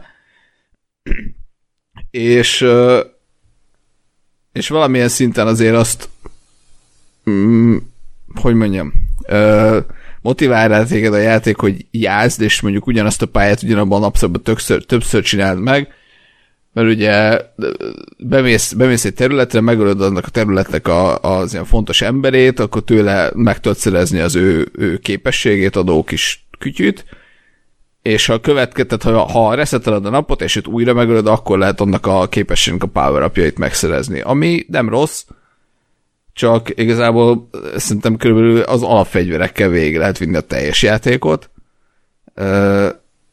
és, és így, hogy, hogy igazából nem annyira van értelme. Tehát, hogy nem, nem én felezgetem fel azt, hogy milyen kombinációban teljesítsem ezt a, ezt a, a nem tudom, gyilkolási szekvenciát, így, így nekem inkább ö, ö, ö, magyar fordítást kérek tedious. Monoton? Hát igen, meg hogy ilyen, ilyen nyűg volt az, hogy jó, most akkor a quest azt mondja, hogy menjél vissza arra a pályára ebbe a az időszakba, akkor ott nézd meg a számítógépén valamit, akkor jó, visszamegy, oké, megnézem a számítógépén. vonalvezetős. Igen, tehát így, így, így, igen, vég, vég fogta a kezemet a játék, és úgy rajta végig. Csöves. Tessék? Csöves, mert ugye csőjáték. Jó. Következő. Na. Szóval igen, és, és emi, emiatt nekem, nekem nem annyira jött be. Tehát nekem, nekem ha, ha ez tényleg open world lett volna, akkor, akkor ez szerintem nálam is simán évjáték, és, és nagyon jó lett volna. Ettől függetlenül egy picit, picit egy idő után ezt így megpróbáltam elfogadni, és azt mondom, hogy jó, ez egy történet, és ezt a történetet mesélje a játék, és azért. És úgy egyébként nem rossz, csak, csak mégis azért ott, ott van az ember fejében a gondolat, hogy igen, most mit tudom én, azt, hogy, azt, hogy ez a csávó itt minden nap tűzijátékot lő fel, és nem tudom én, három-négy helyen meg tudod találni, hogy jó, azt a tűzijátékot az hogyan, hogyan lehet szabotálni, és akkor gyakorlatilag neked ott se kell lenned, mert, mert reggel odamész, megbabrálod a tűzijátékát, és ő délután felrobbantja magát. És neked ott se kell lenned. És akkor van ugye 8 vagy 6-8 karakter, akik, akiket meg kell ölni, és így, így valahogy azt érzem, hogy sokkal jobb élmény lett volna, ha ezt én ki tudom találni, és rájövök, hogy milyen sorrend jó, és, és akkor én vagyok a király. Na, ö, amit Black Sheep mondott a harc, harcrendszerileg, itt ö, ugye mivel már lőfegyverekkel megyünk, normálisakkal, tehát nem ilyen egy lövetű kis izékkel, ezért igazából maga a játék mellett az elég, elég változatos tud lenni, tehát hogy te most végig lopakodsz úgy, hogy senki ne vegyen észre, vagy mindenkit hátulról nyakon szúrsz, vagy előkapod az elején a shotgun és leírtasz mindenkit a pályán, az, az teljesen működik bármelyik, és ami, ami nekem tetszett, hogy, hogy pont emiatt a loop miatt tulajdonképpen nincs, nincs bennem ilyen, hogy most én miért, miért mészárolok embereket, ez főleg a lopakodás játékoknál szokott, szokott belőlem előjönni, hogy ott szeretem inkább csak tőle leütni őket, vagy elkábítani, uh-huh. ahelyett, hogy halomra az embereket, és itt is, itt is megpróbáltam úgy, ezt a észrevettek, akkor ledaráltam őket, és nem volt benne ilyen rossz érzés, mert az, hogy jó, hát úgyis újra fog indulni a loop, tehát nem halt meg senki tulajdonképpen. Ö, úgyhogy ennyi, a, a, a, az egésznek a dizájnja, meg a környezet elég érdekes még, kicsit ilyen 50-es, 60-as évek hangulata van az egésznek, ami, ami szerintem egy tök egyedi, tök egyedi világot ad, és ebben, ebben nagyon-nagyon erős a játék. A, a minden másban hát nem rossz, de, de nálam nem, nem évjátéka, de meg nem hiszem, hogy mondjuk valaha előveszem újra, de, de egy egynek, egynek jó volt. Meg tényleg az, hogyha az ember, ember ilyen nem kimaxolja, de nem is végig rohan rajta, hanem meg azt, hogy jó, most akkor megpróbálom egy kicsit, jó, egy-két küldetést megcsinálok, hogy haladok előre egy kicsit, megszerzel egy-két power akkor ilyen, ilyen kellemes, kellemes hosszúságú a játék, tehát nem, nem 300 óra, nem 8 óra, nem, nem is tudom nekem mennyi volt, de azt hiszem ilyen 20 valamennyi, ami így pont, pont azt mondom, hogy ez egy jó, jó ö, idő, hossz. Hm? És ö, bocsánat, hogyha erről volt szó már, de hogy ez miért nem jelent meg előző generációra? Tehát annyira iszonyatosan technikailag fejlett a játék, hogy csak PS5-re tudott megjelenni? Szerintem a Sony akart egy PS5 címet mm-hmm. igazából. Mert így gameplayek alapján abszolút nem tűnik, hogy, hogy úristen, ez felmos a padlót a War-ral, meg ezekkel, tehát Szerintem a rövid töltési időnek örülünk el. Ennyit köszönhet a PS-nek. Nem tudom, hogy bár gondolom, te PC-n játszottad, Gáspár. Én PC-n játszottam, nekem nincs azért annyira atomizmus PC-m, de nyilván, tehát egyrészt maga, maga a grafika az az, az hasonlít a, a Dishonored-höz, tehát ez a picit, picit elnagyolt, picit ilyen rajzfilmszerű figurák, tehát azért szerintem ahhoz nem kell annyira brutális gép, hogy az jól nézzen ki. Úgyhogy szerintem, szerintem itt igen valami egyéb megfontolás állt a háttérbe, hogy ez miért nem jött ki PS4-re, mert szerintem technikailag nincs, nincs benne szerintem semmi olyan, amit nem el a PS4.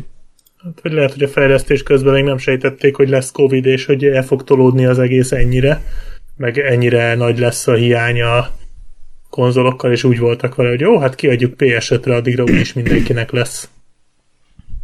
Még ez ezt ja, lehet. De, de az is fura nekem, hogy Xbox Series X-re meg nem jelent meg, holott a Bethesda... Igen, mert ez egy, ez a amennyire tudom, a Bethesda felvásárlás előtt volt meg a deal, hogy, ja, ez, a, hogy ez exkluzív lesz, de ugye most ez így ilyen timed exkluzív, meg ja. úgy tudom, a másik játék az a japán szellemírtós hülyeség, az is jönni fog. Micsoda? Ghostwire Tokyo. Az a Ghostwire Tokyo, az is jönni fog majd, azt hiszem, egy év csúszással Xbox-ra is. Igen, márciusban. alig várom. hm. Jó, tehát akkor Gásper azt mondott, hogy egy korrekt játék, de azért nem az év legjobb játéka. Nekem személy szerintem, de igazából megértem azt, hogy miért, miért volt ott, uh-huh. hogy miért nyomták ennyire, mert tényleg olyan nem annyira hardcore, nem, tényleg egy, egy, egy elég széles rétegnek szóló játék, meg aki, aki olyan, hogy tényleg mindent meg akar szerezni benne, vagy stb. Az, azt uh, annak azért ott van egy kvázi újrajátszhatósági faktor, illetve, bocs, egy gondolat még, hogy van egy multiplayer aspektusa az egésznek, hogy egyrészt sztoriban is indokolt módon kicsit úgy, mint a, mint a Dark Souls-ba az invasion úgy vannak ilyenek, hogy így egyszer csak megjelenik egy karakter a pályán, aki, aki téged kell, hogy lavadásszon.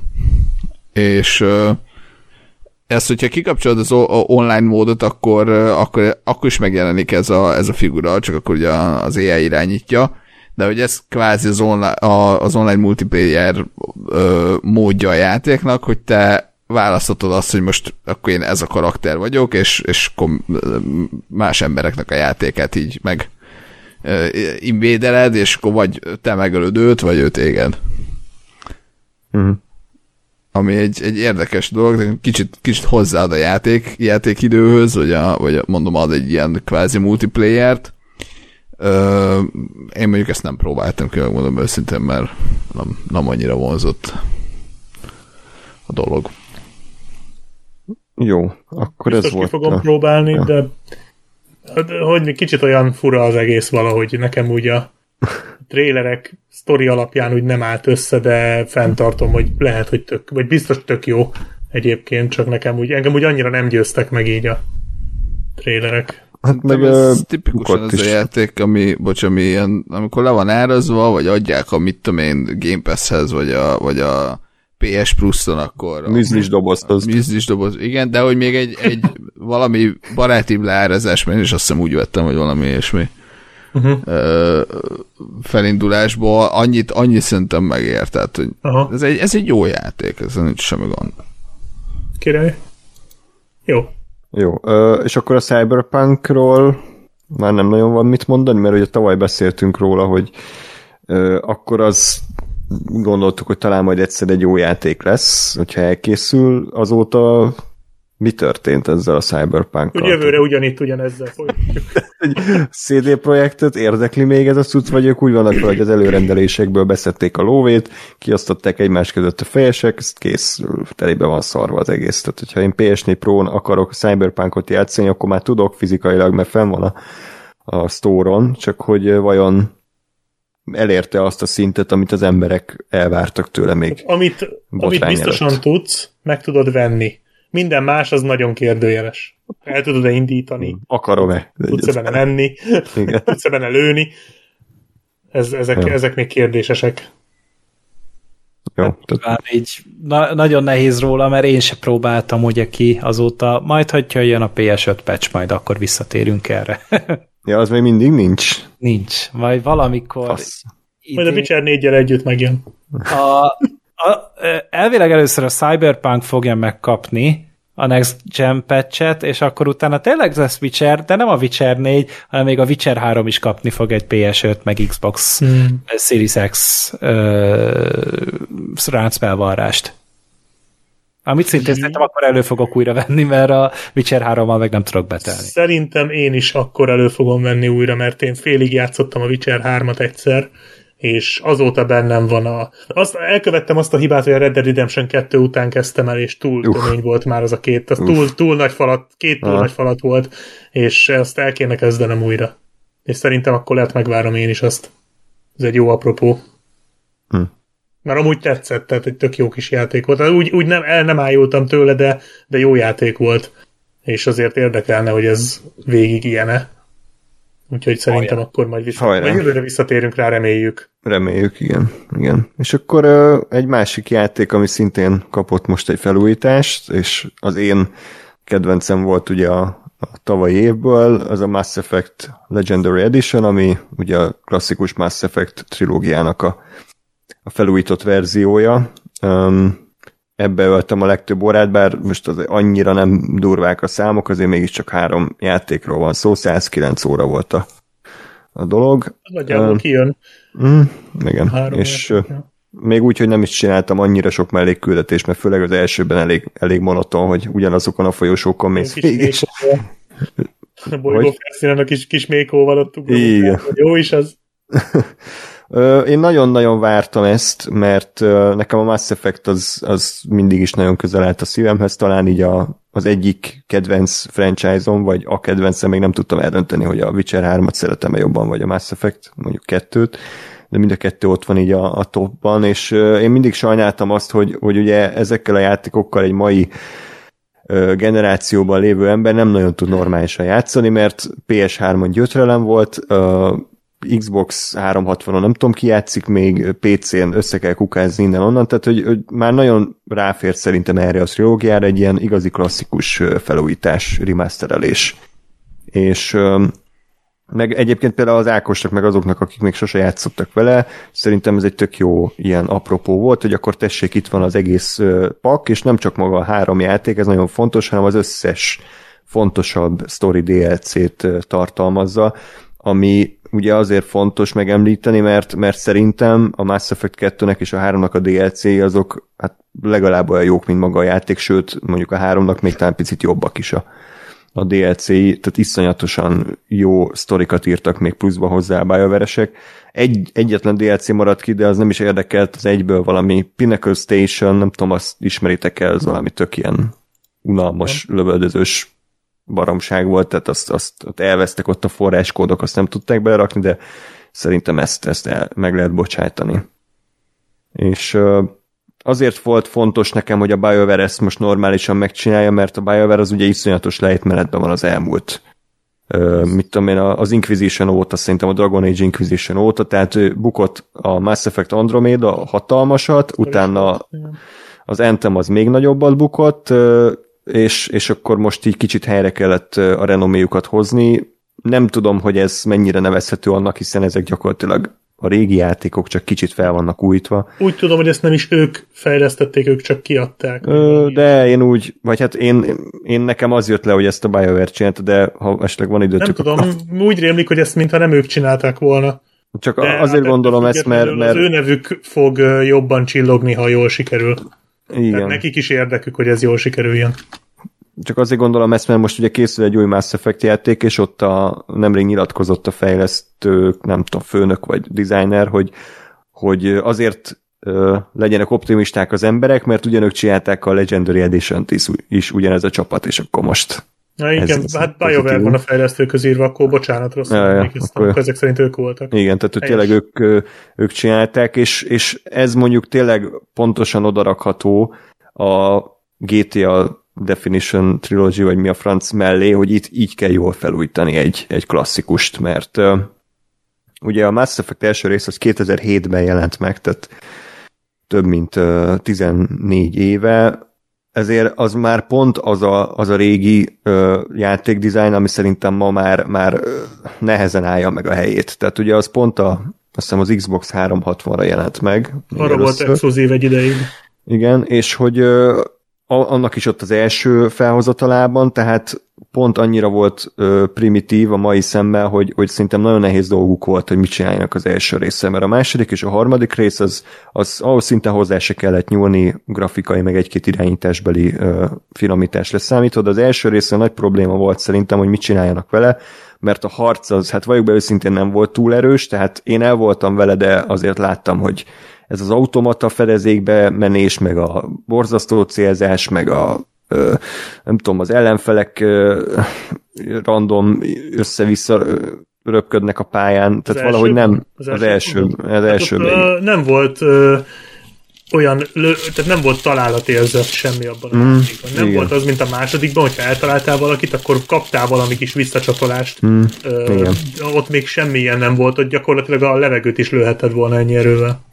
És ez, én ezt azért érezt, vagy akkor azért voltam megbocsátom, mert szerintem a Mass Effect 1 az félig tényleg egy RPG volt. Tehát, hogy ott, ott nagyon mély rendszerek működtek a, a karakterednél, és ott hogy olyan karakterlap volt, amit később sose láttunk. Tehát ott rengeteg tulajdonságot lehetett fejleszgetni pontokkal, és ott félig meddig azt éreztem, hogy még ez a Baldur's Gate-es BioWare játékát látom, és nem egy shootert irányítok.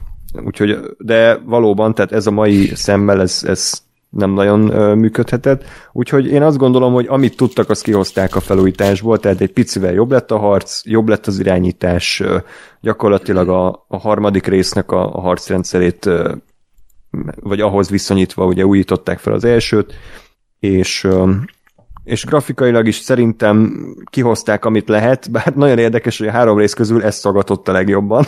Tehát néha ilyen 20 FPS alázuhant a, a, a dolog, ami hát azért elég nyugtalanító egy 14 éves játéknál, és és a sikított a PS Prom, de hogy úgy, mintha élve égetnék el a mágián. Tehát, hogy így visított, hogy öljél meg, nem bírom tovább. Pedig csak a Citadelbe mentem egy kört a, azért, a, a, a piacon, tehát azért mondom, nyugodjunk meg. De de én azt mondom, hogy, hogy sajnos a Mass Effect első része az még a mai szemben nézve is inkább a nosztalgia miatt egy, egy, egy jó játék. A sztoria abszolút rendben van, a karakterek, a világ, a zene, még akár a, a látvány is szerintem tök jó, viszont maga a játékmenet az, az valóban egy, egy elég elavult dolog, és szerintem ezért is van, hogy sokan nem jutnak tovább az első résznél, mert egyszerűen elakadnak ott, hogy két-három óra, mire beindul maga a sztori, Citadelbe kell rohangálni, és, és nem igazán kap el a sztorinak az íve, a, onnantól, hogy tényleg elindulsz a galaxisba felfedezni a, a bolygókat meg nem túl motiváló a járműves részese a játéknak. Igen, nekem azzal őszintén szóval sosem volt nagy bajom a Mékó, tehát én, én, én azt úgy voltam vele, hogy igen, idétlen, hogy itt össze-vissza gurulok, meg fordulok, meg tényleg, mint a mi kis játék, kis dömperrel mennék a homokozóba.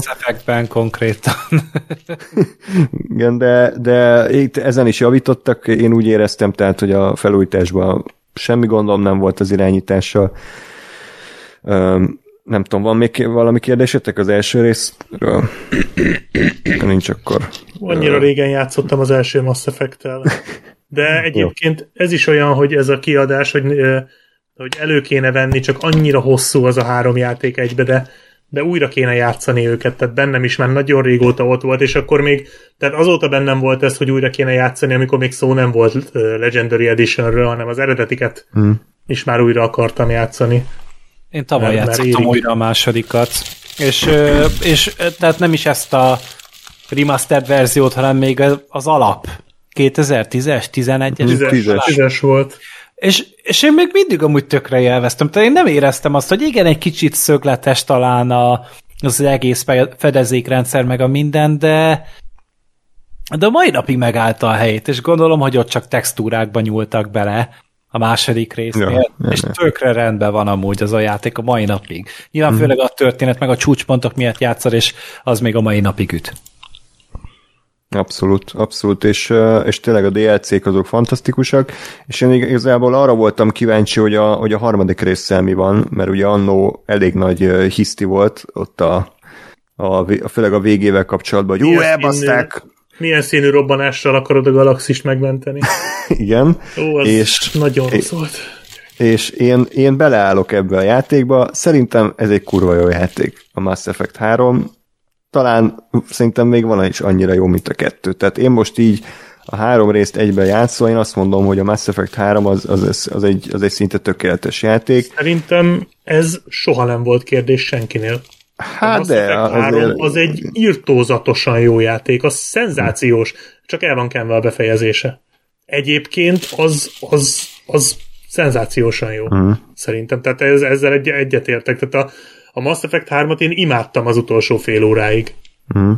Hát De mert az amúgy ez egy tök jó akciójáték, tehát hogy nyilván így ö, szerepjáték már nem brillírozik annyira, de hogyha nem is azt várod tőle, hogy olyan hogy azok a rendszerek köszönjenek vissza, mint például az első Mass Effect-ben, amit én soha nem bántam, én tökre az egyszerűségnek a híve vagyok, és én is, tehát, hogy ma játszani a Mass Effect 3 nagyon jó. Mm. Meg hogyha azt nézed, oké, okay, hogy nem volt az a klasszikus uh, szerepjáték, mint az első, de uh, ugyanakkor a sztorit meg tudtad variálni, tehát az, hogy ki hal meg, ki éli túl, milyen döntéseket hozol, az tényleg kihatott. Tehát ez a része viszont rohadt jól ki volt találva hogy ott, ott sok karaktert el tudtál, hát meg tudtál ölni úgy igaz, közvetve mm, meg persze, tudtál igen, ölni karaktereket. Igen. Tehát az a része viszont azért erősen nem tudom, hogy ez így szerepjátékosnak számít el, de ebből a szempontból szerintem működött, hogy így tényleg voltak mm. választási lehetőségeid. Mondjuk ez már a kettőben is benne volt.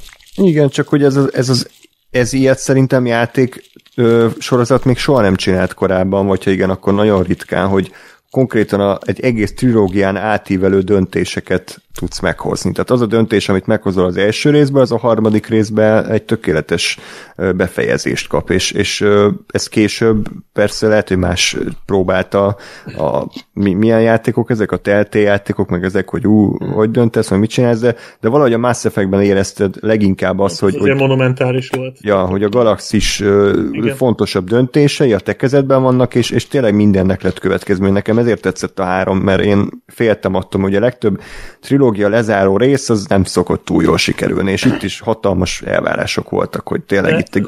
Igen? Igen, mond, mond, mond, bocsánat.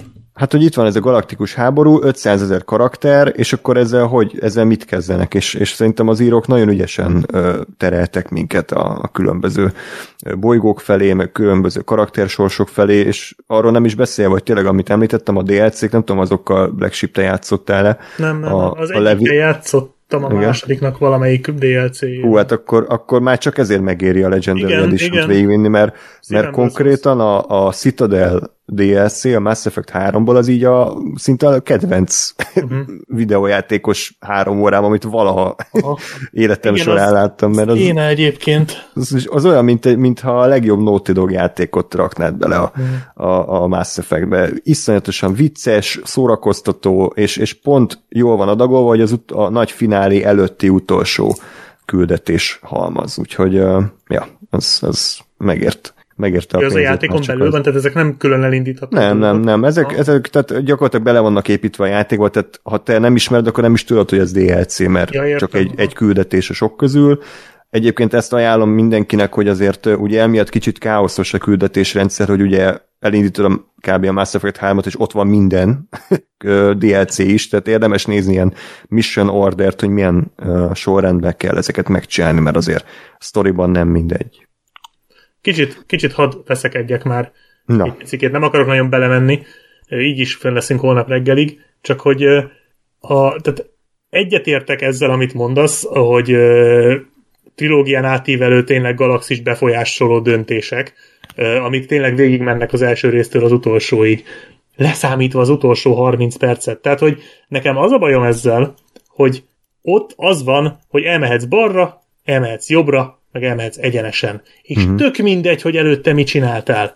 És ezt tudod, miért uh-huh. zavart engem? Nagyon, de nagyon.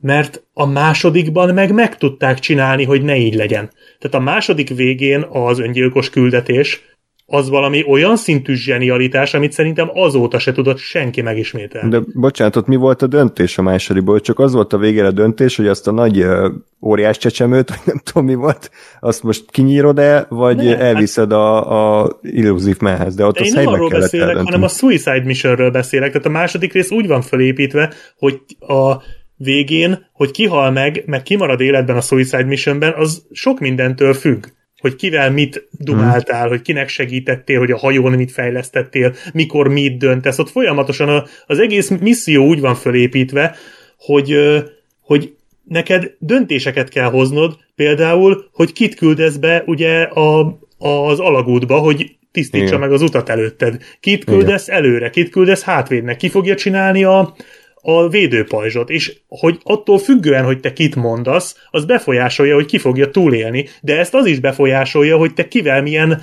öm, kapcsolatot építettél ki. Tehát, hogy hogy én ezt hiányolom a Mass Effect 3-ból, mert ott tök mindegy, hogy kivel milyen ö, kapcsolatot építesz ki, a vége biztosan az lesz, hogy mehetsz balra, jobbra, meg egyenesen. És uh-huh. egyébként ez azért fura, és mindig is fura volt, hogy a Mass Effect 3-ban van egy olyan funkció, vagy hát funkció, szóval ott ott gyűjtöd a katonákat a seregedbe. Emlékszel, hogy be tudod igen, gyűjteni igen, a progeneket, ott van igen. az a bogár mhm. királynő, igen. és ennek semmi funkciója nincs, és én végig azt vártam, hogy te jószagú úristen, ugyanazt fogják megcsinálni a végén, mint a másodikban a Suicide Mission, csak itt hadseregeket fogsz irányítani. A csatában. Úgy van fölépítve az egész játék. Én ezt hiányoltam. Tehát végig azt vártam, hogy itt majd Suicide mission kapok, én leszek a főparancsnok, és én döntöm el, hogy a Krogen hadsereg hova menjen, meg a Bogár hadsereg hova menjen, meg a Gert hadsereg hova menjen, mert erről szól a játék, és ehhez képest azt kaptam, hogy balra, jobbra vagy egyenesen. És nekem ez volt a bajom a fináléval. És igen, utána kiadtak ugye egy story DLC-t, amivel úgy valamennyit tompítottak, tehát az egy, az egy valamivel befogadhatóbbá tette, de ezt, ezt nagyon sajnáltam, és az a baj, hogy hogy ez csak, tehát tényleg a, a pont a fináléban nem működik ez a nagy, nagy mindenen átívelő mm. monumentalitás, és ez annyira, annyira rosszul esett, és ez a, ezt a mai napig sajnálom, mert hogyha meg tudták volna csinálni azt, amit nem nyilatkozott ilyet senki, lehet, hogy csak én gondolom, de én, én szerintem tervezhettek valami ilyesmit, tehát nem véletlen van így felépítve a harmadik rész. Na, akkor, akkor szerintem az, az még, még legendásabb lenne, mint most, pedig most is legendás, tehát ez így is egyébként tényleg a, a Mass Effect az abszolút ilyen Star Wars kaliberű dolog szerintem a videójátékok között. Tehát már mint eredeti Star Wars trilógiára gondolok most, nem igen. a Boba Fettre, bocsánat. Tudom, ha már nem ugyanazt jelent. Ez az Andromeda. igen, az az Andromeda volt a Star Wars, vagy a Mass Effectnek a Book of Boba Fettje. Uh, Úgyhogy na, nekem ez volt a baj. Van, van válaszom, Black Sheep, van válaszom. Mondd a választ. Először is az, hogy, hogy abszolút megértem, hogy itt mondasz. Teljesen jogos. Menjünk nem, tovább. nem, hanem hogy, hogy én teljesen más szempontból néztem a végét. Tehát engem mindig az érdekelt, hogy, hogy a sztoriban van-e értelme. Tehát, hogy bevallom őszintén engem nem érdekelt ez, ez a döntés, mert azelőtt annyi döntést kellett meghoznom, hogy most úgy voltam vele, hogy, hogy, hogy az érdekelt elsősorban, hogy, hogy tényleg maga a cselekményben van-e értelme a finálénak, és szerintem lett értelme. A másik meg ennél is fontosabb dolog, és hogyha valaha újra játszod, akkor próbáld meg szerintem ezen a szemüvegen keresztül is nézni, hogy a Mass Effect-nek a döntésrendszere azért valljuk be elég primitív. Tehát, hogy vagy a kék, vagy a piros gombot nyomod meg. És szerintem tíz emberből egy az, aki ö, szerepjátszik, tehát aki azt szerint hozza döntést, hogy hú, én mit tennék. Mert a Mass Effectnek ez egy hatalmas hibája, szerintem egy elnézhető hibája, hogy te eldöntöd az első részben, hogy te Paragon leszel, vagy Renegéd, és onnantól tök mindegy, hogy mi a szituáció, mindig az adott szint nyomod meg, vagy a kéket, vagy a pirosat. Tehát, hogy konkrétan elveszik az egésznek az a morális kérdés, ami például a Witcher 3-ban megvan, mert ott nincs ez a ilyen szín vagy olyan szín, hanem ott eléd rak két szituációt, aminek mind a kettőnek lehet pozitív meg negatív folyamánya, és akkor neked tényleg konkrétan el kell döntened, hogy szerinted melyik a jobb. És azért tetszett iszonyatosan a Mass Effect 3-nak a vége, mert ott nem kék meg piros döntés van. Tehát végre nem az van, hogy konkrétan már te tudod mhm. előre, mielőtt kiderül, hogy mi a szituáció, melyik gombot fog megnyomni, hanem ott tényleg eléd rakott három olyan lehetőséget, amelyik, amelyik ez a Witcher 3-as, hogy mind a kettőnek lehet pozitív, mm. meg negatív kifolyás, és nincs egyértelműen jó ö, fináléja a Mass Effectnek, mert mind a háromban benne van ez a Hát oké, okay, de mi van akkor, hogyha, nem tudom, most nem kell belemenni feltétlenül, mert, mert spoiler, de hogy ugye van egy olyan befejezés, hogy akkor ö, egyesülés, van olyan, hogy elpusztítás, meg van olyan, hogy te átveszed az uralmat.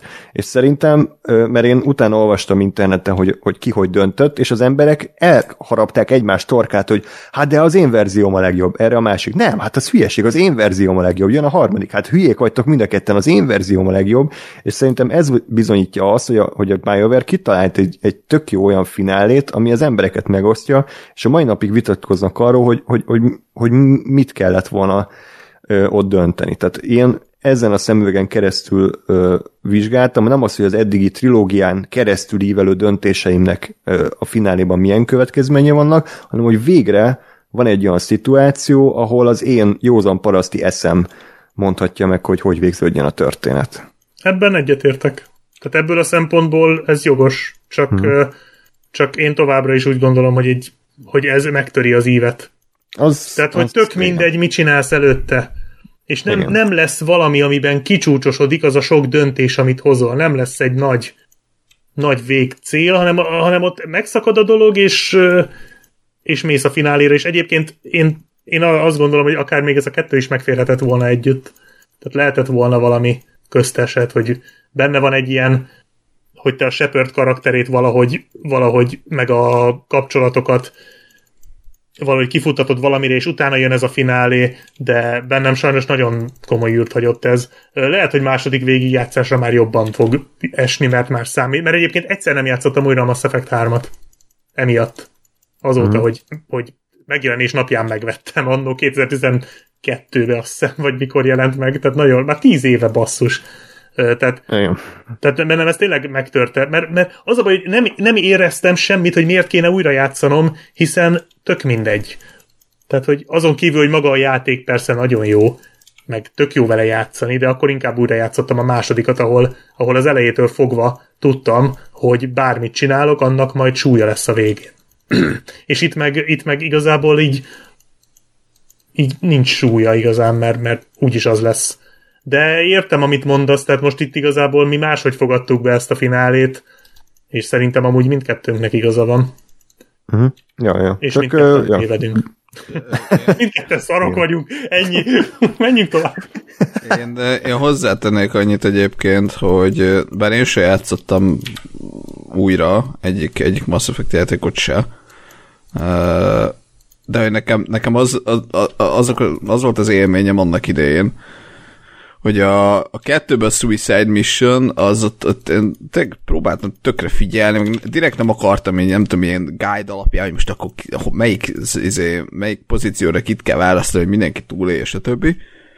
De hogy engem rohadtul idegesített, hogy azért, ha, tehát hogy én próbáltam figyelni, összerakni, izé, azt szerint berakni, én gondoltam valamit, hogy jó, melyik pozícióra ki lesz jó, és rohadtul idegesített, hogy, hogy így random meghal, vagy hát félig random, vagy az én, én interpretáció. Egyébként random. szerintem van benne véletlen is, tehát ö, van azt, benne, én, én azt hiszem, tudom. hogy van benne valamennyi random is. Uh-huh. Na mindegy, de hogy, de hogy, de hogy az, az engem kimondottan zavart, hogy most meghaltak karakterek azért, mert nem tudom, én véletlenül uh, valamikor nem figyeltem pontosan egy, egy párbeszédre, vagy, vagy még inkább azért, mert én gondoltam valamit, hogy ki van írva, uh, és a játék meg máshogy gondolta, és akkor bazd meg, tehát hogy na, de, de nehéz így példa nélkül példálózni, de nem emlékszem, hogy mik voltak, hogy kik voltak. Csak tudom, értem, hogy, mit mondasz.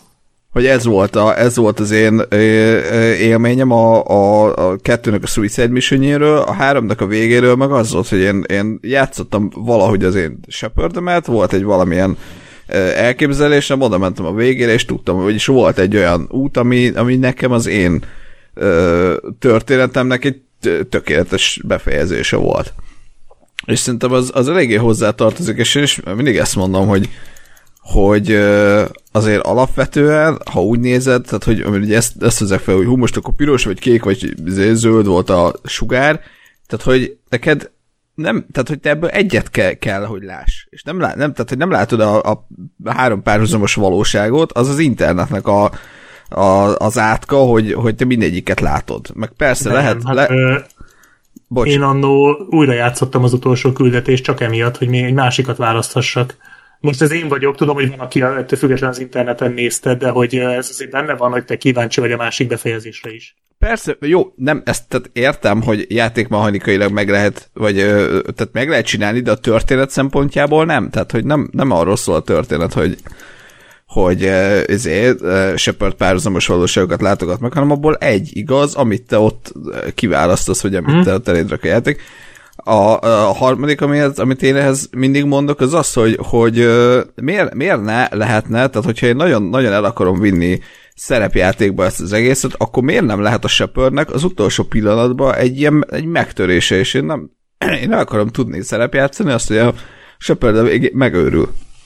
És azt mondja, hogy kapja be mindenki, és dögöljön meg mindenki. Hiába játszottam végig, ne, mit nem, tudom én, Paragont. Vagy, de nem, vagy, tehát én, nem azzal voltak, tehát ne, nem azzal van a bajom, hogy mi az a három lehetőség, hanem hogy csak három lehetőség van. Tehát én, én bármelyik hárommal kiegyezek egyébként, tehát hogy az, az oké. Okay. Tehát nekem benne van az, hogy a Shepard megőrül, csak előtte nem így volt fölépítve a játék. Én legalábbis nem ezt szűrtem le belőle. Oké. Okay. nem tudom. Volt, volt ilyen, aki azt mondta, hogy, hogy Hát de most miért ne lehetne szar a befejezés? Tehát, hogy itt ez ennél ez egy bonyolultabb. Nem, nem, nem rád gondolok, vagy ilyesmi, csak hogy volt ilyen a ismerősöm, mm. aki mondta, hogy de most, most miért zavar az, hogy a befejezés az ilyen depresszív? Meg nem az zavar, hogy depresszív a befejezés, hanem lehet depresszív a befejezés, csak, csak a következetességet hiányoltam. Mm.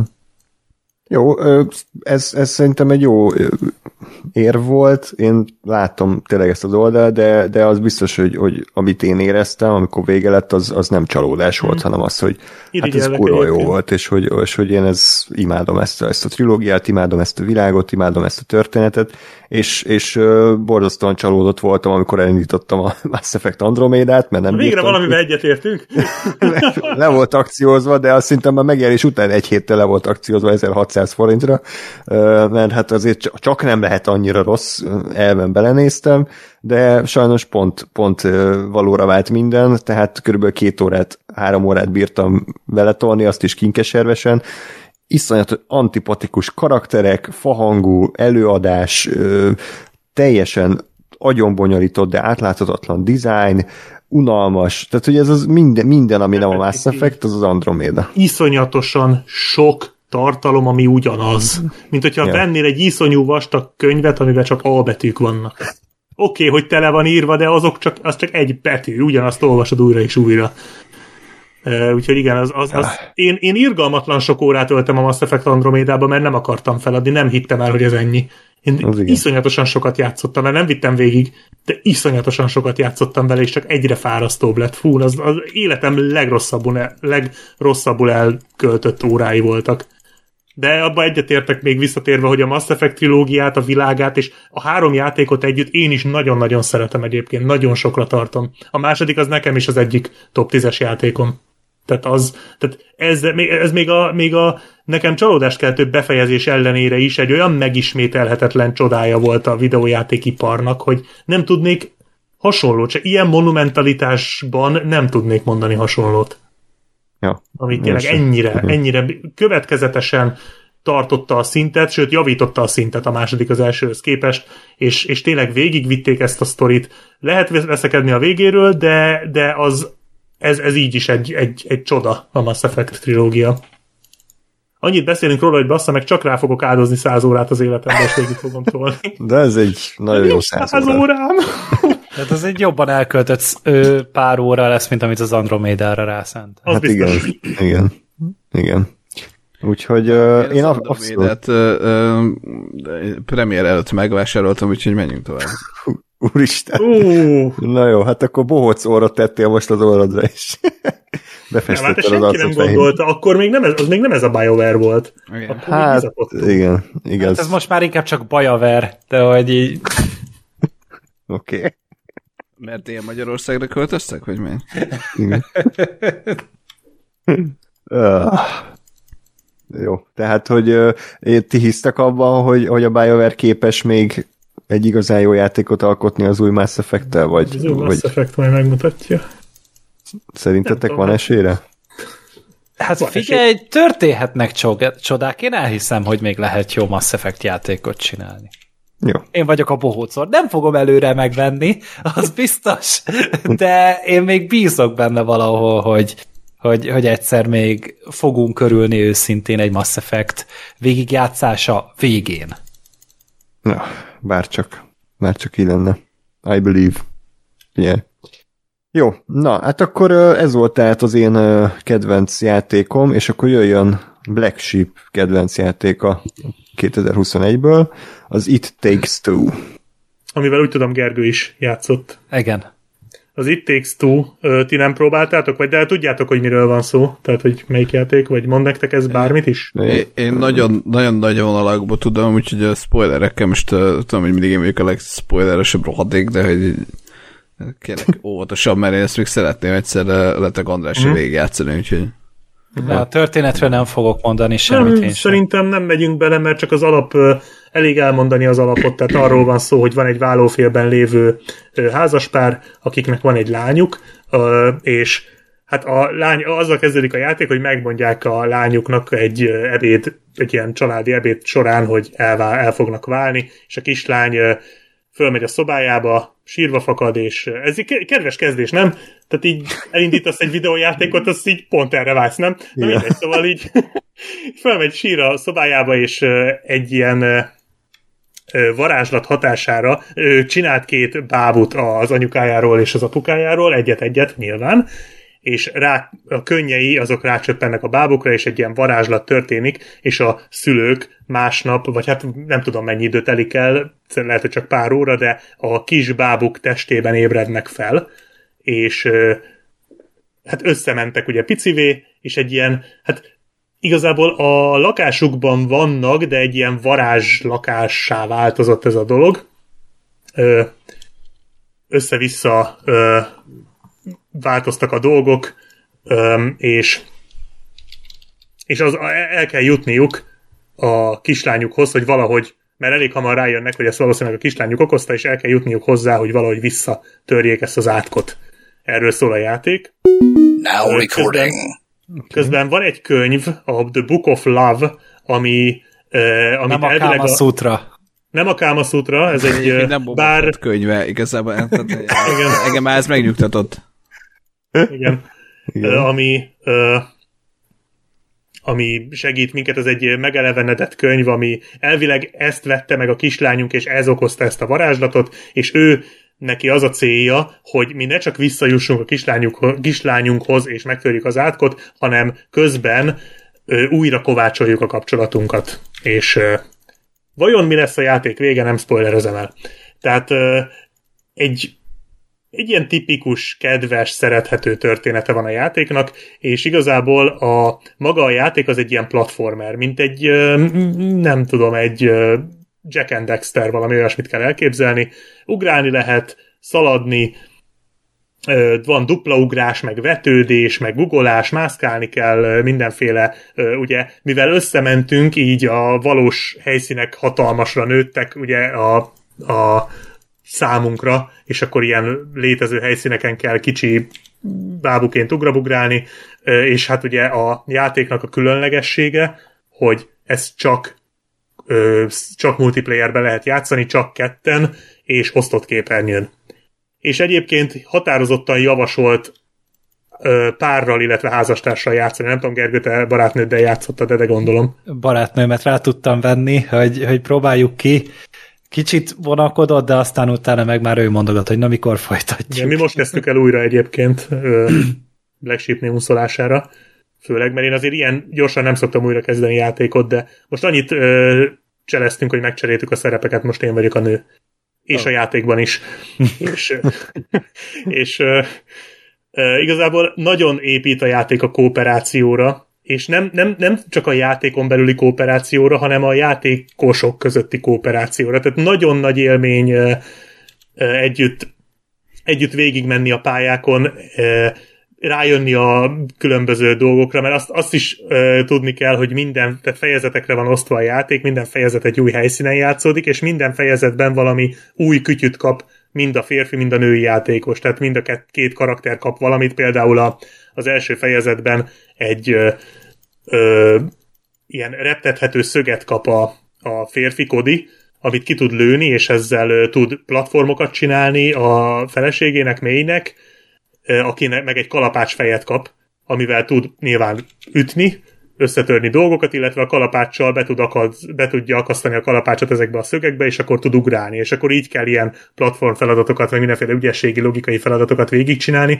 és minden fejezetben valami mást kapunk, amit kombinálva kell a, a különböző feladványokon túljutni. Nyilván közben ugye dumálsz a melletted ülővel, és együtt próbáltok rájönni, és így áll föl a játék, en, vagy így áll össze a játék, meglehetősen hosszú, én meglepődtem, hogy milyen hosszú, egy ilyen 10-12 órát simán bele lehet rakni első végigjátszásra, ami szerintem azért megsüvegelendő egy ilyen alapvetően tényleg ilyen platformer játéktól.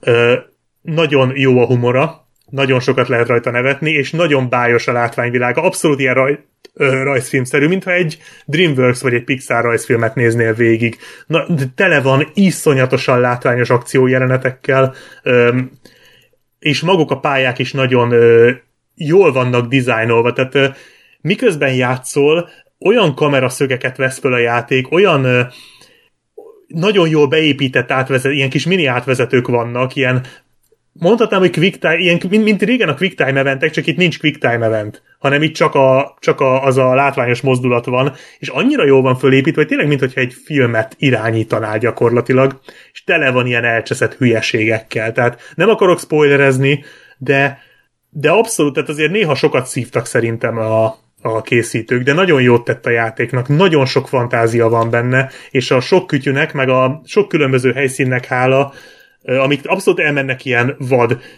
irányokba. Tehát mit tudom én, van egy olyan, hogy a, a játékszobába bekerülsz, és akkor ott például ilyen óriási nagy párnákból épített ilyen, ilyen kastélyokban, meg mindenféle teljesen elborult helyeken mászkálsz, és nagyon jól ki van alakítva az egész. Ö, ö, igen, Ja, és azt akartam mondani, hogy ezeknek hála nagyon-nagyon változatos a játék. Tehát minden fejezet egy új gimmick, egy új eszköz, egy új logikai játéktípus, egy új ügyességi játéktípust mindig behoznak. Az utolsó fejezetig képes meglepni valami újdonsággal a játék, és én szerintem a legviccesebb jelenet ebben a játékban volt, amit valaha videójátékban láttam, és az a Cutie volt. Gergő, biztos emlékszel rá. Igen. Sikítottam a röhögéstől. Az annyira... Szerintem az... Én, én nekem ott arról a na mindegy, nem mondok hasonló jelenetet, én, én totál, totális sokban voltam. Én is sokban a... voltam, de röhögtem, mint az állat. Tehát, tehát hogy, hogy, hogy barátnőm az, az teljesen elfehéredett attól a Igen. jelenet, meg igazából én is, hogy, hogy úristen, mi a fasz, és amúgy Igen. Pont ez ennek a játéknak a csodája, hogy részben ugye nagyon cuki, nagyon aranyos sokszor, tehát egy borzasztóan szívhez szóló nagy ölelés az egész, mm. de közben meg néha ilyen nagyon felnőtt elemeket bele tudnak emelni, amit így, így érzed, hogy igen, ez nem egy 12-es karikás anyag amúgy, mert uh, nyilván maga ez a párterápia is, ami az egész játék végigvezet, ez is szerintem már egy picit a azoknak szól, akik már, akik nem rózsaszín szemüvegen keresztül nézik a világot, csak jól meg van csinálva, de hogy, hogy ez a kettőssége a játéknak az, ami igazá, igazi nagy erőt ad neki, meg, hogy, meg ugye fontos, hogy itt a, ez egy, ez egy játékdesign pornó. Tehát, hogy itt a designerek itt mindent megcsináltak, ami csak az eszükbe jutott, és, és itt ugye azért nem azt kell elképzelni, hogy mindig új kütyűt kapsz a meglévő mellé, hanem a régit akkor te elveszted. Ja, igen, igen. És igen. egészen átalakul a játék. Tehát, hogy tényleg olyan, mint hogyha, mint hogyha kilenc mini játékot kapnál egy csomagba. És te az egyik akciódúsabb, a másik kicsit ilyen platformosabb, és ez mindig nagyon-nagyon zseniálisan van egymásra építve, és nekem nagyon sokszor a, a Rick és Morty jutott eszembe, mert az is olyan, hogy egy epizódban annyi ötlet van, ami má, amire mások egy egész filmet felhúznak. Mm. És, és tényleg ilyen 6-7-8 különböző ilyen el, elbaszott hülyeség van a Rick és Mortyban, csak egy epizódon belül. Itt pedig egy-egy pálya, az máshol egy egész játék lenne. Itt Abszolút. meg ilyen egy, egy-másfél óra alatt így kimaxolják, tényleg nem válik önismétlővé, hanem minden lehetőséget kimerítenek, amit csak tudnak, és utána megyünk tovább. És simán megtehették volna azt, hogy mondjuk fele ennyit találnak ki, fele ilyen Doble, hosszal. Doble ilyen hosszú fejezetekre. De igen, és, és simán megtehették volna, és senki egy kurva rossz szót nem szólt volna rá. És valószínűleg ez ennek a játéknak a, a, a másik csodája, hogy sokkal többet tud, mint amennyire számítasz. Illetve a befogadhatósága, tehát a Black Sheepnél nem az a nagy gamer, és a, a játék abszolút úgy van kitalálva, hogy nem szivat nem tudsz meghalni benne gyakorlatilag. Olyan, mint egy Lego játék Igen. gyakorlatilag. Ha leesel, vagy megöl valami, akkor azonnal újra teremsz. Hogyha mindketten meghaltok, akkor visszadob egy checkpointot, de az is max fél perc, tehát hogy azt is úgy szórja a játék, hogy nagyon. A bosszok azok, azok is úgy vannak felé. Tehát a játék úgy van kitalálva, hogy olyan ember is simán tudjon vele játszani, aki amúgy nem kontrollerrel a kezében fekszik és kell. És ez egy nagyon fontos szempont egy ilyen játéknál szerintem, hogy tényleg ezzel igazából bárkit le lehet ültetni, az első pár pályán meg fogja tudni tanulni az irányítást. Olyan is, aki még életében nem játszott ilyen ugrálós. Azért néha valamennyi precizitást kívánó játékokkal, illetve az nagyon tetszett benne, hogy a helyszínek úgy vannak kitalálva, hogy nem csak design pornó, de tele vannak apróságokkal, amikkel tök jól el tudsz hülyéskedni. Tehát minden helyszínen ö, el tudsz bohóckodni így, körülnézel, találsz egy csomó kis, kis, kis rejtett dolgot, apróságokat. Ott a, a kedvencem az a havas pálya volt. Aha. Ahol hógolyózni lehetett, korcsolyázni lehetett, ott volt az a síverseny, vagy micsoda, és az, azon, a, azon a kis havas helyszínen, a kis sí faluban, ott el voltunk valami háromnegyed órát anélkül, hogy vittük volna azt itt, mert megnéztük, hogy hol mit lehet csinálni. És egy csomó ilyen van a játékban, az végén a zenélős is ilyen, hogy ott valami 20 percig ott azzal a, azzal a basszus generátorral, vagy mivel szórakoztunk. Uh-huh. Tehát, hogy tele van ilyenekkel, meg ugye vannak apró mini játékok, ahol egymás ellen kell játszani, azok így, hát félig meddig elrejtve azért elég könnyű őket megtalálni, de ott ilyen, ilyen vakamolt tudsz játszani, meg van olyan, hogy az egyikünk a kalapáccsal kell, hogy leüssön mindenféle ilyen táblákat, a másik meg föntről egy, egy a szögekkel, és akkor az a lényeg, hogy ki ki tudja a többet. Hát az ilyen kompetitív játék. Ilyen kis kompetitív apróságok, és akkor ezt méri a rendszer, hogy ki nyert, és ezt számolja. Tehát, és ezek is nagyon aranyosak. Mondjuk egy kicsit ott elszálltak, amikor beleraktak konkrétan egy sakjátékot. Tehát effektíve lejátszhatsz egy sakk, sakpartit, az egy, ott, ott, egy kicsit néztem. Hát ott, egy ilyen egy órás sakpartit is te lehet aztán Igen, simán. Egy, én nagyon, nagyon ott, ott azért úgy néztem, hogy na jó, ezt mondjuk talán nem fogjuk végigjátszani most, mert azért na, de, de tényleg rengeteg ilyen van benne, és ezeket ugye nyilván külön is ki lehet próbálni a külön menüpontba, tehát ö, nagyon, nagyon felhasználó barát az egész, nagyon szerethető, abszolút befogadható, és nem gyerekes, tehát a gyerekesnek tűnhet elsőre, de nem az, egy nagyon érett, ö, jól megírt, okos, átgondolt humora van, nagyon jó szituációk vannak benne, a két főszereplő szerintem tök szerethető, a, a könyv az olyan határeset, az úgy határeset a nagyon idegesítő és a jópofa között, de kb. ennyi. Nekem, nekem nagyon-nagyon nagy élmény volt. Az biztos, hogy, hogy itt nagyon-nagyon szomorú lettem volna. Úgyis, hogy nem tudom, hogy ebből kimaradok és tök jó volt az, hogy, hogy, hogy tényleg így letudtam ül, ülni a párommal, és ezt így végigcsinálni, mert tényleg ő, ő is inkább ilyen sztori központú játékokkal játszik, tehát mint egy Detroit-tal, Heavy rain meg ilyenekkel, tehát ahol tényleg így végig, végig fogja a kezét a játék, mert hogy annyira nem, nem lelkesedik ezért a szivatósabb rétegekért. Tehát ő a return nem játszott például, de, hát. de viszont ez még az a kategória volt, amiben igen, kell ügyesség, kicsit figyelni kell, Ö, me, meg úgy tényleg úgy megvan az a sikerélmény, mert azért meg nagyon sokszor meg nem adja a kezedbe a megoldást. Tehát a boss fight volt, hogy szívtunk. A bogárral?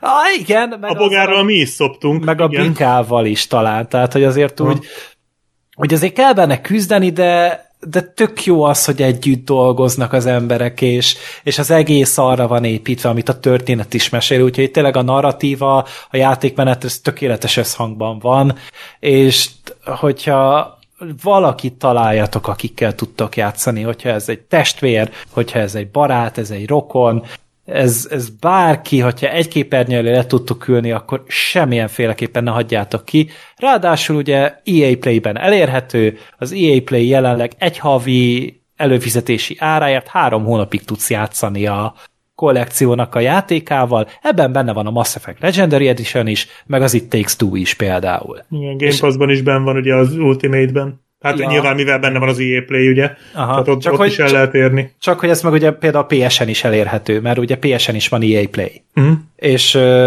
és 1700 forint, tehát az meg annyira semmi ezért.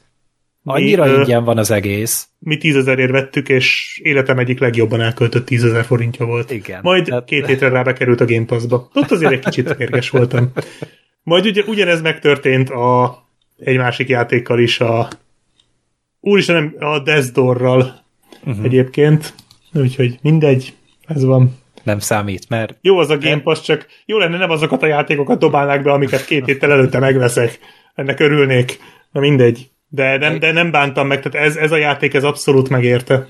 Ez, ez mhm. tényleg, ez olyan, ami még többször elő fog kerülni. Megint mert, csak mert... egy mondatot teszek hozzá, a Bloodborne kizárólag akkor nem volt akciós, amikor én Andrusnak megvettem akkor te tudod, mit éreztem. Igen, tehát, hogy... és így... Igen. Előtte, utána, azóta mindig biztos, hogy ez le volt árazva valahol valamilyen módon, akkor pont nem. Jó, de azóta megvan az a lemez, csak igen, kicsit, kicsit megszívtad. Jó, de hát azért egy Bloodborne az, az na.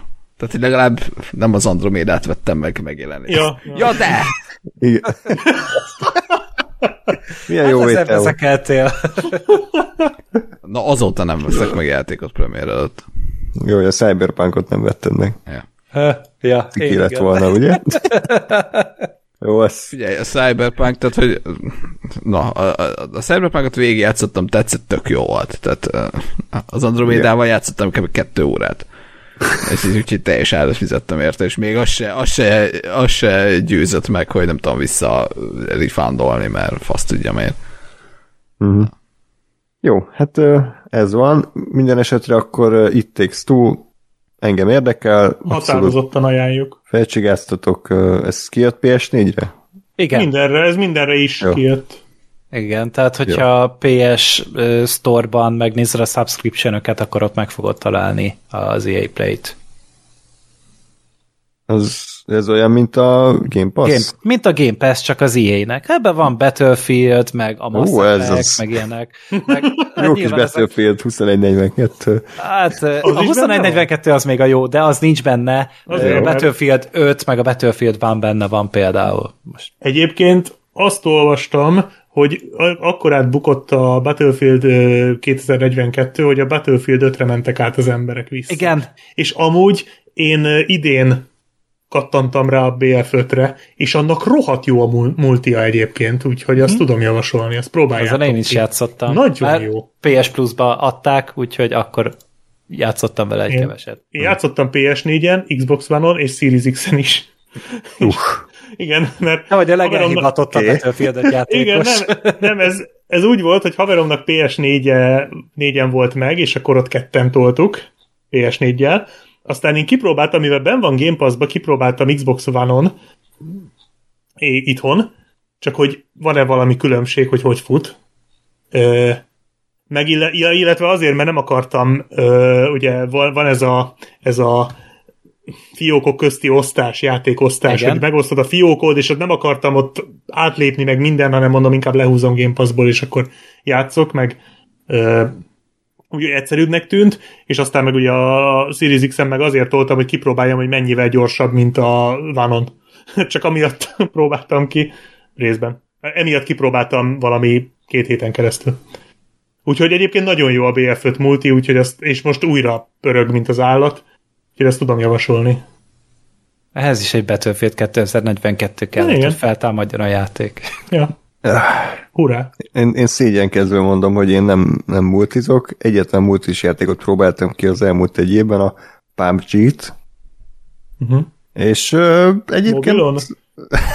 nem. Mélyre nem süllyedek. Meg az, az én mobilom még a sudoku is szaggat, tehát hogy nehezen, nehezen tudnám. Nem, már PS4-en kipróbáltam, és egyébként értem, hogy ez miért jó. Tehát, hogy van, van abban valami kurva jó kitalált feszültség tényleg, hogy, hogy indultok százal, egy hatalmas térképen, ugye ott gyűjtögeted a cuccaidat, és, és minden pillanatban agyonlőhetnek a valami bokorból, úgyhogy uh, abszolút Sagyon jó volt. lőnek az a baj. És, és uh, ez egész odáig élvezem mindig az aktuális kört, amíg nem találkozok valakivel, mert ott mindig meghalok, és az, hogy fél óráig uh, googolok valami. Fél öt, ne Igen. De csak itt az, hogy fél óráig googolok egy bokorban, meg nagyon büszke vagyok magamra, hogy mennyi páncélt, meg sisakot, meg fegyvert összeszedtem, és akkor, hogy milyen ügyesen mozogtam a térképen, majd megjelenik a távolba egy hülye, egy snipe lövése fejbelő, és kész, vége, game over. Tehát, hogy uh, és én nem akarok beletenni ebbe is több száz órát, hogy feljöjjek, úgyhogy kipróbáltam pár napig, egyébként tényleg jó, nekem ez a Fortnite, ez nem érdekel ezzel a WC pumpa grafikával, tehát PUBG szerintem nem rossz, de, de nem az én világom hosszú távon. Van ez a Titanfall-os, mi, mi az a... Az Apex. Apex. Hmm. Az, az állítólag nagyon jó.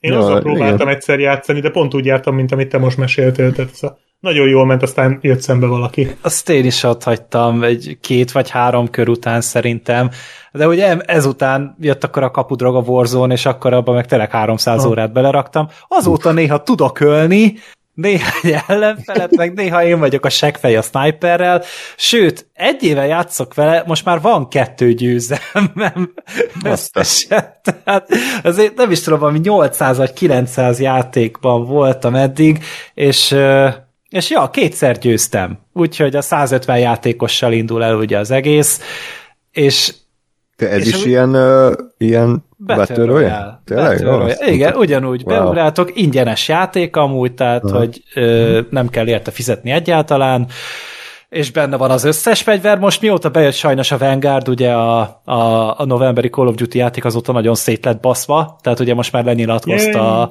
a Raven Software is, hogy egyszerűen nem bírja el a, a 2019-es Modern Warfare-nek a kódja, hogy beleintegrálták a Call of Duty Black Ops Cold War-t, meg beleintegrálták most a Vanguardot is, és kibaszottul bagos a játék, pedig ez amúgy tök jól működött még tavaly októberben, de azóta pedig hát néha horror, amiket látok. Úgyhogy az adás alatt bejelentették a Warzone 2-t, ahol megígérték, hogy most már jobban, le, jobban fogjuk csinálni megcsináljuk a második részt, ami működni is fog. Igen. Igen, sajnos. Mm. De amúgy a Warzone-ban csak ez a Battle Royale van? Tehát ott nincsen kompetitív rendes multi? Az is az, de amúgy vannak, van több játékmód, amiket cserélgetnek folyamatosan. Tehát mm. van például egy ilyen sokkal kisebb szigeten játszódó, ahol tényleg simán 10-15 killt is összeszedsz amúgy 10 perc alatt, mert, mert sokkal jobban össze vannak kompresszálva az emberek. Nyilván a Caldera sziget, vagy a Verdansknak a, a területe, azok ilyen több négyzet, vagy ilyen 3-4 kilométer hosszúak szoktak lenni, ez óriási nagy pálya van, vannak ennél kisebb pályák, vannak ennél sokkal kisebb területek, úgyhogy lehet ott csak simán lövöldözni is a Battle Royale szívás nélkül.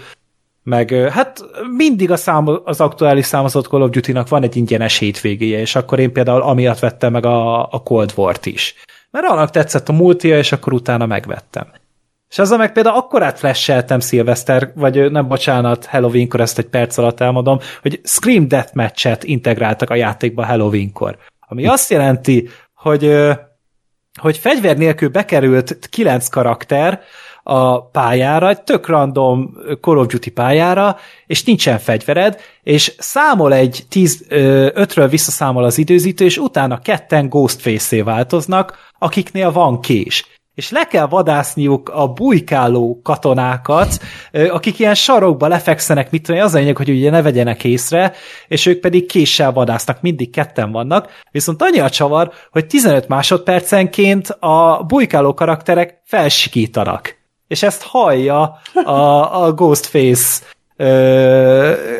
karakter mind a kettő, és így kell megtalálni, úgyhogy nem teheted meg azt, hogy elbújsz valahol, és hogyha jó helyen vagy, akkor soha nem találnak meg, mert a sikításodat sajnos hallják a, az ellenfelek, és kibaszott vicces az egész, és, és nagyon éltem. Tehát, hogy ez ilyen, ilyen apróságok, amikkel meg lehet amúgy tartani a játékosokat, ezt csak el akartam mesélni. Ez milyen érdekes már, hogy volt ez a borzalmas Friday the 13th játék, és ugye ez gyakorlatilag ugyanaz, csak ez működik. Igen. hát Call bele van. Igen. Az is PS Plus-ban ingyen volt, soha nem indítottam el. Én kipróbáltam, játszottam vele egy 22 percet, és az elég volt. Olyan volt, mint régen ezek a, ezek ilyen uh, milyen... Modok. Ah, nem, nem, nem. Voltak ezek a startupjátékok.hu-n ilyen borzasztó flash játékok kb. azon a szinten volt. Na jó. Um, Oké. Okay. Gergő, akkor te következel egy olyan játékkal, amit egyébként Ákos is végigjátszott, de nem volt hajlandó eljönni az adásba, a kis primadonna.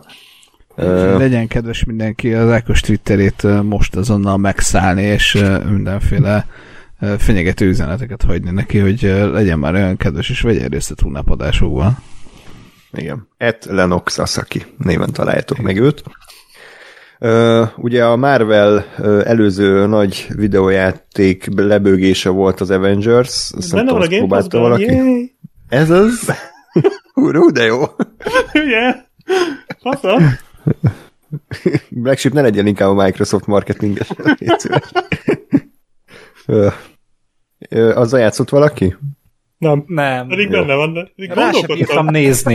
Én egy, okay. kicsit, én egy kicsit játszottam vele, csak uh, sajnos nekem a, a Mr. Fantastic képességeivel bíró lány, a, a kis izé. Miss Marvel? Igen, hát akinek mm. a, nagyra nő a tenyere, meg ilyen gumi, tehát hogy nekem ez így... Uh. Szóval, hogy, hogy, hogy amikor fel, felhozza a, az MCU a, a szuperhősöket tök komolyan vehető szintre, és azt várnám el egy játéktól is, hogy tehát már ne ez a, ez a rajzfilm korszak legyen, akkor értem, hogy ő ö, reprezentációs szempontból tök fontos karakter, meg mint, mi, tehát a, a civil karakterrel semmi bajom nem volt, csak azzal, hogy, hogy most tényleg, tényleg 2020 akárhányban egy, egy Marveles szuperhős játékba a a főszereplőnek az az, hogy így megnő a keze, és így pofoszkodok vele. Ez, hogy így... Ö... Hát most valamiért megint a Lego játékok kitottak ezt. De a, pontosan, és, tök, és én a, a, az első nem tudom hány Lego játékot imádtam. Ö, és, és az, tehát, hogy annak azok kurva jók, de, uh-huh. de, de hogy itt, itt így, így, így mondom, ezt, ezt nem tudom komolyan venni. És így mondtam, hogy akkor ezt install. Sokan még, én még gondolkodom, hogy ezt próbáljam ki, vagy az Antemet. Még nem döntöttem. Mind a kettő csábít egyébként. Oké, okay. jó. Miért? Legship szereti magát. Mert, mert tehát, amit szoktam mondani, hogy az IMDb-n is azok a filmek az érdekesek igazán, amik 8 pont fölött vannak, meg 3 pont alatt. Uh-huh. Tehát azok az érdekesek játékban is, az az érdekes, ami nagyon jó, meg ami nagyon szar. Azokkal kell játszani ami közte van, az ilyen, jó, van, oké, tök jó, de az, az, az sose olyan érdekes. Végül is Fallout 76, nem? Nem érdekel? Nincs még bent a Game Pass-ban. De, de várj, van. az is ben van, ben van. Új. Az benne van. Ami szar, az ben van. Nem, bocsánat. Igen. De egyébként nem állsz annyira messze a valóságtól, mert elég sok szutyok van, főleg mostanában. Hmm. Na és akkor a, az Avengers az nem sült el túl jól a Square Enix kiadótól, és akkor utána elkészítették a, a Guardians of the Galaxy-t, a, ami viszont már egész jó kritikákat kapott, tudtam ma. Ö, igen. Ja. Tehát én amikor megláttam ebből a játékban az első trélert, én azt hiszem, hogy mi ez a szar. Tehát én néztem, hogy hát nem, nem sikerült megugrani a Marvel's Avengers szintjét, amivel ugye tényleg földbe állították keményen az Avengersnek a renoméját videójáték szintjén, és, és, és a hideg rázott a trailertől, amit nyáron prezentáltak a játékból, hogy erre kell elpazarolni a, a Guardians of the Galaxy-nek a, a márkáját, ami James Gunn áldozatos munkával, egy kirúgással ö, fel még megfűszerezve, és ö, és én nem hittem el, hogy ezt, ezt bevállalják, és ezt így kimerik adni. És utána, hogy így elkezdtek szállingózni a kritikák a játékból, hogy mindenhol az szerepelt, hogy, hogy van a játéknak szíve. És, hm. hogy, és hogy lehet, hogy mégis talán többet tud, mint, mint amire számított előzetes az ember. Úgyhogy végül is eldöntöttem, hogy, hogy miután már a Jim Sterling is dicsérte a játékot, pedig ő aztán tényleg semminek nem tud örülni ö, általában, és Igen, még neki is, is tetszett. A, nézem, néz, nézem per, néha nézem per néztem a Jim Sterlinget, és ő tényleg nagyon válogatós. Igen, tehát hogy ő, ő nála így azért nagyon ritkán talál be játékos, amelyek betalál az engem meg rohadtul nem érdekel, de itt most pont találkozott valahogy a, az ízlésünk, és akkor azt mondtam, hogy hogy jó, akkor kipróbálom, kerestem belőle egy elérhető verziót a használatos oldalon, és sőt, nem, nem is használtam, vettem meg, mert pont le volt akciózva Black Friday-en, és uh, akkor végül is beruháztam rá, és uh, és azt kell mondjam, hogy az első élményem az pont olyan borzalmas volt, mint amire számítottam, mert a játék Jö. elképesztően bugos volt. Tehát, hogy konkrétan game breaking bugok voltak, ahol az átvezető animáció közben befagyott már az első fél órában háromszor a játék, úgyhogy újra kellett indítanom. És utána is beakadtam különböző tereptárgyakba, utána is ö, nem, nem működtek a, az opciók, meg annyira fölkúrtam magam azon, hogy néha ilyen ö, Mármint ilyen nagyon csőjáték az egész. És hogyha például odaérsz egy, egy ilyen szűkebb járathoz, akkor a, nem te nyomod le a googolás gombot, hanem odamész, és a karakter elkezdi csinálni, és akkor te egy ilyen csövön végigmész, ahol engedi, hogy nyomd a dupla vét. Én egyszer véletlen ide befordultam visszafelé, amikor már egyszer átverekedtem rajta, és nem engedett a játék megfordulni. Végig kellett másznom 45 másodpercen keresztül azon a csövön, ahol már egyszer oda eljutottam mert egyszerűen nem ismeri az, az oda-vissza irányt a játék. Hát nehéz is azt leprogramozni. Én, én nem tudom, bazd meg, hogy ez hogy lehetett ennyire primitív, és rohadtul mérges voltam. És, és ez, a, ez az első fél óra volt. Tehát ez, ez te, tényleg örjöngtem, hogy én nagyon szomorú leszek. Majdnem olyan szomorú, mint a Gáspára az Andromeda vásárlásnál. De és, és nem is nagyon akartam folytatni. És utána egy pár nap múlva én mondom, hogy jó, egye fasz, csak azért hagyd már, hogy kibontakozik a történet, és akkor talán egy picit elnézőbb leszek, és, és talán a bugok helyzete egy picit javult, meg ezek a szögletességek sem bukkantak már fel olyan sűrűn, úgyhogy már nem idegesített különösebben a játék, és elkezdtem tudni ráfókuszálni azokra, amik miatt ugye nálam is ö, kedvelt és szeretett lesz a galaxis őrzői a karakterek. Elkezdtek kibontakozni, elkezdtem meglátni azt, hogy tényleg a színészek milyen munkát tesznek bele, elkezdtem elvonatkoztatni attól, hogy a Peter Quill nem úgy néz ki, mint a Chris Pratt, meg ami azt illeti a többi karakter is, hogy teljesen más, vagyis egy eltérő dizájn kapott, mint a filmek, de azért nem annyira eltérőt, hogy ne ismert föl. És elkezdtem felfedezni a saját identitásukat nekik, és tényleg mindenkinek volt valami, valami traumája, valami drámája, sokkal gazdagabb, mint a filmekben, mert sokkal több idejük van ezt kipontani. Mert a játék az maga ilyen 15 óra kb. 14-15 óra elég hosszú, és és volt idő kibontani a karaktereket, és szépen lassan a szívemhez nőttek, és tényleg egy icipicit mások mint amit, a, mint amit annó még forgatókönyvre vetettek a, az MCU-nak a, a közepénél. És a történet is ö, nagyon galaxis őrző is, tehát úgy benne vannak ezek a bugyuta űrkalandos húzások, amik szépen lassan egy ilyen sokkal nagyobb történetté lépnek elő, belépnek ismerős karaktereket, akik akár csak a filmekből ismerősök, csak megint másféle megközelítésben. Ö, rengeteg helyszín van a játékban, megint csak egy csomó bolygóra el lehet jutni, azoknak mindnek különböző ö, berendezkedése van, és van, amilyen városos, van, ami meg csak egy puszta, vannak saját karakterei a játéknak, iszonyatosan kínos helyzetekkel van néha cifrázva a történet, tehát hogy de én is néha már ez a totális what the fuck arccal ültem ott, és engem nagyon nehéz zavarba hozni videójátékban, de ennek sikerült ö, néha, és és tényleg abszolút nem tökéletes a játék, mert a harcrendszere is olyan Hát olyan nagyon tesséklássék, felszínes, megint csak kicsit szögletes, nincs benne az a, az a gördülékenység, aminél, amiről például a Returnal kapcsán beszéltem. De, de ott is úgy megint csak a karaktereknek az interakció, meg ez a rengeteg képesség, ami ugye van, meg ahogy lehet vezérelgetni a, a többi figurát, úgy ad neki is egy karaktert, még hogyha nem is lesz egy ilyen elképesztően nagy élmény. Inkább ez a hozza a minimumot. Talán a harcrendszerre azt lehet a legjobban elmondani. De hogyha az ember olyan, mint én, hogy elsősorban a, a történet miatt játszik, mert é, é, engem tényleg az kap el a legjobban, akkor ez letehetetlen lesz számára szintén, mert nem csak az van, hogy, hogy amúgy szerintem izgalmas a cselekmény, meg vannak benne tök jó fordulatok, hanem hogy, hogy érzelmileg is meg tud érinteni, és tényleg úgy, úgy, úgy, úgy el tudja kapni az embernek, hogy a csikló, csuklóját, és uh, uh, bocsánat, ez egy, nagyon, ez egy frajdi elszólás.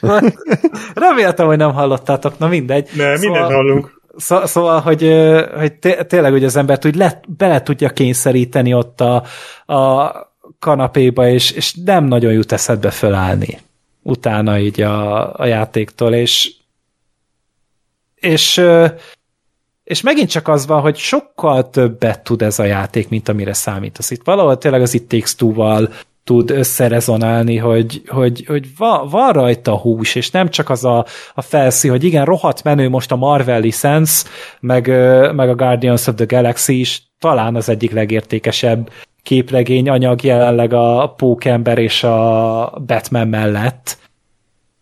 És, és nem csak nem, nem eltékozolták ezt, hogy oké, okay, akkor csináljunk ebből pár gyors dollárt, hanem, hanem odaadták ezt a, az uh, Eidos Montrealnak, akik korábban amúgy a, a Deus Ex feltámasztásokat készítették, ugye a hogy is volt? A Human Revolution-t, meg a mm. Mankind Divided-ot. Igen.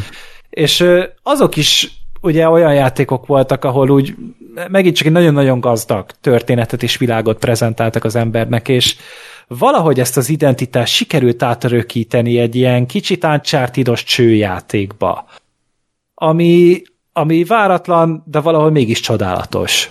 Úgyhogy... Hát a galaxis csőrzői. Igen.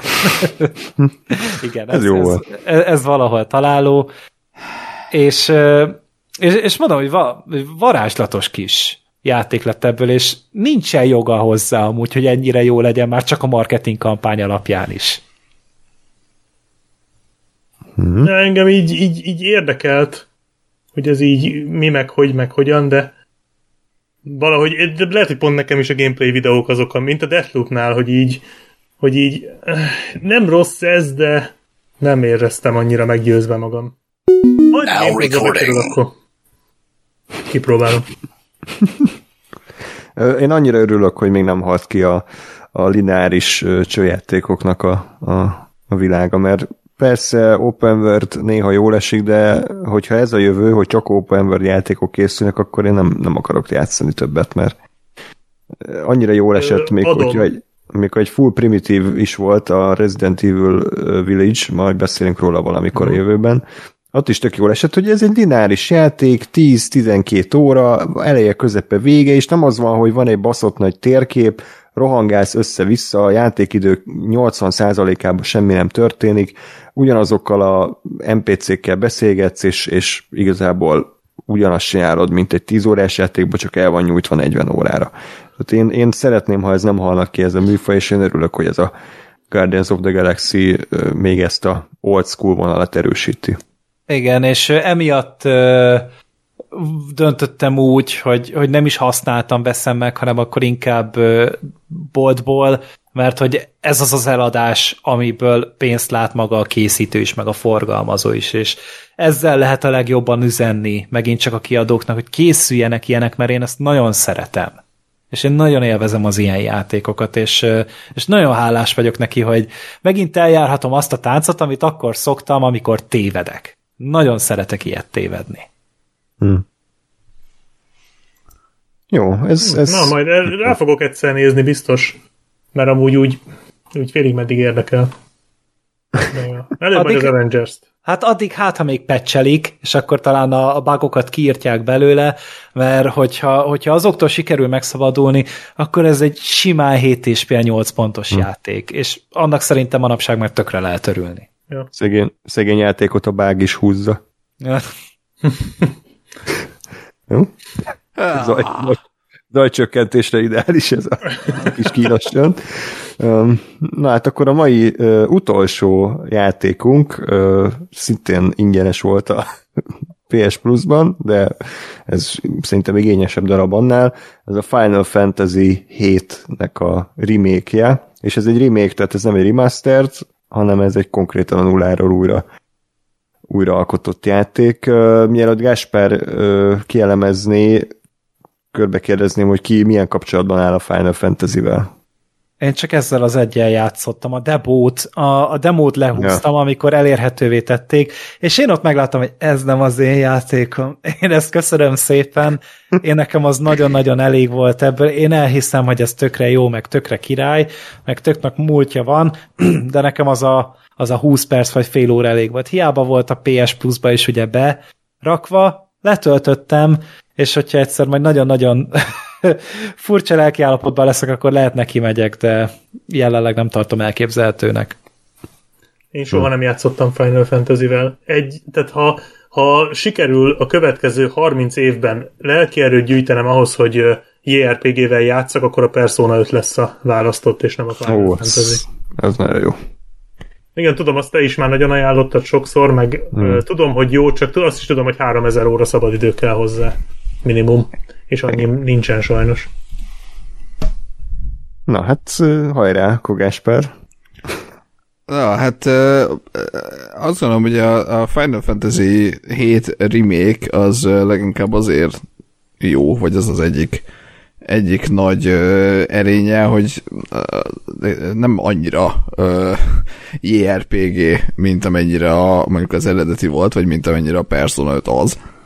Tehát, hogy, hogy és nekem pont ez volt a, a, az egyik nagy ö, húzóerő, vagy, vagy érve mellett, hogy miért, miért akarom ezt kipróbálni és végigjátszani, hogy én játszottam annól az eredetivel, nagyon-nagyon régen, nem vittem teljesen végig, de, de azért elég sokáig eljutottam benne, és én mindig kell bennem, hogy hát újra kéne játszani, de hogy az is ilyen százezer éves picit szögletes, benne minden, nagyon régi, nagyon, nagyon japán, úgyhogy nem, nem annyira ö, sikerült magam rávenni, de ez a, ez a remake, ez pont, ö, pont egy olyan dolognak tűnt, ami azért jól is, jól is néz ki, modern, köntös, át is csinálták az egészet, bár én, én bírtam a, vagy bírom a, az ilyen körökre osztott ö, ö, harcokat, de hogy ez, ez meg ugye sokkal inkább egy, egy real-time ö, harcszerű, vagy hát egy ilyen elég, elég érdekes hibrid harcrendszere van, de de hogy azért mégis, mégis tetszett az, hogy, hogy egy, egy teljesen más formában dolgozzák fel ugyanazt a történetet, és az a történet is érdekel újra, mert így nyomokban emlékeztem rá, de azért teljes egészében nem és és azt kell, hogy mondjam, hogy szerintem ez egy nagyon-nagyon jól sikerült játék lett. mondom ezt, ezt úgy, hogy, tehát, hogy ahogy említettem, nincs meg annyira az eredetinek a története, hogy, hogy fennakadjak olyan dolgok, hogy hú, ezt most megváltoztatták, és ez az eredetiben jobb volt, vagy nem volt Vannak benne ilyenek, ezt tudom ismerősöktől, de nem tudom, hogy mik ezek és engem meg nem, nem zavart semmi ilyesmi, mert, mert én meg játszottam a játékkal, aminek volt egy tök jó történet, tök érdekes karakterek, stb. Ö, és másik, másik érv mellett, hogy ez se hosszú annyira, most nézem a, a How Long to Beat című oldalon, azt mondják, hogy main story 33 óra, main extra az 42 óra. Azt hiszem nekem is körülbelül így valahol valami ilyesmi idő alatt sikerült végigvinni ezt a játékot, és, és így, így pont kényelmes, mert igazából nagyjából úgy működik a játék, hogy bemész egy területre, ott vannak ilyen kis melléküldetésecskék, amiket meg tudsz csinálni, uh, kis városba, és aztán fősztori, ami pedig ami egy ilyen lineáris dolog, hogy elmész, izé, megcsinálod, stb. És az egész az abszolút a történetre van, van felhúzva, és nem, nem ez az open world uh, takarítsd a térképet kategória, mert én is, én is úgy vagyok, hogy bírom az open world játékokat, de, de hogy néha tényleg az kell, hogy egy rövidebb, azért ne, ne azzal kelljen foglalkozni, hogy, hogy éppen mit fedezek fel, vagy ilyesmi, hanem meséljen egy történetet, legyen érdekes, és kész. Ö, és, és ebbe ez nagyon jó, ebbe ez, ez abszolút hozza, amit kell.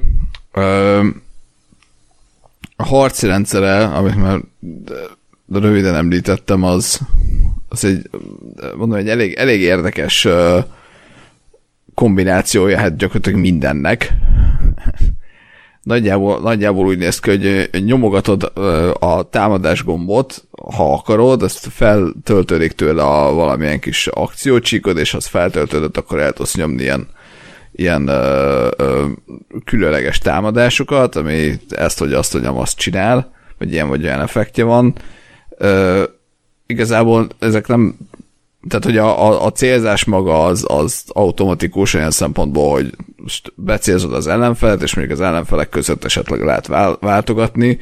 Tehát ezért mondom, hogy egy ilyen elég fura ö, kombinációja a kvázi köröt, körökre osztott ö, harcnak, meg a real-time kaszabolásnak, de szerintem tök jól működik, mert elég jó a, jó a ritmusa. Ugye az, hogy folyamatosan három fős csapatod van, tehát lehet bóckodni azzal, hogy jó, most akkor az egyik karakterrel támadsz, támadsz, támadsz, beadsz egy speckó támadást, akkor átvetesz egy másik karakterre, akkor vele is lövöldözöl egy kicsit, beadsz egy támadást, visszaváltasz arra, kicsit felgyógyítod magad, megint visszaváltasz egyet, megint lövöldözöl, tehát lehet, lehet azért elég, elég sokrétűen kezelni a, a, a karaktereket ami, ami kicsit fájdalmas volt, hogy ezekből a karakterekből ebbe, a, ebbe a, az etapba elég kevés került bele.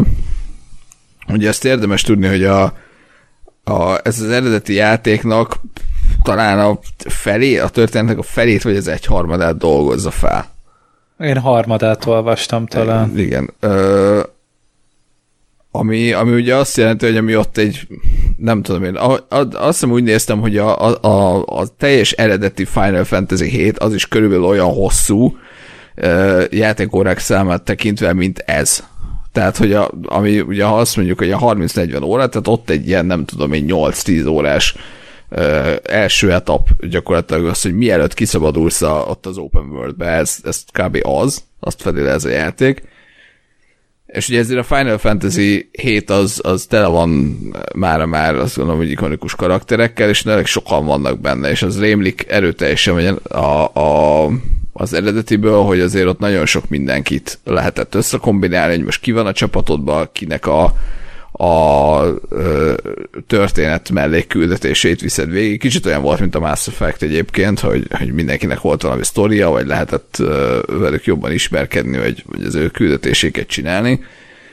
És hogy ez, ez ebből, a, ebből a játékból eléggé hiányzott, tehát itt azt hiszem három, három biztosan, vagy talán négy ö, karakter volt, akik, akik ö, egyáltalán irányíthatóak voltak, és ők se úgy, hogy na most akkor tessék, itt van, és válasz közülük, hanem, hanem sokkal inkább a sztori motiválta mindig, hogy jó, most akkor most vele együtt mentek, most ő elment, akkor most csak ketten vagytok, most csak egyedül vagy, most visszajöttek, akkor megint hárman vagytok.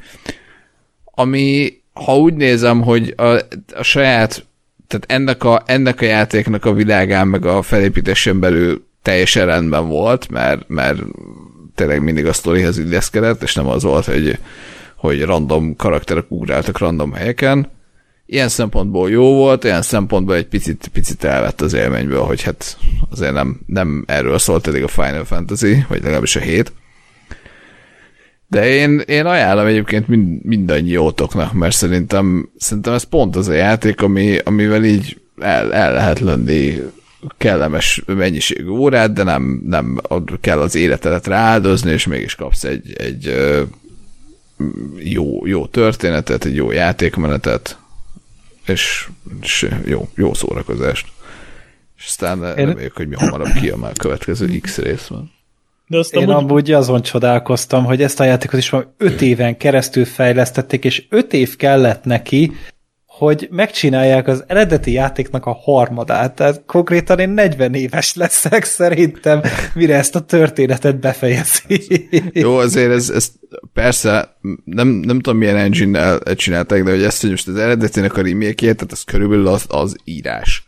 Tehát, hogy mi a történet, meg mik a karakterek. De hogy tehát egyébként meg tényleg a nulláról van megcsinálva minden, tehát az összes karakter lep, tehát az, hogy oké, okay, tudod, hogy néz ki a, a főszereplő, mondjuk, hogy hát tudsz belőle egy ilyen három pixeles eredeti képet megnézni, de hogy attól még fel van építve. Tehát, hogy ez egy, ez egy nulláról felépített új játék saját mindennel. Hát én azt értem csak, hogy most inkább abba gondolkod, hogy lehet, hogy mondjuk a, az ezt folytató epizódokat meg már gyorsabban megcsinálják, mert a technológia, meg a játékrendszer ki van találva. Tehát, hogy a design részen már szerintem nem kell annyit izzadni a készítőknek, úgyhogy akár a következő négy éven belül is elkészülhet. De ezt egyébként erről lehet tudni valamit, hogy ez kb. mikorra lesz kész? Mert azért ez már egy két éve kész van. Már kb. két éve jelent meg ez a Hát 2020-as a, ugye a, a remake-nek a PS4-es verziója, és hát mondták, hogy ö, dolgoznak rajta, nem merik megmondani, hogy mikor lesz kész, mert szerintem még ők se tudják, de talán azt is mondták, hogy talán gyorsabban kész lesz, mint az első, és hogy biztos, hogy nem tudják bele súvasztani egy játékba a maradékot, mm. hanem legalább még kettő lesz, de az se lenne lehetetlen, hogyha három lenne még. Fú, azt Az igen. Ami ambíció, minimum. Igen. Meg én erre, én erre azt mondom, hogy látva ezt a játékot, én azt mondom, hogy leszarom, hogyha ez még három évig vagy négy évig tart, mert mert az olyan minőség volt, amire azt mondom, hogy ez nem volt összebaszva, ez nem volt bagos, nem volt, mit tudom én, félkész, nem voltak benne hülyeségek, hanem ez egy, ez egy nagyon szépen átgondolt, nagyon jól összerakott, tényleg remake, remake volt, nem azt, hogy rábasztak izé, eh, nem tudom én, full HD skineket, meg beraktak mit a lootboxokat, és akkor tessék, hanem, hanem tényleg egy, egy ha, tehát ha nem ismered az eredetit, akkor kapsz egy, egy új AAA játékot. Egyébként Ebben amúgy igazad van. Szerintem ez is lenne a remake, tehát hogy a, ha belegondolsz a szó, hogy remake, újra alkotni, tehát szerintem ez jelenteni a remake-et, amikor tényleg fognak egy játékot, és aztán egy másik játékot a nulláról fölépítenek az alapján. Hát és például, és ez, Ja, ja, ja, ja. De hogy most ezt szerintem sokan már összekeverik a remaster, de most nem tudom, a Dead Space remake-et nézegettétek-e, amit uh-huh. ugye készítenek, hogy szerintem az remaster lesz, nem remake. Mondták, rim... hogy ott tovább akarják gondolni néhány elemét a játéknak. Tehát, hogy ott talán csavarni fognak itt-ott rajta. Helyes. Mert ugye, amit így láttam belőle, az alapján nekem ez nem tűnt olyan hű, de nagy újra gondolásnak. Uh-huh. De hát ez, ez, igen. Hát azért szerintem számít, tehát hogy, hogy ö, az, a, az a fura ebben, hogy, hogy egy játéknak vajon mennyire identitása az, hogy milyen technikailag milyen műfaj. Mert érted, a Dead. Space az, az külső nézetben mész és ö, gyakod a zenomorfokat. Hát ez nem egy különösebben ö, elavult játékmenetű Igen. játék szerintem. Ja. De hogy, de, tehát, hogy egyébként a Final Fantasy sem tehát a klasszikus Final Fantasy játékmenet sem feltétlenül elavult, mert még létezik még egy millió JRPG, csak most éppen egy kicsit inkább az a divat, ami, amit ez a játék csinál, tehát hogy sokkal, sokkal, tehát 3D-ben mozogsz, izé, effektek, stb. sokkal akciódúsabb, úgymond. de hogy, de hogy a körökre osztottság is még egy létező, meg szerintem egy nem egy elavuló ö, ö, stílus. De, de oda akartam kiukörni, tehát ugye mondjuk a, ugye ez a Final Fantasy esetében tényleg az, hogy úgy rimék, hogy hogy majd, hogy, tehát hogy a, a, a, a külsőségei, vagy, a, vagy a, a játékmenete az teljesen más, de ugyanakkor a sztori meg ugyanaz. De, de ilyen... bocsánat, ez nem, nem azért is van, mert ugye itt három konzolgeneráció ugrunk időben, tehát nyilván sokkal jobban bele kell nyúlni, mint egy Demon Souls remake vagy, vagy Dead Space remake ahol azért PS3-asa volt hát. annyira elavult, de... jó, de a maga a játékmenet az kb. ugyanaz. Ö, de, de pont ezt mondom, hogy, hogy ö, itt, tehát hogy, hogy a, a ha Final Fantasy 7-et megcsinálják úgy remake hogy ugyanúgy nem tudom én fix fölülnézetből rohangálsz a térképen, vagy izometrikus nézetből rohangálsz a térképen, és, és beadja a körökre osztott csataképernyőt, azt is meg lehetett volna csinálni. Tehát, hogy, mm, hogy, hogy, de hát én ezt azért nem gondolom, mert a Final Fantasy normális számozott részek is már rég túlléptek ezen a, ezen a dolgon. Az, tehát már fura lenne visszalépni innen szerintem. Ö, jó, tehát én azt gondolom, hogy kijött, mobilra. hogyha kijött volna, hogyha kijött volna ö, ez, e, ilyen, egy ilyen remake, azt is ugyanúgy szerintem vitték volna, mert mert szerintem még mindig, mindig van annak a... Tehát, hogy nem, nem érzem azt, hogy ott kiöregedett volna a, a játékmenet. Most egy dolog, hogy a Final Fantasy konkrétan, mint franchise már, már elkanyarodott tőle, de szerintem ha azt mondják, hogy hát igen, a Final Fantasy 7 az még ez volt, most kiadtuk, hogy, hogy ugyanezt, hogy az új generáció ismeri meg, stb. stb. Ö, azt szerintem ugyanúgy, ugyanúgy sikeres tudott volna lenni. Ennek ellenére ö, én, én azt érzem, hogy, hogy ez, ez egy nagyon nagy, nagyon nagy vállalás volt, hogy ilyen mértékben tényleg, ahogy a Black Sheep mondja, remake csináltak, és nem egy, nem egy remastert, hanem abszolút újra gondolták, és más környezetbe rakták azt a történetet, ami, ami megvolt, és kész volt, és azokat a karaktereket. Ö, és igen, onnan indult ez az egész, hogy én, én azt mondom, hogy ha ilyen minőségben folytatják, akkor, akkor hajlandó vagyok erre még pár évet várni, mert, mert tényleg azt, azt érzem, hogy, hogy itt törődtek az alapanyaggal, és, és, és igenis minőségi játékot hoztak ki a végén. Ebben igazad van, amúgy, hogy a jó játékra megéri várni ja. akármennyi évet, tehát egy rossz játéknál, még azt a két évet is sajnáltad, hogy, hogy vártál rá, de még viszont, hogyha tényleg szükség van arra hat évre, ami a Last of Us 2-nek például ö, szintén indokolt volt, vagy egy Red Dead Redemption 2-nél, ahol meg tényleg látott, hogy ebbe aztán tényleg nem malmoztak a fejlesztési idő alatt, az egyértelmű az emberek, akik erre rá voltak állítva, akkor sokkal könnyebb amúgy igazolni a csúszásokat, a hosszú fejlesztési időt, a mindent. Jó. Amen. Ö, szerintem Nagyjából Now recording. Bocsánat, csak közben elindítom a felvételt négy óra után. Az előbeszélgetésnek nem is Ez volt a próba, akkor most vegyük fel. Nem. Tehát ugye megint az van, hogy azok a tervek, amiket így előre lefektettünk, azok borultak, hiszen azért nyilván nem öt percet beszélünk itt az adott címekről, tehát a, körülbelül a, ahogy a Final Fantasy 7-nél, itt is a, a várt sztorinak csak a felé dolgoztuk fel, épp hogy. Rohadt autentikus. Igen.